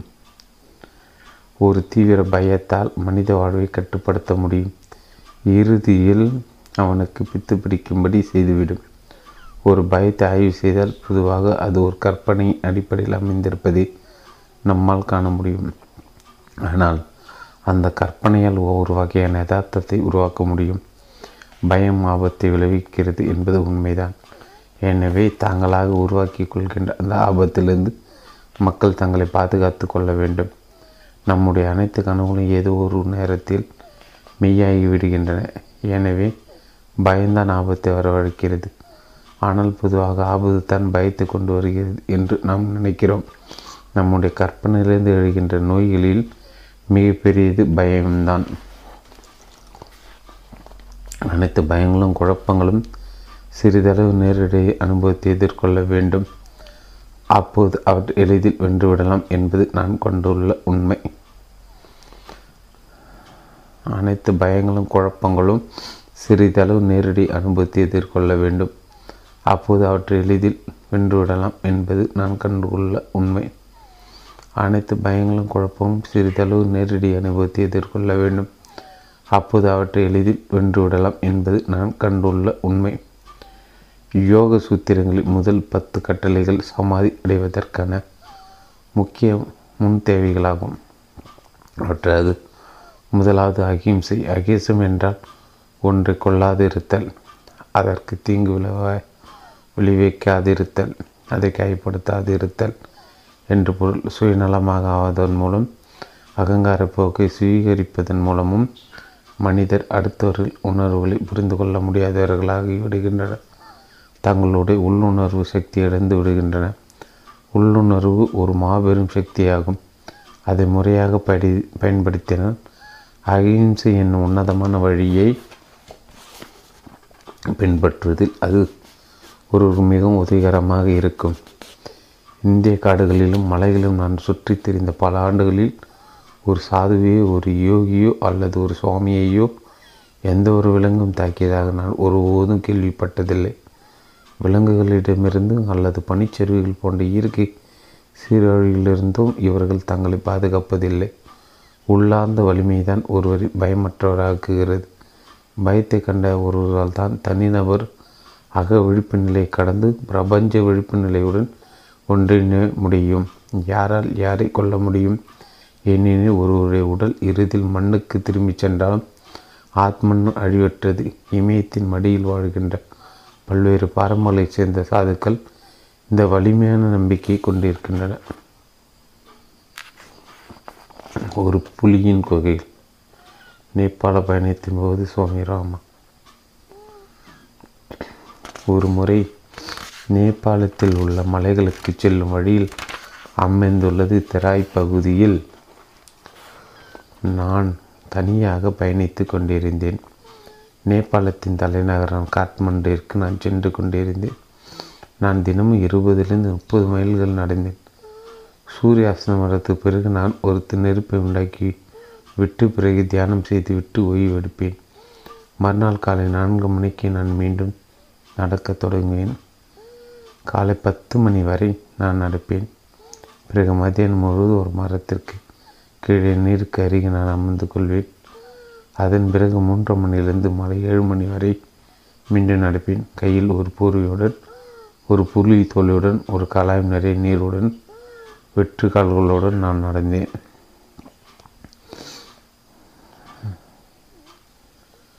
ஒரு நாள் மாலை சுமார் ஆறு மணி அளவில் நான் மிகவும் களைத்து போனேன். எனவே பக்கத்தில் இருந்த சாலையிலிருந்து சுமார் இரண்டு மைல் தொலைவில் இருந்த ஒரு சிறிய குகையில் சிறிது தூரம் தூங்குவதென்று நான் தீர்மானித்தேன். அக்குகையில் லேசான ஈரப்பதம் இருந்ததால் நான் என் போர்வை தரையில் விரித்தேன். நான் அதில் படுத்து என் கண்களை மூடிய உடனே மூன்று புலிக்குட்டிகள் என் மீது பாய்ந்தன. அவை மென்மையாக உரிமையபடி தம்முடைய பாதங்களால் என் உடலை தடவின. பசியோடு இருந்த அப்புலிக்குட்டிகள் நான் தங்களுடைய தாய் என்று நினைத்தன. அவை பிறந்த பன்னிரெண்டு பன்னிரெண்டிலிருந்து பதினைந்து நாட்கள் தான் ஆகியிருக்கும். ஒரு சில ஒரு சில நிமிடங்கள் நான் அவற்றை வருதி கொடுத்தபடி படுத்து கிடந்தேன். நான் எழுந்து உட்கார்ந்தபோது அவற்றின் தாய் அக்குகையில் வாசல் நின்று கொண்டிருந்தது. அது என்னை நோக்கி விரைந்து வந்து என்னை தாக்கும் என்று முதலில் நான் நினைத்தேன். ஆனால் எனக்கு குறிந்த ஒரு வலிமையான உணர்வு மேலிருந்து இப்புலிக்கட்டைகளை காயப்படுத்த நோக்கம் எனக்கு இல்லை. இவற்றின் ராயன் எனக்கு வழி கொடுத்தான். இக்குகையிலிருந்து வெளியேறிவிடேன் என்று நான் நினைத்தேன். நான் என் போர்வையும் நீர்க்கலாயத்தை எடுத்துக்கொண்டேன். அந்த தாய் புலி அக்குகையின் வாசலிருந்து பின்வாங்கியது. நான் அங்கிருந்து உடனடியாக வெளியேறினேன். குகை வாசலிருந்து பதினைஞ்சு குரம் மண் சென்றிருந்த நிலையில் அந்த தாய்ப்புலி குகையில் உயர்ந்தது.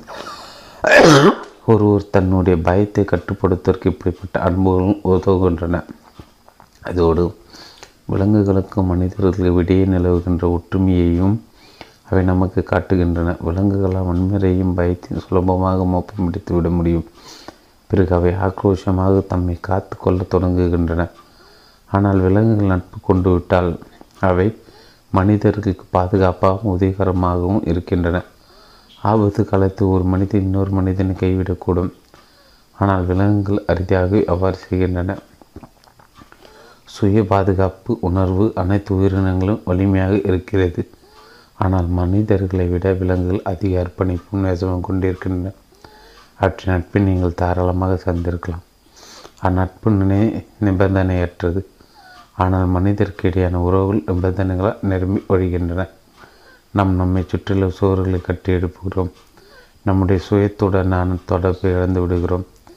பிறகு மற்றவர்களுடைய காயங்களோடு சுயங்களுடன் நான தொடர்பையும் நாம் இழந்து விடுகிறோம்.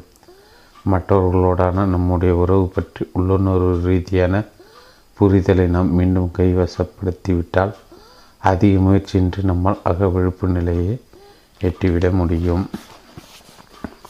ஆறு துறவு பாதை. துறவு பாதான் கத்திமுனை பாதையாகும். இது அனைவருக்கும் சாத்தியமில்லை. மாறாக அதிர்ஷ்டம் வாய்ந்த ஒரு சிலருக்கு மட்டுமே இது சாத்தியப்படும். பற்றியின்மை சுயம் குறித்த அறிவு இப்பாதையில் பயணிப்பதற்கான இரண்டு முக்கிய தேவைகளாகும். இதன் ஒட்டுமொத்த ஈரத்திலும் ஒரு கண்ணாக ஆகிவிட்டது. ஸ்ரீநகர் அருகே வாழ்ந்த ஒரு சுவாமியை இரண்டு ஆண்டு காலமாக நான் அடிக்கடி சந்தித்தேன். நான் அவருக்கு பணிவிடைகள் புரிந்தேன். ஆனால் அவர் ஒரு நேரம் ஒருபோதும் பேசவில்லை. அவர் அரிதாகவே தன் கண்களை திறந்தார். அவரோட பெயர் ஹரிஓம். இரண்டு ஆண்டுகள் ஒரு முறை கூட அவர் என்னை ஏறிட்டு பார்க்கவில்லை. ஒரு நாள் என் குருநாதரிடம் சென்று அந்த சுவாமி எனக்கு வெறுத்து விட்டது. நான் சென்று அவரை பார்த்து அவருக்கு பணிவிடைகள் செய்வது ஒரு பாறையை அல்லது ஒரு மரக்கட்டையை நேரில் சென்று பார்த்து அதற்கு பணிவிடைகள் செய்வது போல இருக்கிறது என்று கூறினேன். அப்படி சொல்லாதே, உனக்கு தெரியாமல் இருக்கலாம், ஆனால் அவர் உன்னை பார்க்கிறார் என்று என் குருநாதர் கூறினார். அவரால் எப்படி என்னை பார்க்க முடியும்? அவருடைய கண்கள் மூடியல்லவா இருக்கின்றன என்று நான் கூறினேன். அன்று நான் மீண்டும் அந்த சுவாமியை பார்க்க சென்றேன். ஹரிஓம் சுவாமி என்னை பார்த்து புன்னகித்துவிட்டு, நான் ஒரு மரக்கட்டையா அல்லது ஒரு பாரியா? நான் என் கண்களை திறக்க வேண்டிய அவசியம் இல்லாத அளவுக்கு மகிழ்ச்சியில் நான் திளைத்து கொண்டிருப்பதை நீ அறியவில்லையா? அழகு மற்றும் புகழின் ஊட்டாக திகழ்கின்ற அந்த இறைவனுடன் நான் ஏற்கனவே ஒன்றாக கலந்திருக்கும் போது நான் ஏன் என் கண்களை திறக்க வேண்டும்? பெரும்பாலான மக்கள் நாடுகின்ற அரைக்குறை முயற்சி எனக்கு நிறைவை கொடுப்பதில்லை. அதனால்தான் நான் என் கண்களை மூடிக்கொள்கிறேன். நிரந்தரமான அழகை பார்ப்பதற்கு நீ உன் மாய மனக்கண்ணை திறக்க வேண்டும். ஏனெனில் புலன்களின் திறன் மட்டுப்படுத்தப்பட்டுள்ளது. மட்டுப்படுத்தப்பட்ட பொருட்களின் மட்டுப்படுத்தப்பட்ட மகிழ்ச்சியை மட்டுமே அவற்றால் உணர முடியும் என்று கூறினார். இந்த அழகான வார்த்தையில் நான் உத்வேகம் பெற்றேன். அதன் பிறகு நான் அவரை சந்திக்க சென்ற போதெல்லாம் அவர் தன் கண்களை லேசாக திறந்தார். அவருடைய கண்கள் லேசாக திறந்தபோது ஒரு கிண்ணத்திலிருந்து மது வ மது வழிந்தோடி கொண்டிருப்பது போல இருந்தது. அது அவருக்குள்ளிருந்து மகிழ்ச்சி பொங்கி வடிந்து கொண்டிருந்தே உங்களால் அனுபவிக்க முடியும். மற்றவர்களுக்கு இரவு வேலையாக இருக்கின்ற ஒரு நேரத்தின் போது ஞானிகள் விழித்திருக்கின்றனர் என்ற பொருள் கொண்ட சமஸ்கிருத வார்த்தைகளை அவர் முணுமுணுத்தார். மற்றவர்களுக்கு இரவு வேலையாக இருக்கின்ற ஒரு நேரத்தின் போது ஞானிகள் விழித்திருக்கின்றனர் என்ற பொருள் கொண்ட சமஸ்கிருத வார்த்தைகளை அவர் முணுமுணுத்தார். பிறகு அவர் இவ்வாறு விளக்கினார். இரவு